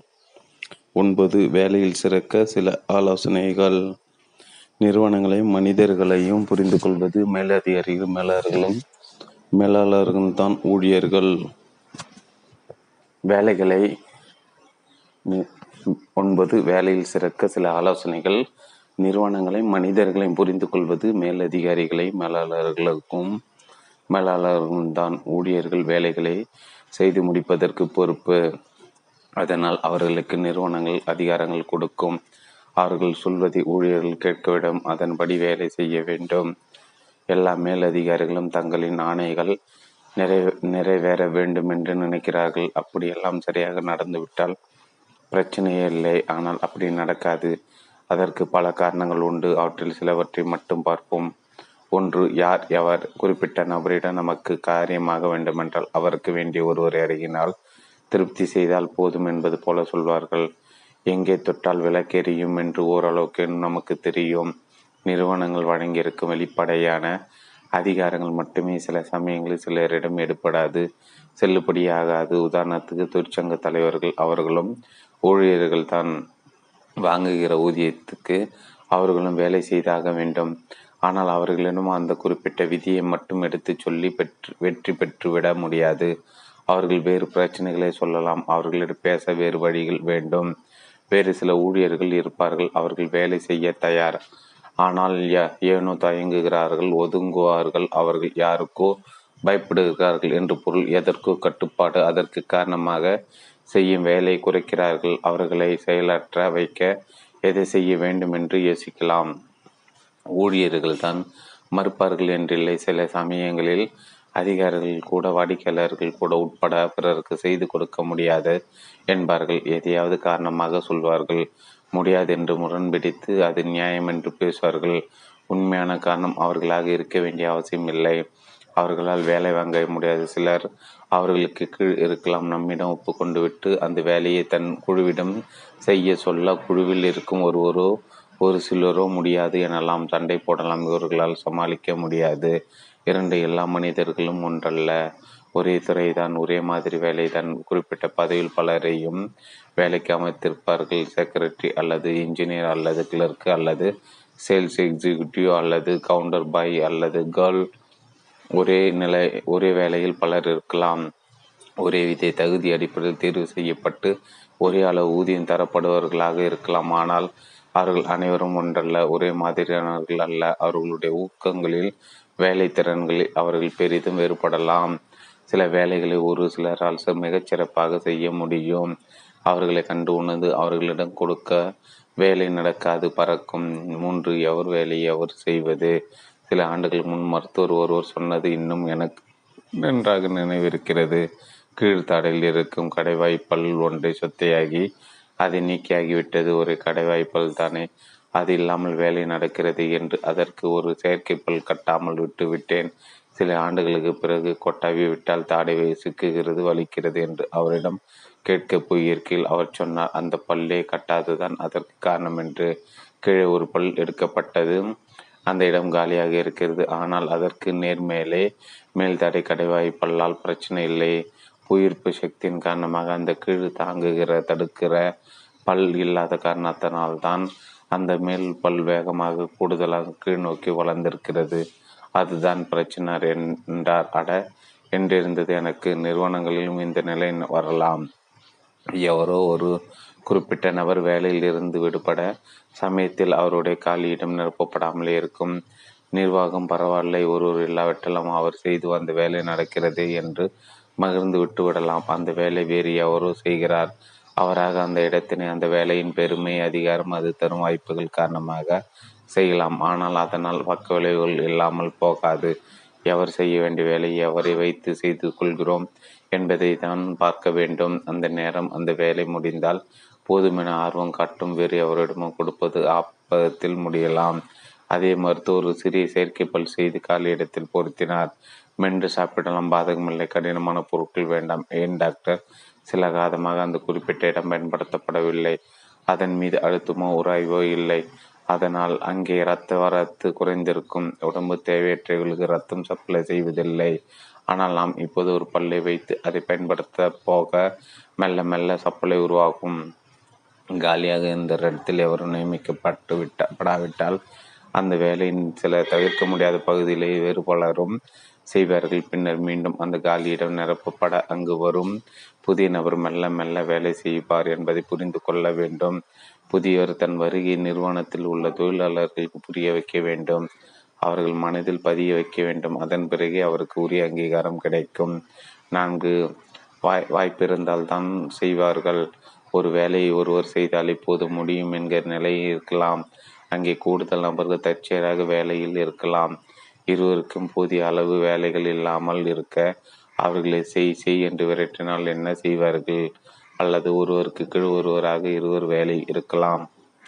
மேலே இருப்பவருக்கு போதிய வேலை பலு இல்லை என்றால் அவர் கீழே இருப்பவரின் வேலையில் சிறியதை தான் செய்யதான் செய்வார். இதனால் கீழே இருப்பவருக்கும் வேலை பற்றாக்குறை ஏற்படலாம். அங்கெல்லாம் விரட்ட முடியும் ஊக்கப்படுத்த முடியாது. ஆனால் அவர்கள் இருவரில் எந்த ஒருவர் வேலை விட்டு போனாலும் நீண்ட விடுப்பில் போனாலும் அடுத்தவர் கூடுதலாக செய்ய முடியும். ஐந்து என்ன செய்ய வேண்டும் என்று தெரிவிக்க வேண்டும். சிலருக்கு தொடர்ந்து சொல்லப்படும் தகவல்கள் அளிக்கப்படும். உத்தரவுகள் ஊக்கமளிக்கும். அவர்களோடு நாம் பேசாவிட்டால் அவர்களும் செய்கிற வேலையை நிறுத்தி விடுவார்கள். சில நிறுவனங்களும் மார்னிங் மீட்டிங் என்று ஒன்று உண்டு. குறிப்பாக வெற்றிகரமான தொழிற்சாலைகள் ஒவ்வொரு தினமும் வேலையை தொடங்குவதற்கு முன் அதிகாரிகள் தங்களுக்குள்ளேயும் பிறர் பிறகு தங்கள் குழுவினருடன் ஒரு கூட்டம் நடத்துவார்கள். மிக குறுகிய நேரமே முதல் முப்பது நிமிடங்கள் வரை நடக்கும். இந்த கூட்டங்களில் முன்தினம் நடந்தது என்ன? இன்று இன்றைய லிப்ட் இன்றைய ஷிஃப்டில் நடக்க வேண்டியது என்ன? என்பனவற்றை மட்டும் சுருக்கமாக பேசுவார்கள் தெரிவிப்பார்கள். இது சுருக்கமாக தான் இருக்க வேண்டும். அதனை உறுதிப்படுத்துவதற்காக இந்த கூட்டத்துக்கு ஒருவர் சில நிறுவனங்களில் உட்கார கூட விடுவதில்லை. மீட்டிங் பெரிய ஸ்டாண்டிங் மீட்டிங் தான். ஆறு தண்டனை கொடுத்து எவரையும் சிறப்பாக செயல்பட வைக்க முடியாது. பயமூர்த்தி வேலை வங்க காலம் கடந்து காலமாகிவிட்டது. வாய்ப்புகள் பெருகிவிட்டது. மட்டுமல்ல காரணம் மக்களுக்கு தங்களை பற்றிய மதிப்பு தெரிந்திருக்கிறது. அதற்கு முக்கியத்துவம் கொடுக்கும் தைரியமும் இருக்கிறது. அவர்கள் சுதந்திரமாக சிந்திக்கிறார்கள். மதிப்புடன் வாழ விரும்புகிறார்கள். கூழை கும்பிடு பயந்து சாவதென்ற காலமெல்லாம் மலையேறியாகிவிட்டது விரும்பி செய்யும்போது தான் வேலைகள் சிறக்கின்றன. அவர்கள் முடிவு செய்துவிட்டால் எதுவும் செய்கிறார்கள். அவர்களை விருப்பமுடன் ஆர்வமுடன் வேலை செய்ய வைக்க வேண்டும். அப்படி அவர்கள் செய்ய வேண்டுமென்றால் அவர்கள் அவர்களுடைய நிறுவனத்தின் நிர்வாகத்தை மேலாளர்கள் நம்ப வேண்டும். அந்த நம்பிக்கை ஏற்படுத்துமாறு அவர்கள் நடந்து கொள்ள வேண்டும். எங்கே ஊழியர்கள் அவர்களுடைய நிறுவனத்தை நம்புகிறார்களோ அங்கே வேலை தடையின்றி நடக்கும். சிறப்பாகவே நடக்கும். ஏழு நம்பிக்கை ஏற்பட அவர்களுடன் நெருக்கமாக பழக வேண்டும். மேஸ்லோவின் தேவைகளின் அடுக்கு தேரியை புரிந்து கொண்டால் எதனால் சிலர் அதிக முயற்சிகள் எடுப்பதில்லை என்பதையும் புரிந்து கொள்ளலாம். சில கல்லூரி மாணவர்கள் ஏன் படிப்பில் அதிக முயற்சி எடுப்பதில்லை என்கிற உதாரணத்தை எடுத்துக்கொண்டால் பிரச்சனை அந்த ஐந்து கட்டங்களில் எதில் வேண்டுமானாலும் இருக்கலாம். நிறுவனங்களில் பணி செய்வதற்கும் அதே பிரச்சனைகள் இருக்கலாம். பொதுத்துறை வங்கிகள் பணியாற்றும் சிலருக்கு நான்காவது கட்டத்தில் விருப்பம் இல்லாமல் இருக்கலாம். பதவி உயர்வு பெற்றால் வெளியூருக்கு வெளி மாநிலத்துக்கு மாற்றல் தந்து விடுவார்கள் என்று அதனை விரும்பாமல் இருப்பார்கள். இப்படிப்பட்ட நிலையில் அவர்களை ஊக்கப்படுத்த பதவி உயர்வு என்கிற மருத்துவ வேலை செய்யாது. எட்டு நல்லவர்கள் வல்லவர்களாகவே பார்க்க வேண்டும். குறைகள் கண்டுபிடிப்பது சிரமம் இருக்காது. எவரிடம் கண்டுபிடித்து விடலாம்? அதை பெரிதுபடுத்தாமல் அவர்கள் செய்கிற சரியானவற்றின் மீது கவனம் செலுத்த வேண்டும். தவறு என்பதை எப்படி கண்டுகொள்ளாமல் விட முடியும் என்று தோன்றலாம். அதற்கு காரணம் இருக்கிறது. ஒரு முறை தவறு செய்தால் அதை பற்றி நாமும் பேசிவிட்டால் அது பதிவானதற்கு ஒப்பு அதன் பிறகு அதனை அழிப்பது முடியாது. சிறிய கரையாகவே இருக்கும். அதனை கவனியாது விடுவதன் மூலம் நம்மவர்களை நாம் பெரிய மனிதர்களாக இருக்க விடுகிறோம். அதன் அந்த பெருமிதம் அவர்களிடம் மாற்றத்தை உருவாக்கும். அவர்கள் தவறு செய்து விட்டவர்கள் அவர்களை வேண்டுமானால் குற்றம் சொல்லாமல் விடலாம். ஆனால் தவறு நிகழாது போ ஓ நிகழாத போல் அல்லவா நடந்து கொள்ள முடியும். அது மேலும் தவறுகள் நிகழ வழிகோலாதா? சரியான கேள்விதான். பதில் அப்படிப்பட்ட தவறுகளை பற்றி பேசத்தான் வேண்டும். ஆனால் படி அவர்கள் மேல் மட்டுமல்ல மற்றவர்களும் தான் காரணம் என்பது போல கூட இல்லை. அந்த தவறுக்கு நாம் தான் காரணம் என்று படி ஏற்றுக்கொள்ளலாம் அவருக்கு சரியான பயிற்சி கொடுக்காதது புரியும் விதம் சொல்லிக் கொடுக்காதது சரியான இடு இடுபொருள் ரா ரா மெட்டீரியல் கொடுக்காதது போதிய அவகாசம் கொடுக்காதது என்று எவ்வளவோ உண்மையிலே இருக்கும். அவற்றை முயன்று ஆமாம் சிரமமாக தான் இருக்கும். கண்டுபிடித்து சொல்லலாம். இப்படி செய் இப்படி செய்ய அவர் இல்லை. இல்லை நான் தான் காரணம் என்பார். அத்துடன் நல்லதாக போயிற்று என்று விட்டுவிடாமல் தொடர்ந்து பழியை நம் மீது போட்டுக்கொள்ளலாம் அல்லது யார் மீது தவறு என்று பேசுவதை தவிர்த்துவிட்டு எது தவறு ஏன் நிகழ்ந்தது இனி எப்படி தவிர்க்கலாம் என்பது போல் ஆராயலாம். நிகழ்ந்தவற்றை பற்றி பேசி கொண்டிருப்பதை விட்டு விட்டு அடுத்து செய்ய வேண்டியது என்ன என்பதற்கு உடனடியாக நகர்ந்து விடலாம். அடுத்த முறை இப்படி நிகழாது என்கிற நம்பிக்கை காட்டும் விதமாக நட பேசுவது நடந்து கொள்வது பலனளிக்கும் ஒன்பது சரியாக செய்வதெல்லாம் கண்டு கொள்ள வேண்டும். தவறுகளை எல்லாம் கண்டுபிடிப்பது சிலரோட வேலை சரியில்லாதவற்றை எல்லாம் கண்டு சொல்லி கொண்டே இருக்க வே வேண்டாம். அதற்கு நேர்மாறாக செய்ய வேண்டும். கேச்சிங் த ரைட்டு கிரியேட்டிவிட்டி பயிற்சிகளில் நான் ஒரு விளையாட்டு செய்வதென்று ஒரே ஒரு நபரை அவர் அனுமதியுடன் வகுப்புக்கு வெளியே போக சொல்லிவிட்டு வகுப்பில் உள்ள மீதி நபர்கள் வெளியே போயிருக்கும். அவர் உள்ளே வந்து மேடையில் நின்றதும் அவர் வலது கை எப்போதெல்லாம் அவருடைய இடுப்புக்கு மேலே உயர்ந்தாலும் நீங்கள் தவறு தவறு என்று கத்த வேண்டும் என்று சொல்லி வைத்து விடுவேன் பின்பு அவரை உள்ளே அழைப்பேன். வகுப்புக்குள்ளே பேசி கொண்டது அவருக்கு தெரியாது. இப்போது அவரிடம் அவர்கள் ஒரு விட்டு ஒரு வீட்டு உபயோகப் பொருளை மனதில் நினைத்திருக்கிறார்கள் அதன் பெயரை வாய்விட்டு சொல்ல மாட்டார்கள். நீங்கள் வாயால் பேசக்கூடாது உங்கள் கையால் அந்த பொருளை செய்து காட்டி அதுதானா என்று அவர்களிடம் உறுதிப்படுத்த வேண்டும் என்பேன். அவர் மிக்சி என்று நினைத்து மிக்சி செய்து காட்டுவார். அது செய்ய நேரம் கைகள் சற்று உயரும். என்ன நடக்கும்? தவறு தவறு என்று கூட்டம் கத்தும். ஓஹோ மிக்சி இல்லை போல என்று அடுத்து பீரோ போல செய்து காட்டி கேட்க முயற்சி முயற்சிக்க இடுப்புக்கு மேலே கை வரா வராமல் போகும். பலரும் கத்துவார்கள். தவறு தவறு. பாவமானதர் குழம்பி போய்விடுவார். அப்படி எதை செய்தாலும் தவறு தவறு என்று கத்தும் கூட்டத்தினரை போல சில மேலாளர்கள் நடந்து கொள்வார்கள். ஊழியர் எதை செய்தாலும் என்ன ஏது என்று விவரம் தெரிவிக்காமல் சொல்வார்கள். தவறு தவறு. இது தவறு. இந்த அணுகுமுறை செயல்பாட்டை ஊக்குவிக்கவே செய்யாது. தவிர்க்க விட்டுவிடும். பத்து எது சரி என்பதை குறிப்பாக சொல்ல வேண்டும். நன்றாக செய்தீர்கள் என்றால் மகிழ்வார்கள். ஆனால் அதை மீண்டும் செய்வார்களா என்று சொல்ல முடியாது. முன்பு பார்த்த பெர்செப்ஷன் நினைவிருக்கலாம். அவரவர் என்னப்படி சரியாக செய்யப்பட்டது என்று அவர்களாக எதையாவது முடிவு செய்து கொள்ளலாம். நாம் நினைத்த க சரியானதை புரிந்து கொள்ளாமல் போகலாம். ஒரு நிறுவனத்துக்கு வெளிநாட்டு ஒருவர் விருந்தினராக வந்தார். நிறுவனம் சார்பாக அவருக்கு இரவு விருந்து அளிக்கப்பட்டது. அதில் நிறுவன தலைவர் மற்றும் விருந்தினர் இரண்டு நபர்கள் தான் உணவு பரிமாறிய பின் மேசை மீது ஒரு தட்டில் பலாச்சொலைகளும் மற்றொரு தட்டில் இரண்டு வாழைப்பழங்களும் வைத்தார்கள். இரண்டு தட்டுகளும் இருவருக்கும் மத்தியில் வைக்கப்பட்டன. அந்த வெளிநாட்டார் பழங்களை உடனே எடுத்து சாப்பிட விடவில்லை. பேசுவதும் பழங்களை சற்று குழப்பத்துடன் பார்ப்பதுமாக இருந்தார்.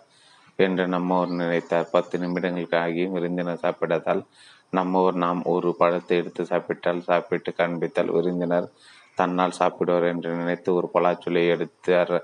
உள்ளே கொட்டை இருந்தது. பலாக்கொட்டை மெதுவாக பிரித்து எடுத்து தட்டில் வைத்துவிட்டு சுளையை சாப்பிட்டார். இதை பார்த்த வெளிநாட்டோர் தன் பக்கம் இருந்த தட்டை மெல்ல எடுத்தார் அதிலிருந்த பூவன் வாழைப்பழத்தை பிரித்து எடுத்தார். தோலையை கவனமாக உரித்தார். உரித்து பழத்தை தட்டில் போட்டுவிட்டு தோலை சாப்பிட ஆரம்பித்தார். வெளிநாட்டு வாழைப்பழத்தையும் அதே மஞ்சள் நிறத்திலும் இருந்தாலும் அதை போல் சாப்பிட வேண்டும் என்று பார்த்து உணர்ந்து சாப்பிட்டார். விளக்கிச் சொல்லாமல் அவர்களாக புரிந்து கொள்வார்கள் என்று விட்டால் இப்படியும் நடக்கும் ஆபத்து உண்டு அவர்கள் செய்தது எது சரியாக இருந்தது என்று மட்டும் சொல்ல வேண்டும். குறிப்பாக எது என்று சொல்வது அதனை மீண்டும் செய்ய உதவி செய்யும். அவர்கள் அதை செய்தால் நாம் எப்படி மகிழ்ந்தோம் என்று சொல்ல வேண்டும். தொடர்ந்து அப்படியே செய்யுங்கள் என்று சொல்லிவிட்டால் அந்த செயல் மீண்டும் செய்யப்படுவது உறுதி. பத்து மோட்டிவேஷன் பத்து மோட்டிவேஷன் வழிமுறைகள் சரியான புரிதல். சரியானவர்களை வேலைக்கு எடுப்பது மட்டுமே முக்கியம். அதை செய்துவிட்டால் போதும்.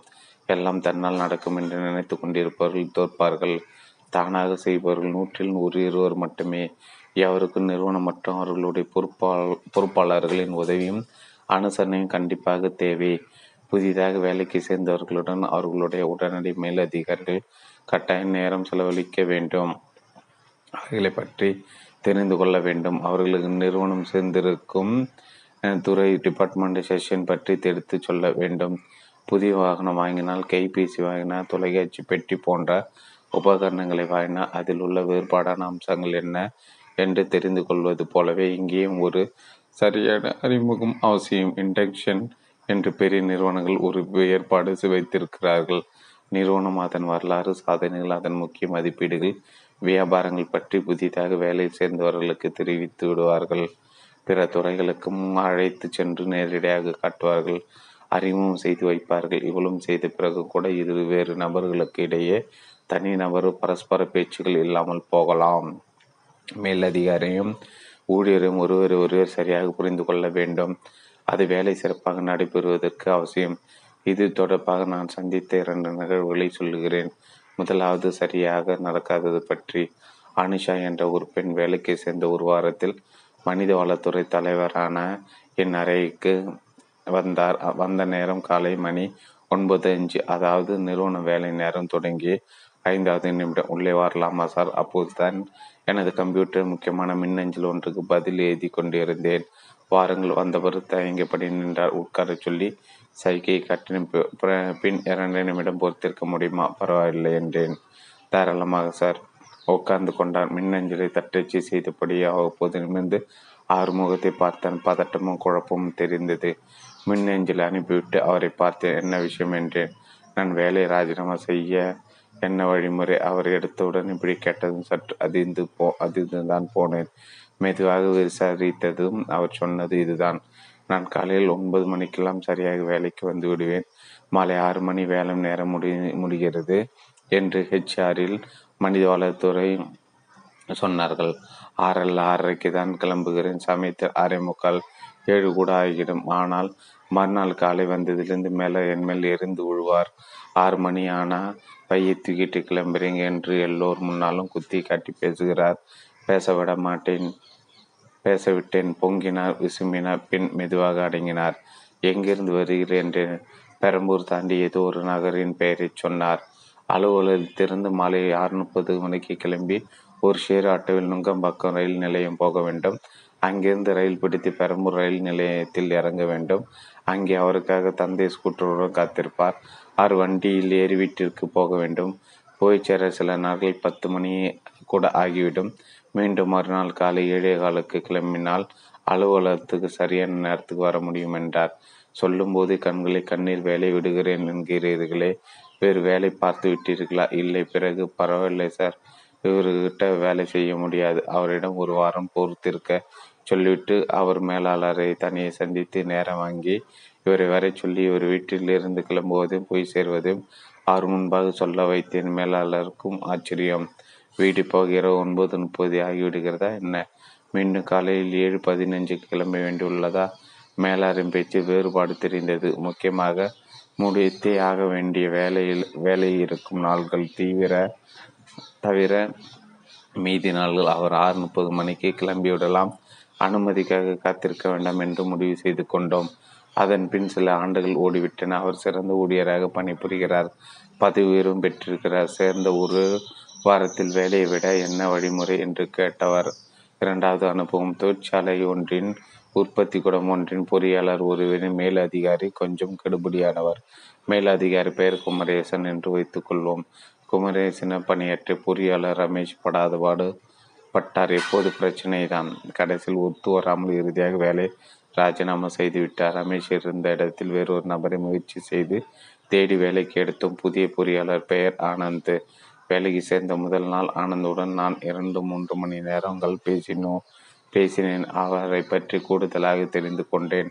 எனக்கு ஆனந்தின் மேலதிகாரியான குமரேசன் பற்றி நன்றாகவே தெரியும். இந்த வேலையில் நிலத்திற்கு வெற்றி பெற வர வெற்றி பெற மேலே வர குமரேசன் அபிப்பிராயம் எவ்வளவு முக்கியம் என்று ரமேஷன் எடுத்து விளக்கினேன். குமரேசன் தன் ஊழியர்கள் எதிர்பார்ப்பவை என்ன என்றும் விவரமாக எடுத்துச் சொன்னேன். அவர் அனுப்பும் மெயில்கள் கூட உடனுக்குடன் பதில் அல்லது குறைந்தபட்சம் பின் பதில் எழுதுகிறேன் என்றாவது மெயிலில் அனுப்ப வேண்டும். குமரேசன் மெயில்கள் முக்கியம். குமரேசன் மாலை ஐந்து மணி. அவரை அவரை செய்ய வேண்டிய அலுவலக வேலைகளை பார்ப்பார்.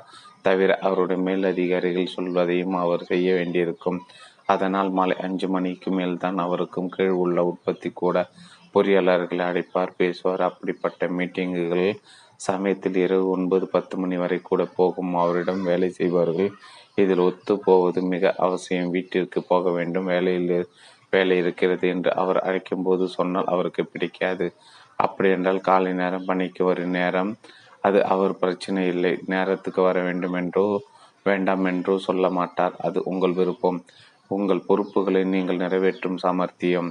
அவரை தாண்டி அவருக்கு மேலே போகும் விவரங்கள் பற்றி அவருக்கு தெரிந்திருக்க வேண்டும். அவர் அறியாமல் ஏதும் அவருடைய மேல் அதிகாரிகளுக்கு போய்விட்டால் அவருக்கு பிடிக்கவே பிடிக்காது. சரி. ஆனந்த் எல்லாவற்றையும் உன்னிப்பாக கேட்டுக்கொண்டார். ஆனந்த் வேலைக்கு சேர்ந்து மூன்று ஆண்டுகள் சென்ற பிறகு நான் அவரை மீண்டும் சந்திக்க நேர்ந்தது. அப்போது ஆனந்த நிறுவனத்தில் பெரிய வெற்றியாளர் சந்தோஷமாக பேசி கொண்டிருந்த போது சொன்னார் என் வெற்றி ரகசியங்கள் ஒன்று என் மேலே அதிகாரி மிக துல்லியமாக புரிந்து கொண்டது தான் நான் முன்பு அவருக்கு அவருடைய மேலதிகாரி குமரேசனை பற்றியும் அவரது எதிர்பார்ப்புகள் குறித்தும் விவரமாக சொல்லியது மிக உபயோகமான இன்டென்ஷன் என்றார். ஒரு கார் இருக்கிறது அது குறிப்பிட்ட விதமாக சாய்ந்து சாய்ந்து ஓடும். அதில் ஏறி எவரையும் அமர வைத்து ஓட்டச் சொன்னால் காரின் தன்மைகள் பற்றி அவருக்கு சொல்லத்தானே வேண்டும். இது நான் பெற்ற இரண்டாவது பாடம். நம் எதிர்பார்ப்புகளை பற்றி நாமே சொல்லலாம். தெளிவாக எது சரி எது பிடிக்காது என்பது சொல்வதை தவறில்லை. இடைவெளிகளை குறைக்க நிறுவனங்களும் இந்த புரிதல்கள் அவசியம். உன்னால் முடியும் தம்பி. பெற்ற பிள்ளைகளோ மாணவிகளோ தன் பொறுப்பில் உள்ள ஊழியர்களோ அவர்களிடம் பேசும் பேச்சுகளில் நம்பிக்கை காட்ட வேண்டும். எதை செய்கிறேன் என்னாலும் என்றாலும் உன்னால் முடியும் செய் என்கிற துணியில் பேச வேண்டும். முடியாது என்று சொல்ல பல காரணங்கள் இருக்கலாம். முடிவதற்கு ஒன்றிரண்டு சாத்தியங்கள் இருந்தால் கூட போதும். அதை தான் சொல்ல வேண்டும். ஆயிரத்தி தொள்ளாயிரத்தி தொண்ணூறில் ஸ்கூட்டர் ஓட்டி கொண்டிருந்த நான் கேசல் என்ற ஒரு பழைய மாடல் கார் வாங்கியிருந்த சமயம் அது கார் வாங்கிவிட்டேன். ஓட்ட தெரியாது. என் நண்பர் மேஜர் பொன்னுரத்தினம் அவர்கள் நான் சொல்லி தருகிறேன் என்றார். ஒரு ஞாயிறு காலை வீட்டிற்கு வந்தார். காரை எடுத்தார். முன்னிற்கையில் அவர் அருகில் நான் அதிக ஆள் நடமாட்டம் இல்லாத போக்குவரத்து இல்லாத ஒரு இடத்துக்கு ஓட்டி போனார். இறங்கினார். என்னை ஓட்ட ஓட்டு என்னை ஓட்டுநர் இருக்கில் அமரச் சொன்னார். தயக்கத்துடன் அமர்ந்தேன். ஓட்டுங்க என்றார். சிறு உதவிகள் மட்டுமே செய்தார். என்ன அதிசயம்? வண்டி நகர்ந்து உம் அவ்வளோதான் நீங்கள் ஓட்டுறீங்க என்று மகிழ்ந்தார் தொடர்ந்து ஓட்டச் சொல்ல தைரியமாக பக்கத்தில் அமர்ந்திருந்த முதல் நாள் தான் கிட்டத்தட்ட அரை மணி நேரம் நான் ஓட்டின கற்றுக்கொண்டேன் என்பதை விட ஓட்டி பழகினேன் என்று தான் சொல்ல வேண்டும். மிக சுலபமாக முடிந்தது. அது கற்றலின் பெருமை முழுக்க மேஜருக்கு தான். உன்னால் முடியும் என்று தைரியம் கொடுத்தவர் நம்பிக்கை காட்டியவர் முடியும் என்று நம்ப வேண்டும். அவர்களால் செய்ய முடியும் என்று சொல்வதற்கு உண்மையாக சொல்வதற்கு சொல்பவர் மனதில் அந்த நம்பிக்கை இருக்க வேண்டும்.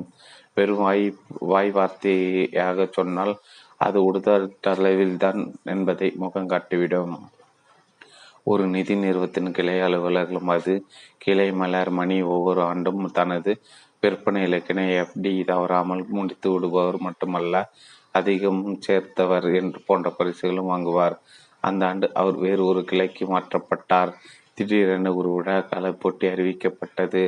புதிய இடம் பரிச்சயம் இல்லாத ஊழியர்கள் என்ன ஏது என்று நிதானிப்பதற்குள் போட்டி தொடங்கிவிட்டது.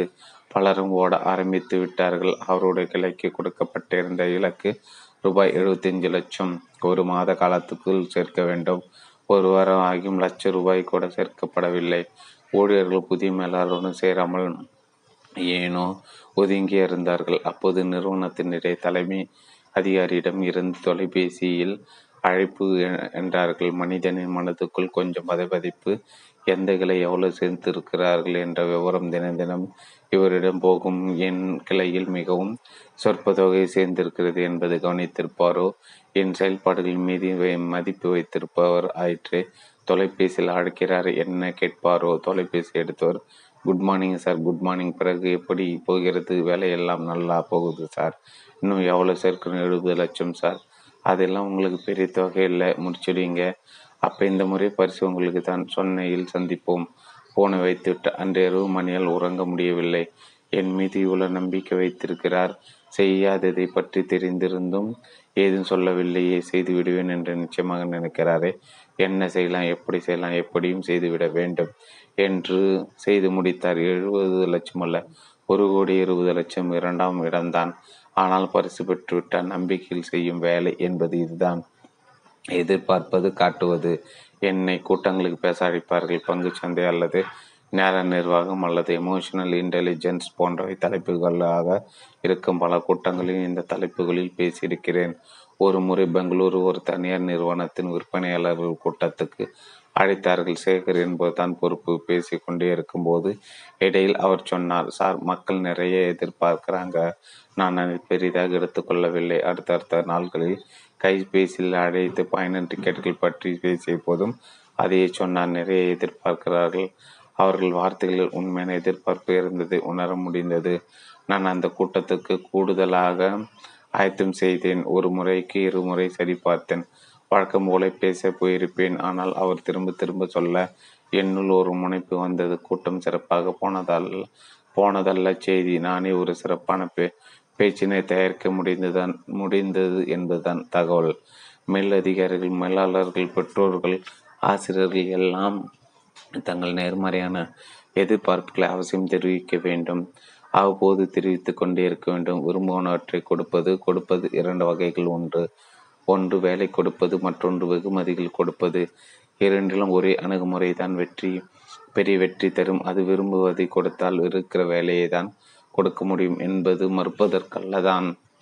ஆனால் முனைந்து பார்த்தால் அவர்கள் விரும்புகிற வேலைகளும் இருப்பது தெரிவரும் கொஞ்சமோ என்றால் சாத்தியமாகிவிடும்.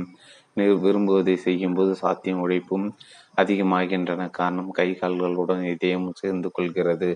வெகு மதிப்பு மதிப்பு என்பது பெறுபவர் மனதில் இருக்கிறது. புடவையை பிடிக்காத பிடிக்க பிடிக்காத கட்டாத பெண்களுக்கு என்ன உயர்ந்த விலையில் புடவை வாங்கி கொடுத்தால்தான் என்ன கொடுக்கிற வெகுமதி பெறுபவரின் தேவை நிலையை மனதில் வைத்து கொடுக்க வேண்டும். தினம் நூறு ரூபாய் ஊதியம் பெறும் தினக்கூலி தொழிலாளர்களுக்கு மேல் சற்றில் குத்தி கொள்ளும் சிறந்த ஊழியர் மடல் எதற்கு? அதை பெறுவதற்கு அவர்கள் உழைக்கக்கூடியதை கூடுதல் வேலைக்கு இன்னும் ஐம்பது ரூபாய் சேர்த்து தரப்படும் என்பதற்காக அதிகம் உழைப்பார். தெளிவாக தெரிவிப்பது அவர் செய்ய தயாராகவே இருக்கலாம். நமக்கு என்ன வேண்டும் என்று சொல்லாவிட்டால் அவர் என்ன செய்ய முடியும்? பல சமயங்கள் மக்களின் ஊக்கம் குறைவதற்கு காரணம் தெளிவற்ற தன்மையை செய் செய்யலாம் தான். ஆனால் இதுதான் நான் நிச்சயமாக தெரியல. செய்து செய்து அது தப்பாக போனால் செய்யாததை கவனிப்பது கண்டு கொள்ளாமல் விட்டு விடப்படுவதை விட கொடுமை கிடையாது. என்னெல்லாம் நன்றாக இருக்கிறது என்று சொல் இல்லாவிட்டால் நன்றாக இல்லை என்றேனும் சொல். எதுவும் சொல்லாமல் நகர்ந்து போனால் என்ன அர்த்தம் என்று வருத்தப்படுவர்கள் உதாசீனப்படுத்துதல் அவமானப்படுத்தல் போன்ற எண்ணங்கள் கூட இதனால் வரும் ஆபத்து இருக்கிறது. இதற்கெல்லாம் ஏது நேரம் என்பது சாக்குதான் கவனித்தல் அவசியம். எனக்கு மேல் இருப்பவருக்கு நான் நான் என்ன செய்கிறேன் என்று கூட தெரியாது. என்பவர்கள் ஊக்கம் உயரத்தில் இருக்கும் வாய்ப்பு குறைவுதான். அவர்கள் மிகச்சிறந்த பர் செல்ஃப் மோட்டிவேட் நபராக இருந்தால் தவிர பலன்களை முன்கூட்டியே அறிவிப்பது செய்தால் என்ன கிடைக்கும்? எவ்வளவு கிடைக்கும் என்பது முன்கூட்டியே தெரிவிக்க வேண்டும். ரெண்டாயிரத்தி ஆறாம் ஆண்டு தே ப்ளஸ் டூ தேர்வில் தமிழ்நாட்டில் முதலிடம் பிடித்தவர் ராஜேஷ்குமார் என்ற மாணவர். அவரை பேட்டி கண்ட ரமேஷ் பிரபா அவர்கள் உங்களை ஊக்கப்படுத்தியது செய்ய தூண்டியது எது? என்று கேட்க ராஜேஷ் சொன்னார் முன்பு பரத் என்கிற மாணவருக்கு தமிழ்நாட்டில் முதலிடம் பிடித்ததற்காக பத்திரிகை ஊடகங்கள் கொடுத்த முக்கியத்துவத்தை பார்த்து நாட இதற்கு இவ்வளோ புகழா பெயரா? என்ற அதிசயத்தை நாமும் பெற வேண்டும் என்ற என்கிற ஊக்கம் பெற்றேன். என்றார் போட்டி ஆரம்பமாவதற்கு கணிசமான நேரம் முன்பாக விருதுகள் பரிசுகள் பற்றி தெரிய வந்தால் தயாரிப்பு பலமாக இருக்கும். செயல் சிறக்கும். பின்னால் தெரிந்து பயல் நிலை அளந்து சீர்தூக்கி பார்ப்பது மற்ற நோக்கமல்ல செயல்திறனை அதிகப்படுத்துவதுதான் நோக்கம். அதனால் இதில் ரகசியங்கள் தேவையில்லை. முன்கூட்டியே தொடர்புடையவர்கள் விரிவாக தெரிவிக்கலாம். உடனடி அதிகாரம் நல்லதனை உடனே செய் என்பது போல எவரேனும் சரியாக செய்வதை சிறப்பாக செய்வதைக் கண்டால் உடனடியாக அதனை அங்கீகரித்தால் அங்கீகரித்தல் வேண்டும். ஆற போட வேண்டாம். கொடுப்பது பாராட்டு வார்த்தைகளோ தட்டி கொடுத்தலோ அல்லது சிறு பரிசு பொருள் உடனே செய்தால் அதன் மதிப்பு கூடுதல் தவிர பின்பு நேரம் நேரம் நேரமாக அது என்ன பெரியதா பரவாவிட்டால் என்னவா என்று தோன்றும் ஆபத்து உண்டு. பலர் முன் செய்வது எவரையும் கோபிப்பதை தனியாக அழைத்துச் சென்று செய்ய வேண்டியது எவ்வளவு அவசியமோ அதே அளவு அவசியமானது பாராட்டுவதை தனியாக ரகசியமாக செய்ய செய்யாமல் பலர் முன்னிலையில் செய்வதும் அந்த பலரும் எவரோ தொடர்பில்லாதவர்களாக இருப்பதை விட பாராட்டுபவர்களுடன் தொடர்புடையவர்களாக இருத்தல் விசேஷம். கட்சிக்காக உடைத்தவர்களுக்கு கூட்ட மேடைகளில் துண்டு பொருத்துவது இந்த வகையைச் சேர்ந்துதான் பார்க்கப்படுவது. துண்டின் பண மதிப்பல்ல. ஆயிரக்கணக்கான பார்க்க மேடையில் வைத்து தலைவர் அணிவித்து அணிவித்தது என்று அதன் மதிப்பு உயர்ந்துவிடும். அதற்காக கூடுதலாக களப்பணியாற்றுவர் தொண்டர் சரியாக அளப்பது. மெட்ரிக்ஸ் என்பார்கள். எதனை வைத்து சிறந்த செயல்பாடுகளை முடிவு செய்வது? இதுதான் அளவீடு. நிறுவனம் எதை விரும்புகிறதோ அதனை மெட்ரிக்ஸ் ஆக்க வேண்டும். அளக்க வேண்டும். அடக்கவில்லையா உற்பத்தி எண்ணிக்கையா? தரமா? இடுபொருள் பயன்பாடா? லாப சதவீதமா? வீணடிப்பு குறைத்தலா? அல்லது வேறு எதுவுமா? முடிவு செய்ததை சரியாக அளக்கும் முறைகள் இல்லாவிட்டால் செய்தவருக்கு மதிப்பு கிடைக்காது. அது தெரிந்து வந்ததும் செயலாற்றல் குறைந்து வரும். தவறுகளை பெரிதுபடுத்தாதிருத்தல் தவறுவது இயற்கை. எவருக்கும் நேரும் அது மீண்டும் நிகழக்கூடாது என்பது முக்கியம். தப்பி தவறி தவறு வந்துவிட்டால் செய்ததை அப்படியே சொல்லி சொல்லி மாய்க்கக்கூடாது. வெறுத்து விடுவார்கள். என்ன தவறு நிகழ்ந்தது என்று பார்ப்பதுடன் எதனால் நிகழ்ந்தது என்றும் பார்க்க வேண்டும். செய்த நபரின் பங்களிப்பு அதில் குறைவு அல்லது இல்லை என்றால் அவரே குறை சொல்லக்கூடாது. அவரே தவறு செய்தாலும் அது எப்போதும் சொல்லி கொண்டிருக்க கூடாது. உயர்த்தி கொண்டே போகுதல். ரைஸ் த பவர் என்பார்கள். இலக்கை சிறிது சிறிதாக உயர்த்தி கொண்டே போக வேண்டும். ஒருவர் நூறு கிலோ எடை தூக்குபவர் என்றால் அடுத்த அடுத்த முறைகள் நூற்றி அஞ்சு நூற்றி பத்து என்று கூடுதலாக ஏற்றுக்கொண்ட முயற்சி செய்வது போல நிறுவனங்களும் இலக்குகளை தொடர்ந்து உரிய அளவுகளை உயர்த்தலும் செயல்பாடு அதிகரிக்க உதவும் உரிய அளவு என்பது முக்கியம். மிக குறைவான அதிகரித்தலும் மிக அதிகமான அதிகரித்தலும் எதிர்பார்க்கும் பலன் தராது. அதிகாரத்தை பயன்படுத்தாதிருத்தல்.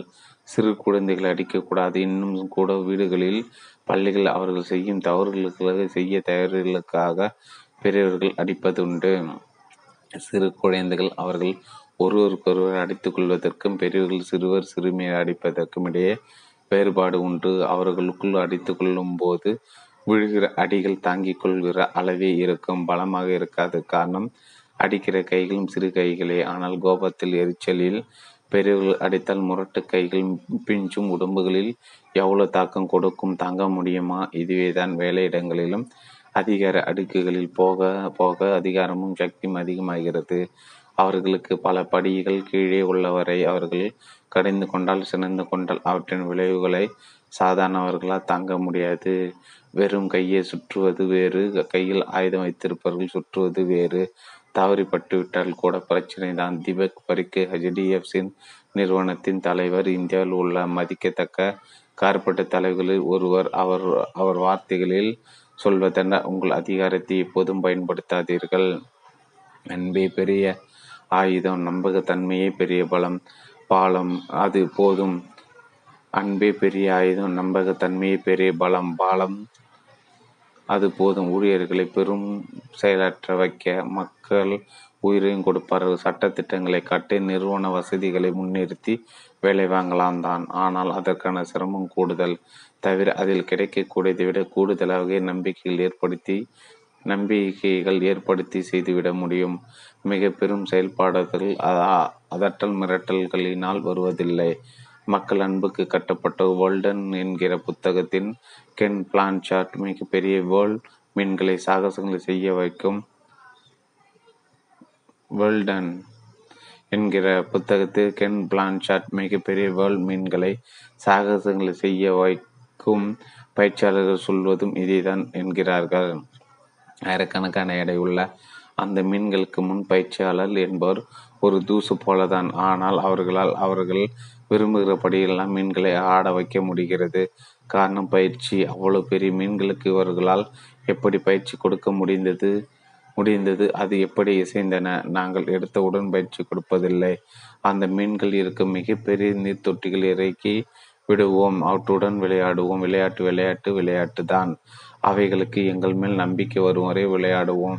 வேலைக்கு பயிற்சிக்கு அவசரப்படுத்துவதில்லை. அவற்றுக்கு எங்கள் மீது நம்பிக்கை வந்த பின் நாங்கள் செல்வதையெல்லாம் செய்ய செய்யும் கற்றுக்கொள்ளும் இதைதான் மாவீரன் நெப்போலியனும் வேறு விதமாக சொல்லியிருக்கிறார். எப்படி இவ்வளவு வெற்றிகள் எப்படி உங்கள் படை வீரர்கள் அவர்களுடைய இசைவாக இருக்கிறார்கள் ஒன்றிணைந்து போரிடுகிறார்கள் என்று கட்டத்திற்கு பதி கட்டத்திற்கு பதிலாக எங்கள் வெற்றிகள் போர்க்களங்களில் அல்ல. முன்பே வீரர்கள் விளையாட்டு திடல்கள் ஒருங்கிணைந்து விளையாடிய போதே உறுதியாகிவிட்டது என்றார். ஒருவர் மீது ஒருவர் நம்பிக்கை வர வேண்டும். அதன் பிறகுதான் கூடுதல் ரிஸ்க் எடுப்பது கூடுதலாக உடைப்பது விட்டு கொடுப்பது எல்லாம் வரும். வேலைக்கு எடுத்த முதல் நாளே இவ்வளவு இப்படி செய் என்று சொல்லிவிட்டு நகரக்கூடாது. அவர்களை புரிந்து கொள்ள அவர்கள் நம்மை புரிந்து கொள்ள சந்தர்ப்பங்களை உருவாக்க வேண்டும். சேர்ந்து உண்பது வேலை தவிர பிற விவரங்களையும் குடும்பம் ஆர்வங்கள் பயங்கள் பிரச்சனைகள் பேசுவது தானும் பகிர்ந்து கொள்வது என்றெல்லாம் செய்ய நம்பிக்கை பிறக்கும் வரும் வளரும் உதவும். வேலை கொடுக்க தெரிந்திருத்தல். சென்னை போ போர்ட் ட்ரஸ்டில் பணிபுரிந்த ஒரு மேலாளரை பற்றி இப்படி சொல்வார்கள். அவர் கீழ் பணியாற்றும் அனைத்து ஊழியர்களை பற்றியும் அவர் வருத்தப்படுவார். அவர்கள் மீதெல்லாம் குற்றம் சொல்வார். எவனும் சரியில்லை என்பதுதான் அவருடைய தீர்மான முடிவு அதே இடத்துக்கு வேறு ஒரு நபர் புதிய மேலாளர் வந்தார். அதே பழைய ஊழியர்கள் தான் அவர்களில் சிலருக்கு வேலைகளை மாற்றி கொடுத்து விட்டு சொன்னால் எல்லாம் நல்லா வேலை செய்கிறாங்க குறைகள் வருத்தங்கள் இல்லாதது மட்டுமல்ல மகிழ்ச்சியும் பாராட்டும் வந்து சேர்ந்து சேர்ந்தன. மாற்றம் எப்படி வந்தது? மேலாறு பார்வையினால் நடவடிக்கையில் வந்தது. எவருக்கு என்ன வேலை கொடுக்க வேண்டும் என்று தெரிந்திருப்பதும் முக்கியம். Right man for the right job முடியாததை வைத்து திணிப்பதில் நிறுவனத்துக்கு பலனில்லை ஊழியருக்கும் பலனில்லை சிறப்பான செயல்பாடுகள் வராமல் போடுவதற்கு ஊழியர்கள் மட்டும் மட்டுமே பொறுப்பல்ல. சரியான வேலைகள் தரும் முறைக்கு முறையாக வேலைகளை செய்து வாங்கும் மேலதிகாரிகளும் தான் காரணம் என்பதை உணர்ந்து கொள்ள வேண்டும். தீர்ப்புகள் எழுத வேண்டாம். இவன் எப்படியும் இவன் எப்பவுமே இப்படிதான் அவன் அவர் முடிக்கவே மாட்டாரே. இவை எல்லாம் என்ன ஊழியர்களை பற்றிய கருத்துக்கள்? அவற்றை மாற்றிக்கொள்ள வாய்ப்பில்லை என்பதால் தீர்மானங்கள் ஒரு சில சம்பவங்கள் அனுபவங்களை மட்டும் வைத்துக்கொண்டு இப்படியெல்லாம் பேசிவிடக் கூடாது பூக்கள் மீது வெந்நீர் ஊற்றுவது போன்றது. இது வெந்துவிடும். அதிலும் பொது இடங்களில் பலரும் கூடியிருக்கும் வேலை இடங்களில் இப்படிப்பட்ட சொற்கள் தங்களை பற்றி அதுவும் மேல் அதிகாரிகளால் சொல்லப்பட்டதால் ஊழியர்கள் உள்ள உள்ளே நெருங்கி போய் விடுவார்கள். முதல் முறை மட்டுமல்ல பல முறைகள் சரியாக செய்ய வராமல் பின்பு செய்தது மட்டுமல்ல உச்சங்களை தொட்டவர்கள் பலர் இருக்கிறார்கள். ராயல் சேலஞ்சர்ஸ் என்று ஒரு கிரிக்கெட் அணி இரண்டாயிரத்தி எட்டாம் ஆண்டு ஐபிஎல் டுவெண்டி டுவெண்டி கிரிக்கெட் போட்டிகளில் பல அணிகளுடன் விளையாடி தொற்று போன அணி விளையாடிய அணிகளில் இறுதியில் இருந்த அணி என்று கூட சொல்லலாம். விஜய் மல்லையா தான் அதன் முதலாளி பணம் போட்டிருந்தவர் சில மாறுதல்களை செய்தார். அடுத்த ஆண்டு அதே ராயல் சேலஞ்சர்ஸ் முதல் இரண்டு இடங்களுக்குன்னு இறுதி போட்டிக்கு வந்துவிட்டார்கள் பொறுமை காக்க மனிதர் இயந்திரங்கள் அல்ல பொத்தானை அடித்ததும் அவர்களால் வேலை செய்துவிட முடியாது. அவர்கள் தாவரங்களைப் போல துளிர்விட்டு வளர்ந்து காய்க்க வேண்டும். பிஹெச்எல் டிவிஎஸ் போன்ற பல நிறுவனங்கள் பயிற்சியின் மீது நம்பிக்கை உள்ளவை. பாண்டிச்சேரிக்கு அருகில் உள்ள திருபுவன் என்ற சிற்றூரில் டிவிஎஸ் வேர்ல்ஃபுல் நிறுவனம் ஆயிரத்தி தொள்ளாயிரத்தி தொண்ணூறில் தொடங்கப்பட்டது. வேர்ல்ஃபுல் அமெரிக்கா நிறுவனம் டிவிஎஸ் தமிழ்நாட்டு நிறுவனம். ஒரு நிறுவனத்தின் வாழ்நாள் மனிதர்களில் ஆயுட்காலங்களை விட அதிகம் நூற்றாண்டுகளை தாண்டி செழிப்பாக நடந்து வரும் நிறுவனங்கள் பல உண்டு. வால்மார்ட் கோகோ கோலா சோனி போன்றவை அதற்கு சில உதாரணங்கள். வேர்ல்ஃபுல் நிறுவனம் வேர்ல்ஃபுல் நிறுவனம் தங்கள் நிறுவனத்தை சுற்றி ஆறு கிராமங்களிலிருந்து பத்தாவது தெரிய மற்றும் பனிரெண்டாவது வகுப்பில் தேராத மாணவர்களை சில தேர்வுகள் வைத்து தேர்ந்தெடுத்தார்கள். தேர்வு செய்யப்பட்ட அவர்களை உடனே பயிற்சியாளர்கள் என்கிற பெயரில் உற்பத்தி கூடத்துக்கு அனுப்பவில்லை. மாறாக பயிற்சி கூடத்துக்கு அனுப்பினார்கள். முதலாம் முதலாம் ஆண்டு முழுவதும் தொழிற்சாலை தொடர்பான உற்பத்தி செய்முறை கல்வி இல்லை. பொதுவான நடத்தைகள் பற்றிய பயிற்சிகள் தான் கொடுத்தார்கள். ஓராண்டிற்கு பின்பு அடுத்த ஆண்டு தான் உற்பத்தி முறைகள். இரண்டு முழு ஆண்டுகள் சம்பளம் கொடுத்து பயிற்சி நிறுவனத்துக்கு அந்த பொறுமை இருந்தது. முன்கூட்டி செய்யும் அளவு திட்டமிடலும் இருந்தது. அதன்பின் அங்கே ஊழியர்கள் தொடரான பிரச்சனைகள் கிடையாது. வெட்டி வெட்டி வா என்றால் கட்டி எடுத்து வரும் அளவு முன் முன்னைப்பும் ஆர்வமும் திறமையும் உள்ளவர்கள். ஆனால் ஊழியர்கள் சஜஷன்ஸ் திட்டம் quality circles self management groups என்று எல்லாவற்றிலும் அந்நிறுவனம் முன்னணி தொடக்க காலத்தில் கொடுக்கப்பட்ட சரியான பயிற்சி தான் அவற்றின் வெற்றிக்கு காரணம். பயம் மட்டுமல்ல நிறுவனம் என்றால் ஒரு ஒழுங்கு இருக்க வேண்டும். அது பயம் இருந்தால்தான் வரும் என்று எண்ணுபவர்கள் உண்டு. ஊழியர்களிடம் நெருங்கி பேசின மரியாதை குறைந்துவிடும். சற்று தள்ளியே தான் இருக்க வேண்டும் என்று சொல்வார்கள். இதற்காகவே கெடுபிடியாக இருப்பார்கள். சிரிக்க கூட மாட்டார்கள். ஊழியர்களும் வேலை தவிர மற்ற விவரங்கள் பேச மாட்டார்கள். இந்த அணுகுமுறை மிக சில இடங்களில் தான் வெற்றி தரும். மனித மனங்களை ஆராய்ந்து அறிஞ்ச செக்மெண்ட் ஃப்ராய்டியத்தை பற்றி சொல்லும்போது உங்களை கண்டு அவர்கள் பயப்படாம் அல்லது உங்கள் மீது அன்பாக இருக்கலாம். இந்த இரண்டில் ஏதாவது ஒன்று மட்டும் இருந்தால் பலனில்லை. பயந்து பயந்து கொண்டு மட்டும் இருப்பதை யார்தான் விரும்புவார்கள்? வெறும் பயம் மட்டுமே கொண்டிருப்பார்கள். சந்தர்ப்பங்கள் அவர்களுக்கு ஏதுவாக அமையும் போது உங்க உங்களிடம் பிரச்சனை செய்வார்கள். அதிகாரிகளையும் நிறுவனத்தையும் எதிர்ப்பார்கள். அதே போல வேறு அன்பு மட்டுமே கொண்டிருப்பவர்களாலும் பலனில்லை அவர்களுக்கு நன்மை பிடிக்கும். ஆனால் நம்மிடம் பயம் கிடையாது. இதுவும் வேலைக்கு உதவாது. மூன்றாவதாக ஒரு நிலை உண்டு. அதன் பெயர் சில பெற்றவர்கள் மீது அவர்களுடைய பிள்ளைகள் கொண்டிருப்பது பயம் மரியாதை போன்றவை உண்டு. கூடிய அவர்கள் மீது பிரியமும் உண்டு. இதுதான் சிறந்த உறவு முறை என்கிறார். Freud better to be feared and loved புரிந்து கொள்வது நான் சொல்வதை புரிந்து கொள்ளுங்கள் என்று தெரிவிப்பதற்கு முன்பாக நாம் அவர்களை புரிந்து கொள்ள முயல வேண்டும். பேசுவதற்கு முன்பும் அவர் யார் அவர் எவர் என்று கேட்கிறார் சொல்கிறார். அவரது பிரச்சனை தேவை என்ன எதற்காக வந்திருக்கிறார் என்றெல்லாம் புரிந்து கொண்டால் அதற்கு பிறகு நாம் பேசினால் நம் பேச்சில் கட்டாயம் மாறுதல் இருக்கும். அவர்கள் நாம் அவர்கள் நாம் சொல்வதை புரிந்து கொள்ள வேண்டும் என்று எதிர்பார்ப்பதற்கு முன் நாம் அவர்கள் புரிந்து கொள்ள வேண்டும். அவர்கள் எதிரிகள் அல்ல. சிலர் தங்கள் ஊழியர்கள் விரோதிகள் போல பார்ப்பார்கள் நடத்துவார்கள். கடுகுடன் நடந்து கொள்வார்கள். எதை பேசினாலும் படபடவென பேசுவார்கள். கெடுபிடியாக இருக்கிறார்கள் தாம் பலன் இல்லை. நம்மிடம் இருக்கும் பலம் அவர்கள் அவர்களால் பலவற்றை செய்ய முடியும். அவர்களை செய்ய வைக்க வேண்டும். அவர்களுடன் சண்டையிடுவதால் எவருக்கும் லாபமில்லை அவர்களுடன் போட்டி அவர்கள் மீது பொறாமை அவர்கள் மீது கோபம் எல்லாம் தேவையற்றவை. மேல் அதிகாரிகள் அறியாமையால் வருவாய் ஊழியர்களுடன் நல்லூர் அவர்களை ஊக்கப்படுத்த சிறந்த வழி. ஆயத்தம் செய்ய வேண்டியது நம் பொறுப்பு. வேலை செய். முடி என்று விரட்டுவது மட்டுமே மேலாரின் வேலை அல்ல விதையினை நட்டு நீர் ஊற்றி பாதுகாத்து வளர்ப்பதற்கு அந்த செடியில் பயன் உண்டு. அதற்கான உழைப்பும் நேரத்தை நாம் கொடுக்க வேண்டும். அவை நாம் செய்யும் முதலீடு பின்னர் பல காலத்துக்கு அறுவடை தான் முன்கூட்டியே தெரிவித்த நாம் நினை நான் நாம் நினைப்பதை நாம் தெரிவிக்காமலே புரிந்து கொண்டு செய்துவிடும் ஊழியர்களில் சிறப்பு தான் ஆனால் எல்லோரும் இப்படி இருக்க வேண்டும் என்று எதிர்பார்க்க முடியாது. கூடாது எல்லாருக்கும் சாத்தியமில்லை. அதனால் என்ன செய்ய வேண்டும் என்ன எதிர்பார்க்கிறோம் என்பனவற்றை சந்தேகம் வராத அளவு தெரிவித்தல் அவசியம். தவிக்கும் போது உடன் நடப்பது நீ தானே செய்ய வேண்டும். செய் என்று தத்தளிப்போரை தனியே விட்டுவிட்டு வேடிக்கை பார்ப்பது மேலாத குணமாக அது உதவி செய்ய வேண்டும். அந்த சமயத்தில் சூடான வார்த்தைகளை குத்தி காட்டினால் வேலையாகாது. ஒருவும் கெட்டு போகும். அவர்கள் சிரமத்தில் இருக்கும்போது உதவ வேண்டும். அது கூடுதல் நேரம் எடுத்து செய்ய வேண்டியதாக இருந்தாலும் நாம் செய்யும் வேலையை நிறுத்திவிட்டு அவர்களுக்கு அவர்களுக்காக தான் செய்ய வேண்டியதாக இருந்தாலும் செய்ய வேண்டும். காலத்தில் செய்த உதவி என்பது இதுதான்.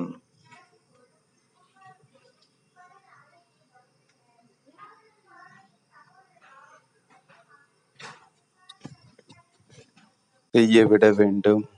செய்யவிட வேண்டும். படித்த படித்தல் கேட்டல் புரிதலை விட கூடுதலாக நேரடியாக பார்ப்பது புரியும். அதைவிட கூடுதலாக புரிய வேண்டுமென்றால் நாமே செய்து பார்ப்பதன் வழி பழகுவது கை பழகுவது என்பார்கள். முன்பெல்லாம் அதை ஆங்கிலத்தில் ஹேண்ட்ஸ் ஆஃப் எக்ஸ்பீரியன்ஸ் என்கிறார்கள். இப்போது ஒரு சிலரிடம் வேலை பார்த்தால் எதையும் செய்ய விட மாட்டார்கள். குறிப்பாக முக்கியமானவற்றை எல்லாம் அவர்களே செய்வார்கள். எல்லாம் புகழும் அவர்களுக்கு வேண்டும் என்பதுதான் காரணம். டெலிகேஷன் என்பார்கள். மேலாளர்களின் முக்கிய குணநலன் எல்லாவற்றையும் நேர தேவை. காரணமாக அவரை செய்ய முடியாது. எதையும் செய்து பார்க்காதவருக்கு அனுபவம் அதனால் கிடைக்க கூடிய தைரியமும் வரவே வராது. மேலாளர் மற்றவர்களை செய்து பார்க்க விட வேண்டும். அதற்கான ஊக்கம் கொடுத்து அதில் படைகள் வந்தால் தாங்கள் பொறுப்பு என்று தைரியமும் கொடுக்க வேண்டும். ஆலோசனைகள் கேட்பது எல்லா முக்கிய முடிவுகளை நாம் எடுக்கலாம். அதனால் அவர்கள் வெறும் நடைமுறைப்படுத்துவர்கள் ஆகி போவார்கள். சொந்தமாக யோசிக்கும் போக்கு குறைந்து காலப்போக்கில் மங்கியே விடும். இது அவரவர்களுக்கும் நல்லதல்ல நிறுவனத்துக்கும் நல்லதல்ல. எல்லோரிடம் திறன்கள் உண்டு சாதன வேலைகளில் இருக்கும். பலர் மிகச்சிறந்த யோசனைகளை தெரிவிக்க முடியும். ஆனால் அவர்கள் தெரிவிக்கும் சாதகமான சூழல் அலுவலகத்தில் நிறுவனத்தில் நிலவ வேண்டும். அதனை மேலாளர் தான் உறுதி செய்ய முடியும். பெருமை செய்வது எவர் கொடுத்த யோசனைகளும் சிறு அது சிறியதோ பெரியதோ அதனை நடைமுறைப்படுத்தினால் சொன்னவருக்கு பெயர் வருமாறு செய்ய வேண்டும். அது ஒதுங்கியிருந்தாலும் அழைத்து மரியாதை செய்ய வேண்டும்.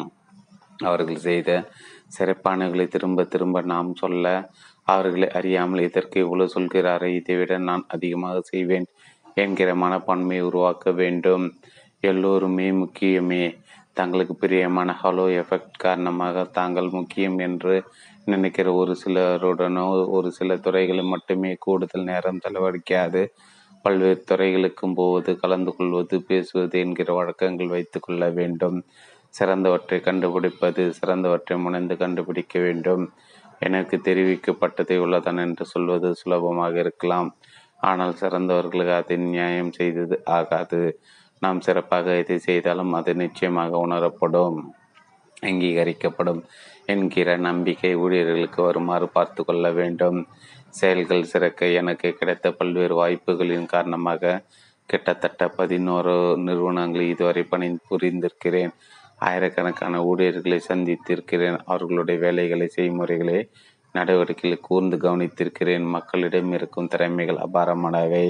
அவர்களுடைய தோற்றம் படிப்பு ஊர் ஏ ஊர் போன்ற எதை வைத்து எவரையும் முடிவு செய்துவிட முடியாது என்பதை என் அனு அந்த அனுபவங்களின் காரணமாக நான் எடுத்த முடிவை ஐடியில் சர்டிஃபிகேட் கோர்ஸ் படித்துவிட்டு வேலையில் சேர்ந்த பிறகு பலவற்றையும் கட்டு கொண்டு டிஜிஎம் நிலைக்கும் அதிகமான உயரங்களை தொட்டவர்களை பார்த்திருக்கிறேன். வெறும் ரோனியோ மிஷின் ஆப்ரேட்டராக சேர்ந்துவிட்டு டிஜிஎம் நிலை வரை வந்து வெற்றிகரமாக பணியாற்றும் கீழ் பணிபுரிவை செய்திருக்கிறேன். பத்தாவதும் பன்னிரெண்டாவது படித்து தேர்வுகளில் பாஸ் மார்க் வாங்க முடியாத ஒரு சிலர் நான்கு ஆண்டுகள் பொறியியல் படித்தவர்களை விட உற்பத்தி கூடங்களில் சிறப்பாக வேலை செய்வதை நேரில் கண்டு வியந்திருக்கிறேன்.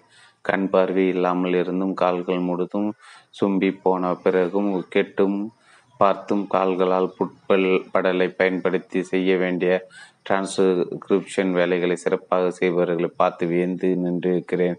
படிப்பை வைத்தும் தோற்றத்தை வைத்தும் முன் அனுபவித்து வைத்து மட்டுமே அவரை முடிவு செய்து விட வேண்டாம். தனி மனித திறன்கள் அவசியம்தான். ஆனால் அது மட்டுமே சிறப்பான செயல்பாட்டினை கொண்டு வராது. ஊழியர்களை புரிந்து கொள்வது அவர்கள் என்ன செய்ய வேண்டும் என்பதை தெளிவாக தெரிவிப்பது செயல்புரிய ஏதுவான சூழ்நிலை உருவாக்குவது தகுந்த உபகரணங்கள் வசதிகளை செய்து கொடுப்பது அவர்களின் சிறப்பான செயல்களை உடனுக்குடன் கவனிப்பது அங்கீகரிப்பது அவர்கள் செய்த வேலையினை அளப்பது அதற்கேற்ப வெகுமதிகள் கொடுப்பது என்று நிறுவனமும் மேலதிகாரிகளும் செய்ய வேண்டியவை எவ்வளவோ இருக்கின்றன. என்பதை விரிவாகவே பார்த்தோம். சரியான புரிதலுடன் சரியான அணுகுமுறை செய்தால் ஊழியர்களிடமிருந்து மட்டுமல்ல மாணவர்கள் பிள்ளைகள் என்று எல்லோரிடமிருந்தும் அற்புதமான விளைவுகளை பார்க்க முடியும் என்று உறுதியாக நம்பலாம். பின் நினைப்பு ஒன்று மனிதர்கள் பல்வேறு விதமான திறன்கள். எண்களில் திறமை பிழையின்றி வேகமாக கணக்கிட முடிவது சொற்கள் புலமை கேட்பது படிப்பது முதலியவற்றை வேகமாக சரியாக புரிந்து கொள்வது சரியான சொற்கைகளை தேவைப்படும் விதத்தில் நேர்த்தியாக பயன்படுத்துவது வேகமாக புரிந்து கொள்ளும் திறன் காண்பனவற்றில் உள்ள ஒற்றுமை ஒற்றுமைகளை துரிதமாக துல்லியமாக புரிந்து கொள்ளும் திறன் சேர்ந்து உணர்ந்து கா காரணம் கண்டு கொள்ளும் திறன் கிடைக்கும் தகவல் விவரங்களை சரியாக வரிசைப்படுத்தி பார்த்து சரியானதை உணர்ந்து பிரச்சனைகளை தீர்க்கும் திறன் பிரித்துணர்ந்து காரணம் காணும் திறன் எதனால் எது என்பது போன்ற தர்க்கத்தை லாஜிக்கை கண்டுபிடித்து அதனால் விளைவுகளை உணரும் திறன் கற்பனை திறன் பல உருவங்களை அமைப்புகளை வண்ணங்களை விரும்பும் மற்றும் புதிய விதங்களை அணு அளவுகளில் கோணங்களில் யோசித்து பார்க்க முடிவது.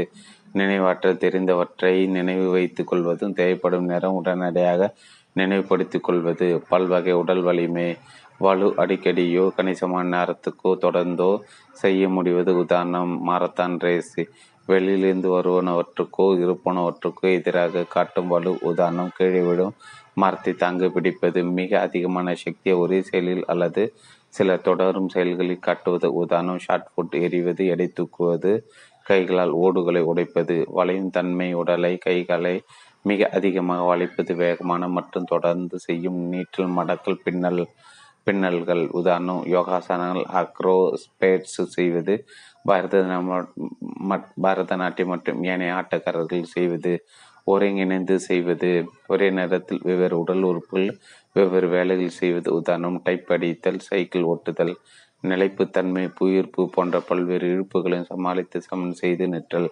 ஓடல் சாகசங்கள் செய்த உதாரணம் அக்ரோபேட்ஸ் செய்வது அதிக ஆற்றல் தேவைப்படும் வேலைகளை தொடர்ந்து நீண்ட நேரம் செய்தல் உதாரணம் மாரத்தான் ரேஸ் பெண் இணைப்பு இரண்டு ஊழியர் மனநிறைவு பயிற்சி கேள்வித்தாள் கீழே உள்ள கேள்விகளுக்கு கொடுக்கப்பட்டுள்ள எண்களை நீங்கள் தேர்ந்தெடுக்கும் எண்ணை உங்களின் பதிலாக கேள்விக்கு எதிராக உள் உள்ளே கட்டத்தில் எடுத்தும் நிச்சயமாக ஆமாம் அப்படின்னு சொல்லலாம். ஓரளவு இல்லை. ஒன்று இந்த நிறுவனம் வேலை செய்வதற்கு தகுந்த நல்ல நிறுவனம். இரண்டு இங்கே நான் ச நான் சரியாக உழைக்கும் பட்சத்தில் முன்னேற முடியும். மூன்று எனக்கு இங்கே கொடுக்கப்படும் சம்பளம் மற்ற நிறுவனங்களும் ஒப்பிடும்போது சரியானதே. நான்கு எவருக்கு பதவி கொடுப்பது என்பதை இங்கே சரியான முறையிலோ செய்கிறார்கள். ஐந்து நிறுவனத்தில் ஊழியர் நலம் சரியாக செய்யப்படுகிறது. ஆறு என் திறமைகளை என் நிறுவனம் சரியாக பயன்படுத்திக் கொள்கிறது. ஏழு எனக்கு தரப்படும் வேலை அளவு பெருமை சு பெரும் சுமையானது அல்ல. என் திறமை முழுவதும் பயன்படுத்தும் வேலையே. எட்டு என் மேலதிகாரி மீது எனக்கு நம்பிக்கை உள்ளது. ஒன்பது என்னால் நான் சொல்ல நினைப்பது என் மேலே அதிகாரம் சொல்ல முடியும். பத்து என்னிடம் இருந்து என்ன எதிர்பார்க்கல என்று எனக்கு தெரியும். பின் இணைப்பு மூன்று. ஜாப் என்ரிச்மெண்ட் ஹேக்மன் மற்றும் ஓல்டுஹாம் தெரிவித்த செறிவான வேலைகளின் அம்சங்கள் ஒன்று. Skills variety. தன்னிடம் உள்ள பல்வேறு திறமைகளை பயன்படுத்தும் பல்வேறு வாய்ப்புகள் உள்ள வேலை. இரண்டு. Task identity. ஒரு வேலையினை முழுமையாக செய்து செய்து முடித்த வேலையில் தான் பங்களிப்பின் விளைவுகளை பார்க்கும் வாய்ப்பு தரும் வேலை. மூன்று டாஸ்க் சிக்னிஃபிகேஷன் செய்வது நிறுவனத்தின் மீதோ மற்ற ஊழியர்களின் மீதோ நல்ல தாக்கம் ஏற்படுத்துகிற வேலை முக்கியமான வேலை. நான்கு அனாட்டமி வேலையில் ஏற்படும் உயர்வு தாழ்வுகளுக்கு வெற்றி தோல்விகளுக்கு தாங்களே பொறுப்பு என்ற என்றாகிற விதத்தில் முக்கிய முடிவுகள் எடுக்க கூடிய வாய்ப்புகள் தரும் வேலை. ஐந்து ஃபீட்பேக் தாங்கள் செய்தது எப்படி என்கிற தகவல் நம்ப தகுந்த பயனுள்ள தகவல்கள் பெற்று தரத்தக்க வேலை. அந்த தகவல் வேலையில் இருந்தோ மேலதிகாரி இருந்தோ அல்லது மற்ற வரலாம். தள்ளு மோட்டிவேஷன்